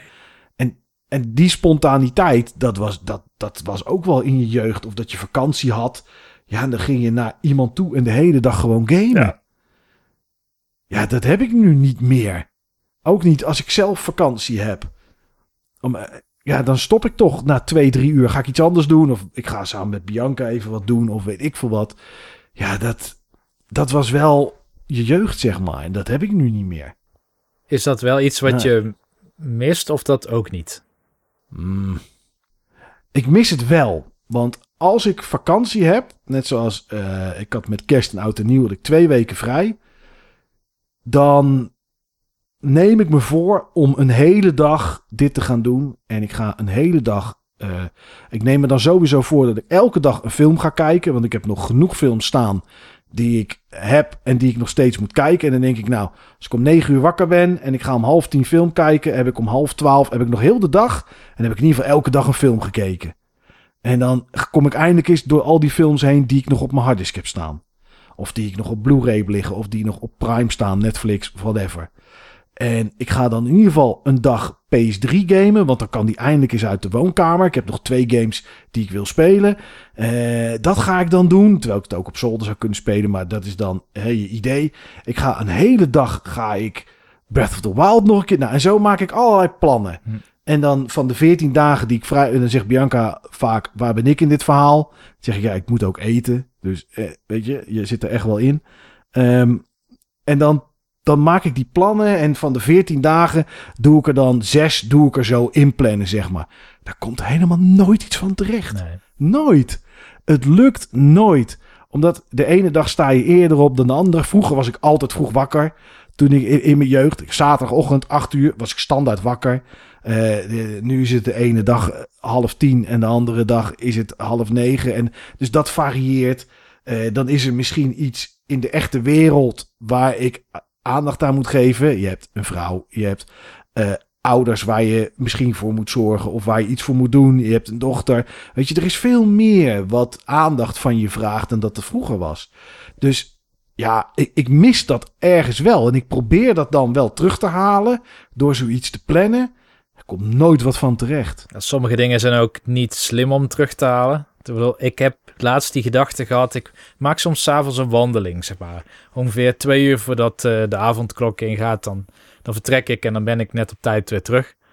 En dan loop ik door, door straten waar ik vroeger ook heb gespeeld, bijvoorbeeld. En dan denk ik, wauw, hier ging ik altijd skileren. Dat is vet. Ik zou eigenlijk weer eens moeten skileren. Dan denk ik, Niels, dat, is, dat heb je al 25 jaar niet gedaan. Weet je wel, dat is echt een heel stom idee. En je wil ook niet gezien worden. Dus doe maar niet. En dan, ah ja, maar eh, misschien moet ik dan eh, mijn neven bellen. Dan bouwen we een schans. En dan gaan we er ook... Niels, wat zei ik nou net tegen mezelf? Dat zouden we niet meer doen. En dat heb ik dus ook met dingen als... ehm, met mensen waar ik nog steeds wel eens over heb. Van ja, we moeten weer een keer Diablo 2 gaan doen. Zetten we computers bij elkaar. Gaan we het hele weekend Diablo 2 doen. Hebben we het er tien jaar over. Denk je dat het ooit nog gaat Ja. gebeuren? Nee. Nee, dat gaat ook niet gebeuren. Nee. En, en, en, en al zou je het plannen, is er op zeker iets. Ik weet niet met hoeveel mensen je dat wil doen. Er is op zeker iemand waarbij er iets tussendoor komt. waardoor het niet tot uitvoering wordt gebracht. Of je zit met z'n allen bij elkaar en dan gebeurt er bij iemand iets waardoor er iemand weg moet. Het werkt inderdaad op die manier niet meer. Dat is heel Ik zeldzaam. had vorig weekend wel eh, eh, een goede vriend van mij, die heeft een, eh, een zoontje. En hij is jong vader geworden en dat zoontje is nu 14. En we hadden al, ik denk, maanden afgesproken dat we een keer overdag, in, die, in eerste instantie was het s'avonds, maar we hebben dus nu een avondklok, dus dat kan nu niet, overdag. met z'n drieën gewoon met de beeldschermen bij elkaar in dezelfde ruimte Warzone zouden spelen. Gewoon echt oldschool landen, om het zo maar te zeggen. En ik denk echt letterlijk, omdat als we het met z'n tweeën hadden gedaan, dus zonder zijn zoontje, hadden we het niet gedaan. Of met misschien nog een andere vriend erbij, drie, drie volwassen mensen. Maar dat zoontje keek er zo naar uit. Had er zoveel zin in. En op de dag zelf ook, zeg maar, zat er echt helemaal klaar voor. Want ik, kwam dan binnen bij, eh, bij Iwan en ze gingen nog een beetje kletsen over van alles en nog wat. En ik zag zijn zoontje echt kijken van, weet je, guys, cut the crap. Ik wil gewoon Warzone spelen. F al die bullshit over jullie leven. Ik zit hier al gewoon de hele ochtend te wachten. Let's motherfucking Ik heb go. slecht geslapen. Ja, inderdaad. Adrenaline bom to the max. Bij drie maar. potjes spelen van, eh, weet ik veel, eh 20 minuten of een half uurtje ging best wel oké. Dus het waren lange potjes. En toen zei iemand van, eh, nou weet je, even pauze nemen. En toen zag ik de zoon omdraaien van, wat? Waar heb je het over, man? We zijn net begonnen. En hij was, dan zie je echt dat ik denk van, ja, maar hij is ook gewoon zo pumped om dit te doen. Hij vindt het het allervetste wat er is. En hij was ook heel goed. En ik dacht van, ja, en dat, dat, maar ik moet wel zeggen, dat hielp wel heel erg in dat je ook helemaal niet meer over iets anders ging nadenken. Je dacht van nee, we zijn gewoon lekker dit aan het doen. En het helpt wel dat als je ook even de, ja, de tijd ervoor neemt en je ook van tevoren voorneemt dat je alleen maar dat aan het doen bent. Weet je, dat is, eh, maar dat, dat, dat- dan kan het nog wel werken. En ik moet echt zeggen, ik dacht wel, want op een gegeven moment ging ik dan 's middags weg, of eind van de middag, dit was wel vet. En ik heb nu wel toch weer op een andere manier Warzone gespeeld, als dat ik soms twee keer in de week met diezelfde vrienden s'avonds doe en dan, weet je, half Warzone aan het doen bent en half met elkaar eh, het leven doorneemt, om het zo maar te zeggen. Ja. Baal je er dan van als je ziet dat, ehm, dat zo'n ventje, zeg maar, op de leeftijd dat jij het enthousiasme had, dat je dat dan niet meer hebt? Nou ja, kijk, ik heb nu zelf een zoontje van twee. En als ik zie hoeveel plezier hij heeft in zijn leven en over hoe weinig hij nadenkt en het alleen maar op zich af laat komen. Kijk, balen is niet het goede woord, maar ik zie wel de charme ervan, van het in het nu leven en je gewoon alleen maar verwonderen. Maar ik kan er wel vrede mee hebben dat dat die periode was. En ik ben juist ook wel blij dat ik met zoveel goede herinneringen nog terugkijk op mijn jeugd. En eh, daar gewoon fantastische tijd heb gehad. En eh, dat gamen daarin een mooie rol heeft gespeeld. Ja. Meer op die manier, denk Hmm. ik. Ik denk dat balen... Ik vind het soms wel eens jammer, maar om dezelfde redenen als die we gewoon met elkaar al genoemd hebben. Dat je gewoon soms ja, wat, wat minder in iets op kan gaan. Omdat er gewoon zoveel ja, afleiding is. En, en, en, en de afleiding is niet alleen extern. Hè. De afleiding is dat je denkt zelf over dingen ook meer na, naarmate je ouder wordt. Tenzij je op een gegeven moment weer eh, over de heuvel bent en eh, steeds minder gaat nadenken. Maar ja, ja, ja, dat mag nog even duren. hopelijk wel, ja. Ja. Kennen jullie de film The World's End? Nee, Van- Simon Pegg en Nick Frost is die. En dat is volgens mij de laatste film die ook in dat Hot Fuzz en de Shaun of the Dead, zeg maar, Ja, ja, ja, ja. Die, sferen zich afspeelt. Maar dat is een film van een aantal mensen, zeg maar, van middelbare leeftijd, die eh, ook spijt hebben dat ze iets niet hebben gedaan of niet hebben afgemaakt in hun jeugd. Namelijk een soort van kroegentocht. Ik dacht dat de Golden Mile heette of zo. En dan gaan ze dus, een van die gasten, zeg maar, die zit nog steeds in zijn jeugd. Die is nooit echt volwassen geworden, zeg maar. Ja. Dus die gaat die mensen bellen van kom, dit moet- moeten we doen, laten we dit doen. Maar iedereen heeft een baan. De ene is accountant, de andere weet ik wat. eh, De, de, mensen hebben gezin gekregen, maar hij is nog steeds gewoon een, een bachelor, zeg maar, die gewoon alleen maar aandacht voor zijn eigen leven heeft. Maar hij, om een of andere reden praat hij die mensen dan toch om. En ik voel me soms toch een beetje die, die Simon Pegg, zeg maar. dat ik idee heb van, ah, maar dit moeten we echt doen, weet je wel. Waarom zouden we dit niet doen? Dat is toch zonde? En maak dan die tijd vrij. Maar ja, dat is het ding. Het is, het is vaak gewoon dat je je interesse niet meer goed aligned krijgt met de mensen om je heen. Ja. En soms pakt het toch ook wel goed uit. Ik denk, ik denk dat het beide, soms moet je het ook gewoon eens proberen. En ja, inderdaad, de uitkomst is soms dat je denkt van ja, weet je, dit was echt toen. En, het, en de energie die we toen hadden is, is er niet meer. En soms pakt het ook wel goed uit. Ik weet dat ik bijvoorbeeld eh, eh, vroeger met een eh, goede vriend van mij sketches maakte met met, met, een, met, met de camera. En dat waren hele wakke sketches als je ze terugziet. Maar het was wel altijd lachen.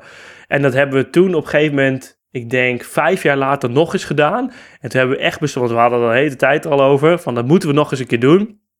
En uiteindelijk echt een dag voor genomen. En dat ook daadwerkelijk gedaan. En een hele leuke dag gehad. En dat is Ja. alweer vijf jaar geleden. En nu hebben we het er nog wel eens over. Eigenlijk zouden we het nog eens een keer moeten doen. En dan pakt het Ja. soms goed uit. Maar het komt ook wel eens voor dat je het dan doet. En dat je dan eigenlijk na twee minuten al denkt van... Nou, dit, ik we, niet. dit hadden we niet moeten doen. hadden Ja. we niet moeten doen, nee. Ja, nee, ik, heb, ik heb ook zoiets. Het heeft helemaal, is helemaal los van, van, van, van games is dat. Toen ik 16 was en 17 denk ik, denk die twee jaren, heb ik ehm, eh, vakanties gehad in Lorette de Mar. Nou ja, en dat was met, met vier gasten, twee weken in een hotel. Dat als je de, de, de ramen opendeed, keek je tegen een blinde muur aan. Maar het boeide niet. Eh, het zwembad zag je alleen smiddags om vijf uur nog even met een klein randje zon. Want toen werd je wakker. Het ging er gewoon omdat je s'avonds patat at met een stuk vlees. En daarna ging je, ging je de discotheken in. Dat was eigenlijk heel die, heel die vakantie. En ehm, ik ben daar op een, nou, volgens mij, één, één van die vakanties op hetzelfde jaar geweest als een kameraad van mij, die ik in die tijd nog niet kende. En een jaar of twee, drie geleden zei ik van, weet je, we zijn nu eh, ruim de 40 gepasseerd. We zijn er alle twee geweest. Zou het niet lachen zijn om een keertje terug te gaan naar Lorette Mar? Ja, Met z'n tweeën. We zijn daar met z'n tweeën nooit geweest, maar we kennen alle discotheken. We weten de layout van, van, van dat hele stadje, zeg maar, van het centrum. Tenzij ze ineens alles omgegooid hebben. Gewoon eh, een hotel boeken voor twee of drie dagen. Met de auto er naartoe, lachen, roadtrip, daar naartoe gaan. En, en gewoon als, zoals zo worden we dan natuurlijk bestempeld door de meisjes van 17 en 18. Twee vieze oude mannetjes. gewoon nog eens een keertje twee avonden in die discotheken rondhangen en gewoon eens kijken. En het idee was van, ja, dat moeten we echt een keer doen. Dat zou echt super lachen zijn. Ja. Bianca zei ook, eh, je bent gek als je het niet doet. Ik bedoel, eh, benzine van de zaak. eh, ga het gewoon doen. Hè? Rijden naartoe. We- Dan is echt niks wat je tegenhoudt. En, en we hebben het niet gedaan. En nog steeds niet. En ik zou het ergens nog wel willen. Maar dit is denk ik hetzelfde als nog zo'n adventure game spelen nu. Ik denk dat de gedachte eraan en het idee dat je daar nog weer een keer naartoe gaat. Dat, is, dat moet eigenlijk de joy zijn. En daar moet het bij blijven. Want dit gaat alleen maar tegenvallen. Het wordt nooit, maar dat verwacht je ook niet. Maar het wordt nooit meer zoals dat het toen was. Want dat is het niet meer. Mhm. Ehm, dus je beleving wordt heel anders. Ja, daar sta je dan s'avonds om twee uur. Als twee oude mannen met een colaatje. Hij misschien met een biertje. In een discotheek. Waar ze waarschijnlijk niet meer draaien. Dat wat ze uit je jeugd draaiden. En dus is er niks meer aan. En dan ga je naar de volgende. En de volgende dag lig je op het strand. En dan word je gek van alle radio's om je heen. Met allemaal, allemaal verschrikkelijke muziek. Want je bent te oud geworden en je wil eigenlijk een beetje rust. En dan is het dat niet meer. En dat heb ik hetzelfde met zo'n landparty, zeg maar. Ik heb dat ook gedaan. eh, drie mensen met z'n vieren in een huiskamer. Heel het weekend Command Conquer Tiberian Sun spelen. Het idee zou ik super tof vinden om het nog een keer te doen. Maar ik denk dat ik het na één potje ben ik het zat. En dan kan ik het niet meer een heel weekend spelen. En dat is hetzelfde wat jij net zei, Niels, met Diablo 2. Ja, misschien dat je het straks, als die remaster er is, dat je het een keer doet. Maar dan gewoon online. En dat je Ja. na een avond zegt van oké, het is klaar. En vroeger kon je dan op vrijdagavond beginnen na school en was je op zondag klaar of zo, weet je. En dat is... Nee, dat, dat gaat niet meer, joh. Nee, dat is, dat is toch een beetje weg. Ik zou het doen, eh, Mike. Ik zou gewoon lekker naar Lorette gaan. Ja, ja misschien moet ik het wel een keer doen. Ja. Zou voor de zekerheid wel eh, je 3DS of zo meenemen. een Switch. ja. ja, hij heeft ook een Switch. Dus ik zie het al voor me dat we gewoon s'avonds om 9 uur op het balkon zitten... Animal Crossing te spelen met z'n Nou ja, tweeën. prima toch? Ja, maar dat is niet waarvoor ik terug ga. Nee, dat is waar. Dat is niet waarom ik daarvoor nog een keertje naartoe zou gaan. Ja, goed. Dat is hetzelfde als je nu een game opstart van vroeger. eh, Zo'n Aladdin waar jij het net over had. Eerste level zie ik zo voor me en die sfeer super geweldig. Maar ik weet ook niet of ik dat nog uren zou kunnen spelen weer. Nee, nee, nee, dat, dat, dat doe ik ook niet. Dat ben ik Nee. met je eens. Ja, ja, ja.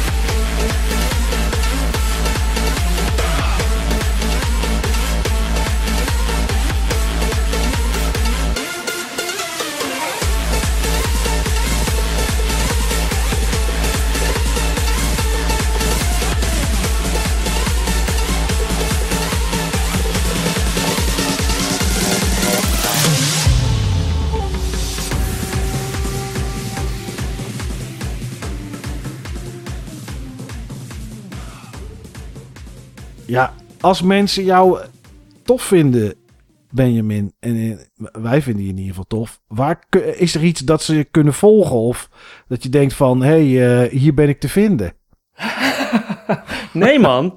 Nee, nou, dat is goed. nee, nee, nee. Ik zou het niet weten. Ja, kijk, je kan natuurlijk mijn Instagram bekijken. Maar het enige wat je daar ziet zijn foto's van eh, of eh, mijn vrouw of mijn zoontje. Of een of andere bullshit foto waarvan ik dacht van nou, let's go. Ja, nou, vind ik wel de moeite waard al, hoor. Oh, Oké, wel nou, hartstikke goed. Dat kan altijd. Ja, en eh, dat is Ben X Olly. Ben Kruisje Olly. En eh, ja, voor de rest eh, moet je gewoon mijn YouTube checken. Daar vind je de docu ook. Ik ga hem sowieso op het forum zetten. En eh, mijn YouTube is, ik weet eigenlijk niet, volgens mij gewoon Dolby Visual. Daar kan je het sowieso vinden. En ik zet het gewoon wel op het forum. Ja, En, zonder de O mocht is het, hè? Dolby Visual. Ja, Ja, ja. ja, ja, ja, sowieso. En daar hou ik ook wel op het forum. Ik denk misschien wel leuk als ik in het topic wat ik gestart heb, de mensen die het leuk vinden ook wel op de hoogte houden als ik nog wat anders ga maken voor een volgend project. Ik, ik weet niet, ik denk niet dat dat zozeer iets met gamen te maken hebben, maar misschien dat mensen het leuk vinden om te volgen wat ik nog, eh, nog meer wil maken. Want eh, ja, daar ben ik nog hard over aan het nadenken. Ja, ja. Nou ja, kan, kan altijd interessant zijn, inderdaad. Zo is het. Ja. Goed. Ik vond het echt super leuk om eh, te gast te zijn, eh, mannen. ja, Nice. nou, Dat was gezellig. ja, zeker weten. Eens gelijks. Ja. Ja, ja, ja, was leuk om, eh, om ja, even een keer een andere, andere stem en een ander geluid er tussendoor te hebben. Dat is, eh, ik ben benieuwd hoe je het gaat vinden als je jezelf terug gaat horen, zeg maar. Oh, maar daar heb ik geen moeite mee, sowieso niet. oké. Nee, nou, nee, dus eh, dat komt helemaal goed. Nou, Ik heb er nu al zin in. Dat is mooi. Nou goed, dan eh, sluiten we hem hierbij af. Dit was eh Button Bashers nummer 102. Ehm, mocht je niet weten wie we zijn, je kan ons vinden op www.button-bashers.nl. Daar is het forum waar eh, gelijkgezinden zitten. En dan had je misschien wel in de docu van Benjamin kunnen zitten als je daar ooit eens een keer een kijkje op, eh, op had genomen en je had aangemeld. Eh, alle andere podcasts kan je vinden op Spotify, op Soundcloud, op elke Android podcast app die er maar is.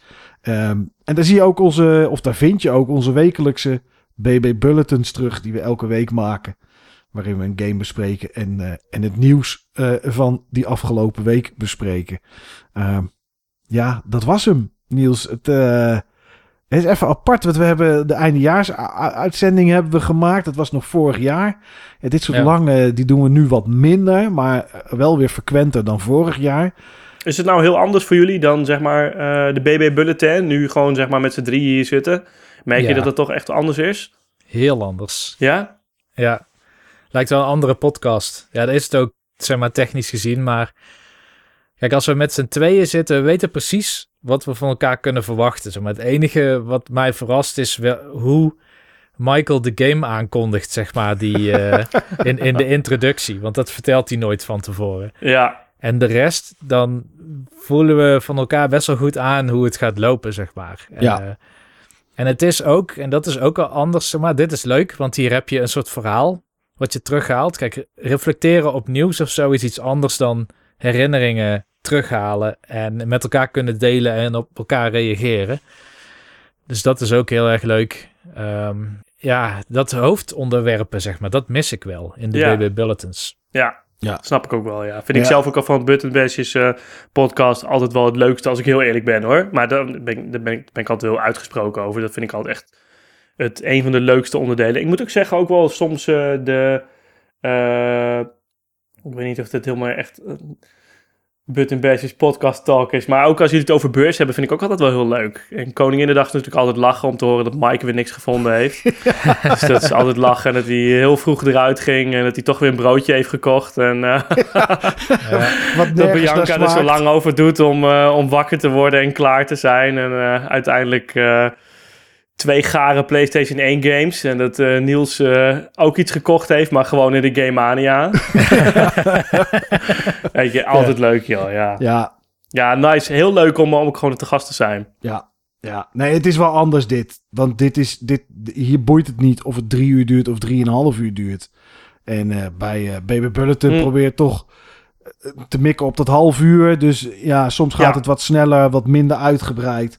En daar weet je inderdaad wat Niels zei, wat je kan verwachten. Omdat je weet wat het nieuws is geweest van de afgelopen week, zeg maar. Dus ja, weet je, daar zit minder verrassing in. Dit is dan wat relaxter en, en wat meer met lachen en, en verhalen. Dus ik vind dit ook leuk om te doen. Weer eh, even zo eh, een keertje tussendoor. Ja.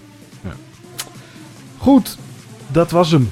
Dit was Button Bash's aflevering 102. Bedankt voor het luisteren en tot de volgende keer.